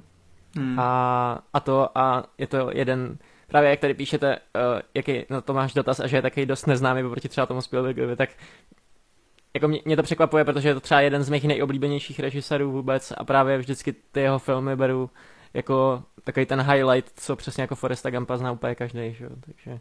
Uh, no já jsem jenom chtěl říct, že on je minimálně zajímavý z toho důvodu, že vlastně v tom novém tisíciletí se na 10 let zabil u, u té, u té Hmm. 3D animace, že jo? No, že se ale jako to On jsem se to snažil, snažil posunout, protože- no. Ale ne, pozor, vejde, ne, ne, No. ne, pozor, nemusíš mě obhajovat, že on to posunul dál, to já jako akceptuju, jenom říkám, že na 10 let se u toho vlastně jako zabejčil, Jo, víš? ne, to určitě souhlasím s tím, ale já jsem se vás chtěl zeptat, jak se vám to vlastně líbí, protože jeden z jeho nejoblíbenějších filmů vůbec, mluvím o tom tady docela často, je Vánoční koleda a právě mě ty jeho úlety vizuální vlastně nevadí. Já to, co na něm mám rád, je přesně ta lítající kamera a nějaká ta imaginace vizuální. A právě třeba muž na laně, já si pamatuju, jak jsem na tom tehdy byl v kině a fakt si jako z toho cítil tu závrať. Chápu, že to je hodně přestylizovaný, že je to takový Sam Raimi trošku, Spielbergovský, ale uh, vlastně se mi to i líbí docela. Já mám problém, já jsem bohužel od něj právě jeho poslední, jako nejnovější film, který jsem od něj viděl, je právě ta Vánoční koleda. Já jsem možná na ně let, uh, Marven, na který se docela Jo. těším, tak já Ten jsem to Marven je neviděl docela prostě. fajn.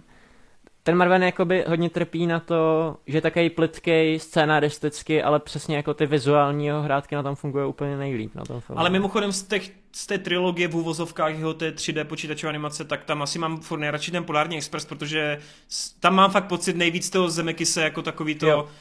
jo že koukám na návrat do budoucnosti, akorát pohádka prostě vánoční a tak dále, jo, Jasně, že no. tam, cítím to tam prostě, no. Uh, dobrý, jdeme dál. A když si budeš ty na něco odpovídat, nebo tam jenom mastíš, nebo co děláš? Ne, já se dívám, jo, ten možná ani jsem vlastně viděl, se to zdalo nějaký povědomí. A jo, to se mi celkem líbilo tenkrát. Nedoceněnej, vole, režisér. Muž na skvělý. Uh, Toby Klár, předposlední dotaz. První epka odposlouchaná na Spotify. Je to super poslouchat ze sluchátky, ale radši vás uvidím, tak zdravíme, čau čau. Uh, otázka. Jak často si obstaráváte obsah z pirátských stránek, či stahujete? A pokud ano, co a jaký na to máte názor? Hele, uh, snažím se podporovat, co jde. Mám všechny služby, uh, platím si takhle i herní věci, vlastně i knížky nebo cokoliv, prostě kupuju, kupuju si paperbacky, hardbacky, prostě všechno fyzicky, uh, což dá ani poznat z nějakých těch mojich sbírek a co občas fotím na sociálních sítích a tak dále. Pokud uh, je něco, co nemůžu vidět v kině, nebo si to nemůžu nějak obstarat, což bývá hlavně teda anime, který sice je na Crunchyrollu a na pár dalších streamovacích službách, službách, ale není tam všechno, tak hold bohužel nemůžu udělat nic jiného, než si to obstarat jako pirátsky. Ale opravdu se snažím pirátit jen to, co není dostupný. Případně nemám problém si počkat půl roku, rok, než se to k nám dostane, když vím, že se to k nám dostane. Ale a sere mě to by the way, to pirátění, sere mě to by the way, to je tak ještě, to tam bylo. To musím dodat. No, já jsem se za své roky hodně na Piráti a pak jsem si řekl, dlouho, Bůh jak dlouho tady ještě budu, tak když tak si nechám kradění až na dospělost a teď se snažím prostě uh, to brát tou jakože legální cestou. A takže si tak jako platím uh, ty služby, přičemž Mám to i tak, že mám, si platím jako VPN NordVPN a jsem ochoten třeba se jí vlastně přepnout, abych jako to, snažím se jít té legální cestě co nejvíc na ruku. Ovšem třeba s takovým Disney Plus to vyloženě chtělo mít kartu z té dané země, takže mi to dokonce ani nevzal, když jsem si založil skrz Disney Plus kartu u Revoltu, takže vyloženě tam ta cesta žádná nebyla, takže jsem si Disney Plus High School Musical, The Musical, The Series spirátil. A po případě to využívám i eh, na jinou, jako třeba YouTube uh, Premium si právě přes eh, indický server takhle jako platím, aby to bylo výhodnější, protože nepotřebuju celý ten jejich balíček ze vším všudy. Takže jako když to jde a jako dělám pro to maximum, tak jako se o to pokusím, ale jsou tady situace, kdy prostě mě samotní ty tvůrci brání, abych jim ty peníze dal tak jako holco, tak se to jako spirátím, přičemž No dobrý, já nechám mluvit ostatní, toho tady rozvádět nebudu zbytečně. Ty jsi chtěl zase mluvit o pornu, že? Jo, že platit si Brazer znamená úplně smysl. Já mu vidím do hlavy Je- úplně. I to Brazer jsem si chtěl platit, ovšem to není, jak že se platíte Netflix, nebo, a tam máte různý tier, jako který si platíte a máte k tomu přístup v nějakém rozlišení a tak, nebo pro více lidí. Zaplatíte se Brazers a pak zjistíte, že jestli chcete prostě tenhle content, tenhle content, tyhle herce, tak si musíte platit nad rámec, takže to není zaplatíte jedno předplatný, tam si musíte platit pět předplatných, aby to celý měl, jak jsem si řekl, to fakt seru, to nemá smysl. Kolik peněz měsíčně jako dáváš do Brazers- OnlyFans? To jsem měl jenom zadarmo nějaký, že mi to tam vyskočilo, ale neplatím. OK. No, tak uh, teďka jdu já. Já samozřejmě, když pirátím, tak jdu sám proti sobě, protože jsem jakoby, chci, chci být součástí té industry a vlastně jako pirátění je něco, co, s čím tak jako morálně bojuju. Na druhou stranu je mi 17 let, nemám jako práci aktuální, Kdybyste chtěli placenou zakázku, tak habenafilm.cz můžete napsat. Ale jde o to, že uh, já chodím do, ki- do kina každý týden, občas někdy i dvakrát týdně a prostě nezvládám ještě do toho si třeba kupovat každý film uh, speciálně na discích, abych se ho mohl abych se na něj mohl podívat. To znamená většinou ty starší filmy, které vidím, které nejsou na těch streamovacích platformách, platím si Netflix, HBO, ale ty, který, uh, a budu si platit Disney+, Plus, až bude tady v Česku, tak ty starší filmy, které tam nejsou, tak já nemám vlastně jinou možnost je vidět, aniž bych na ně musel platit nad rámec, to znamená pak už jako sáhnu ke stahování, ale snažím se to dělat minimálně. A když mě nějaký film zaujme, tak ještě mám tady menší sbírku uh, Blu-rayů a vlastně jednou za měsíc třeba dám tisícovku ještě do Blueček a, a dám to takhle bokem, ale nejsou na to peníze aktuálně, takže Ty vole, veď tady kecák, kde má peníze, hladí, že v kryptoměně tady 100 tisíc režuje měsíčně, kecal jeden. ty, cashby, budeš jednou, cashby. i do Geeketsu budeš investovat. Ty lháři. Já, já doufám, že Geekets bude investovat do mě. ne. Tak jo, tak teda já, uh, je tady mám úplně jiný názor než většina z vás. A ono to je Nikdo si nezaslouží moje peníze, nikdo. Ne, to zase ne, to zase ne, že takhle, ale a jde prostě o to, že to ekonomicky bych to fakt nezvládal. Já si živím sám už jako x let a jakmile mm, si děláte nějaké účetnictví a vidíte, kolik dáváte do různých částí svého života peněz, tak prostě kdybych já měl platit všechno, uh, protože ono to pirátění není jenom ohledně her, a, teda o, ohledně filmu a seriálu, ale v mém případě ho, hodně i o těch hrách. A kdybych já měl platit za všechno tohleto, tak já se nikdy nedoplatím. Protože, jako fakt nikdy, protože já Tak toho, kon, já toho konzumuju tolik, jako co se týče seriálového obsahu, filmového obsahu a herního obsahu, že já si fakt musím vybírat, musím vybírat, do čeho ty peníze dám. Proto třeba moje taková jako mantra, co se týče kinofilmu, tak je to, že já fakt chodím na ty filmy, které to velké plátno potřebují a užiju si to maximálně, když, když to vidím na tom plátně poprvé. Na takové filmy se těším, na takové filmy jdu do kina, za ty utracím peníze, jako nevadí mi tam vůbec kupovat jako více lístků, když třeba většinou třeba zvu přítelkyni a tak, takže to, to mi jako vůbec nevadí. To samé u těch her, když mám prostě hru, u které vím, že ji budu milovat, že ji budu hrát hodně, vůbec nemám problémy, prostě teďka už je to skoro 2000 za hru, jo? Už, už se zvedají ty, ty ceny, takže už je to 1800 za, za jednu hru. A když vám takové hry vyjdou dva, dvě za měsíc, tak to máte prostě skoro 4000 jenom za to. A takže tady z tohohle důvodu já si nemůžu dovolit platit Netflix, Disney Plus a, a všechno. Hlavně kvůli tomu, že já třeba bych si zaplatil ten Disney Plus a co pak? Viděl jsem jenom Mandalorian a to je jediný seriál, který mě tam bavil. Jo, teďka jsem se začal dívat na toho Boba Fetta, to mě vůbec nebaví. A kvůli tomu si budu platit službu měsíčně. Nebo na Netflixu. Já se na Netflixu podívám na dva Takže seriály, dva seriály za půl roku, nebo i, i možná víc, ale prostě ani jeden z nich mi třeba, jako není to něco, za co bych potřeboval dávat peníze. Takže já chápu, že je to ode mě trošku blbý, jakože koukám na, na věci, které jako potom nepodporuji finančně, ale na druhou stranu já tohle vidím v herním průmyslu, že uh, věci, které lidi pirátí, tak jsou i potom často ty nejúspěšnější. Jsou hry, které se vydávají vyloženě bez ochrany, jakože tam vůbec není žádná ochrana proti tomu pirátění. A takové, fil- takové hry jsou často během prvních týdnů ty nejvíc jako stahované na těch torrentech, ale potom ve výsledku jsou i nejvíce prodávané a nejvíce vydělávají, protože ten, ten fanbase se vybuduje i na tomhletom. Protože když máš dobrý produkt a když ten produkt jako lidi mají rádi, tak vždycky, se, vždycky si k němu najdou cestu, nehledě na to, jako na, v jakých, na jakých službách to je. Takže ne, neberu to až tak kriticky, ne, že stáhneš jeden film, tak tam jako zrujnuješ nějakého autora. Tak, Tak neberu. Martine, čekal jsem, až dokončíš svůj monolog a teď tady na tebe mám existenciální filozofickou otázku. Ano. Takže Wade, který nedělá filmy na velký plátno, který udělá malou prvotinu a ty ho nepodpoříš, to jako vážně? Ale to... No, ale tam je největší problém to, že já ty malé prvotiny neuvidím ani. ne, takhle, ne, mě jde o to, že jako chápu point, ale na druhou stranu, pokud ty jako takový vášnivý fanoušek filmu jako nepodporí ty malý tvůrce, tak kdo je podpoří? Mainstream? Ten je nepodpoří nikdy. No, No jasně, dobře, ale Já, já to z tohohle bo- eh, pohledu chápu, ale pak zase na druhou stranu se podívej na to z mého ekonomického hlediska, kdy já bych radši vzal svoji přítelkyni na dovolenou, kde zaplatím víc peněz za tu dovolenou, než abych uh, zaplatil 10 filmů, kde mě jenom jeden z nich bude bavit. No jo, Marťas, ale tady je taky potom ta otázka. Pokud na to nemáš, tak to prostě nebudeš mít. Hm, tak, Prostě si to musíš odepřít, tu tak zábavu. dobře, tak já si to Nepokradeš. A, a, a, a budu muset přestat chodit do Geeketsu, protože nic neuvidím. ne, uh, Ne, ale já to- já to já. Já jsem tu problematiku řešil s Martym v chatu právě před nějakou dobou v našem Geekecovém a protože mě to právě zajímalo a on tam dobře zmínil fakt, že on, on na tom nepřemýšlí, za co může ty peníze, co má utratit, ale spíš na čem je může ušetřit.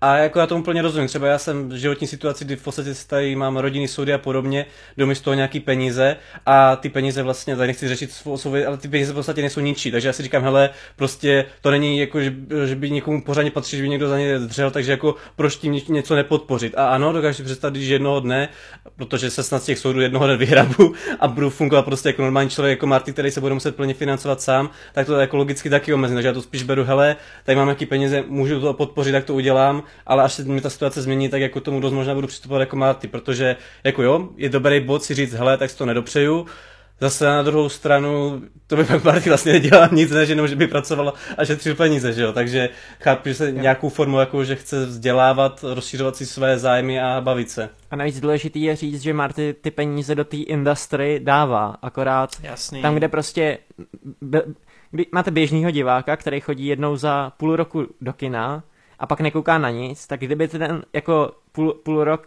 návštěvy upirátil, tak u něj je to to, že prostě 100% těch nákladů jako upirátí. Zatímco, zatímco Marty, ten prostě konzumuje extrémní obsah a prostě už ty peníze do té industry dává a teďka už je to prostě jako rozumím, Já mám, vlastně teďka, teďka jsem na to přišel úplně, už, už, jsem to, už jsem to rozluštil. Já v podstatě nemusím tolik dávat těch peněz do toho industry, protože já jim dělám zadarmo reklamu tady v Geeketsu. Víš, kolik diváků jsem tady nahypoval na tolik projektů, oni šli potom do kina, utraceli za meš a tak dále. Já jim tady dělám reklamu zadarmo. Vící reklama, přesně. Takže já, já dávám tomu, já dávám, vlastně nejvíc Což, já dávám tomu průmyslu ideální- svoji duši. To je úplně ideální prostor pro to, abychom tady eh, pozdravili všechny možné distributory a budoucí spolupracovníky. Pokud A sponzory Geeketsu. Sponsoring, ano. Pokud nechcete, aby Martin musel dělat reklamu zadarmo. Ne, ale jak tady mluvil o těch uh, malých filmařů a tak, reálně z vlastní zkušenosti v Česku na ty filmy prachy nejsou. Fakt, jako všechno, co vidíte, tak je dělaný na tom, že nějaký mladý filmař se extrémně zadlužil a prostě uh, chtěl si prostě natočit film a pravděpodobně tak dopadnu i já. Pokud chcete podpořit uh, takhle mladý filmaře, tak jděte třeba na Famu Films, který teďka rozdělili svoji vlastní VOD platformu a pokud se jako Marty máte rozhodnout, kam ty peníze dát, přesně mně přijde zdravý způsob to, co máš rád, nebo ty úplně nejmenší projekty artový podpořit, zatímco třeba u Disney+, Plus, když upirátíte seriál Mandalorian nebo Boba Fett, absolutně mi to nedělá problém, jo, prostě Disney Plus tady v Česku není, pirátím si každý Disney Plus seriál, který vyjde, oni těch peněz mají dost, už moje peníze nepotřebují a já jim je já jim je přesně dávám jinak, já jim prostě tady kupuju merch a tohle to už jsem za svůj život do té industrie nalil tolik peněz, že už mám prostě jako... Jo, jo, to, s tímhle souhlasím, že vlastně naopak, Naopak, že ty velký projekty nepotřebují tu podporu tolik, no. Ale na tu Dunu prostě všichni běžte desetkrát. Duna ten to potřebuje. Duna potřebuje. Někdo no dobrý, pojď, pojďme na poslední otázku. Uh, Dennis Downtown, zdravím boys, mám dotaz. Ještě nedávno byl hype k nové home Blu-ray releaseu a různým, no hele, já to zkrátím. Prostě to slibovali rozšířené scény s uh, jinýma dalšíma postavama, nebudeme spojilit. No a tyhle scény nakonec při vydání Blu-rayu nejsou. Takže opět je to klamavá reklama od Sony, která slibovala já nevím, přibližně asi 15 minut vystřížených záběrů a prodloužených scén a máš to dokonce i jako nálepku na tom disku, takže hromada lidí si to objednala kvůli těm scénám, společným scénám, novým scénám. No a oni tam nejsou a Sony mlčí a Sony vlastně dělá, že nic, vůbec na to nereagují. Takže co si myslíte o téhle klamavé reklamě obzvlášť? Vy jste neviděli, myslím, Morbia, ale nebo Adis viděl Morbia, Obzvlášť po tom, co jste zjistili, že třeba v Morbiusově je 50% záběrů, které v tom výsledném filmu ani nejsou. Takže Sony si jako poslední dobou jede docela bomby, no. Jako tohle mi už vyloženě, mně osobně to připadá fakt jako tohle klamání prostě zákazníků. To je klamavá reklama. Prostě oni ví, co, co chcou, co jako diváci chcou, tak to tam narvou do toho traileru, i když to potom v tom filmu není. No. To mi no jako a jak se stavíš k těm bonusům, že slíbili 15 minut rozšířených scén s těma dvouma, který tam chceš, hmm. mít další scény s něma uh, a vystřížené scény a dokonce jsou pojmenované ty scény ale na tom disku ne, nenajdeš. A jak říkám, hromada lidí si to koupí kvůli tomu jenom. No však jo, však to je prostě podraz na ty, na ty uh, zákazníky a vůbec nechápu, že takhle velké značce, jako, nebo takhle velké firmě jako Sony, to vůbec stojí za to. Teď ona si takhle akorát naštve ty svoje zákazníky a oni potom v dalších projektech budou méně jako uh, přízniví k tomu jít na ten film nebo koupit si ten Blu-ray. Takže vůbec nechápu tady tuhle tu taktiku, protože oni v podstatě jednorázový profit obětují hmm. nějakému dlouhodobému spokojen, dlouhodobé spokojenosti svých zákazníků. Což mi přijde absolutně nelogické. Jako jedno no, z tohohle geeketsu jak... ve městě a to, že Sony už nedostane moje peníze. Ale PlayStation si je zaslouží. Jo, počkej, No teď to chci právě no, říct, že já nevím, jak mám k Sony přistupovat, protože ta firma má to pod sebou hodně třeba stran té herní stránky. To je Sony Entertainment, jako, to je jiná firma. To je jiná, to je jiná. Tak to máš filmovou divizi, že jo? A my se teď bavíme no čistě no, o filmové proto, divizi. No, No já vím, proto říkám, že ale máš to furt jako Sony, ne? To máš jako divize pak, ale proto jako mluvíme o tom jako Sony. A tak to je jak Geekets, jako... kámo, to je jak Geekets, my máme, my máme v Geeketsu i tebe, vole, ty jsi taky stojíš za hovno, víš co, tak za to nemůžeme, vole, no. prostě tak... divize Ades. ne, já si prdel. Sony má no, třeba skvělý fotáky. Já jsem to říct, že jako No právě, jakože nechci právě hanit jenom skrz celou tu firmu, že právě za, za jakého úhlu jsem to podíval, třeba strany jejich divizí, teda hudební a té filmové, tam je to takové jako docela jak to říct, no, tahání peněz a, a, a prostě tak vy, vydřídu, že, já nevím, to, no prostě duši. jsou to sráči v tomhle smyslu, no vydří duši a i se divím, že tohle to jako někdo nezažaloval, protože to je normálně to je jako klamová reklama a krádež, jako, takže se divím, že jako z toho ještě nemá nějaký fakt jako soudní problém, no. No já to, jako já to já mapuju, nebudu, já už mám toho dost, ale no někdy já to, já to mapuju a jsem docela zvědav, no. Jsem docela zvědav, jako jak z toho vybrusli, protože zatím je to bez vyjádření. A celkově, ale v tom Sony jsou takový šašci, jako nemyslím teďka jenom Morbia a tak, ale oni absolutně jako marketing nezvládají, podle mě, jako. Ne, no. Nechápu. na ty vyspoilerovaný trailery. Podle mě jsou jak Universal v 50. letech, přesně. A Uncharted, Uncharted doslova ti tam vloží scénu, která je post-credit scene, prostě kdo tohle dělá, vole. Prostě... Hmm. Oni jsou úplně retardovaní, oni do těch trailerů narvou všechno a pak To by mě zajímalo, kdo tam, kdo tam je, no, zatím. Ale na druhou stranu chci hrozně pochválit herní divizi, protože ta je fakt jako ta je šikovná. Ta, ta mě baví, mají dobré exkluzivní hry. Mám problém teda občas s nějakou jako multiplatformní, uh, řekněme, jak se tomu říká, Crossplat. politikou, jo, že úplně ne, nejsou tolik přístupní, jak třeba Xbox a tak v některých bo- bodech. To mi nevadí třeba. Jako mě taky ne, ale občas si myslím, že jim to trošičku škodí u těch multiplatformních titulů, ne u těch exkluzivit, víš? Ale zase na Ale- druhou stranu, co týče tohohle, tak oni, oni už taky pookřávají. Už vlastně ty nej, největší značky pomalu dávají i na PC. Sice Jako jo. právě jako takhle si mi při- přijde, že to je úplně nejlepší způsob, jak to, dělají, jak to dělat. Prostě nechat to exkluzivní pro tu konzoli na ten rok, dva, aby prostě ti lidi, kteří fakt jako chcou to hned a jsou ovlivnění takovým tím FOMO, jak tady prostě teďka pořád máme ohledně všeho, tak ti si to stejně koupí jako na té konzoli a koupí si ty konzole kvůli tomu. Určitě. A potom, po těch dvou letech, nebo po, po tom roce a něco, teď už přece to nepotřebují, už, to, už takový, i ty největší značky nebudou táhnout prodeje těch konzolí. Tak když to potom dáš do, na to PC, tak vyděláš ještě víc peněz, eh, rozšíříš značku a než vydáš druhý díl, tak třeba někteří lidi si to schválně koupí kvůli tomu, že hrali první díl, líbil se jim a teďka si chcou dvojku zahrát hned. Takže takhle No. mi to přijde jako nejlepší způsob do budoucna. No. Jako jo, ale nebývalo to, víš, to až teďkom se děje. Hmm, to no. až teďka, poslední roky, ale fakt jako tohle chválím. Tohle se mi líbí u, u Sony. Dobroš, tak jo, tak eh, tím pádem to máme všechno, tak my vám ještě jednou moc děkujeme za dotazovou sekci. Doufám, že jsme na někoho nezapomněli, pokud ano, tak to když tak přesuneme do příštího. Eh, Případně teda některé dotazy tu možná nebyly proto, protože se opakovali. Každopádně díky moc, bylo to super, já děkuji samozřejmě i klukům a hádám, že se uvidíme, či uslyšíme zase někdy příště. Příště to bude velký, víte proč kluci? Co budeme řešit příště?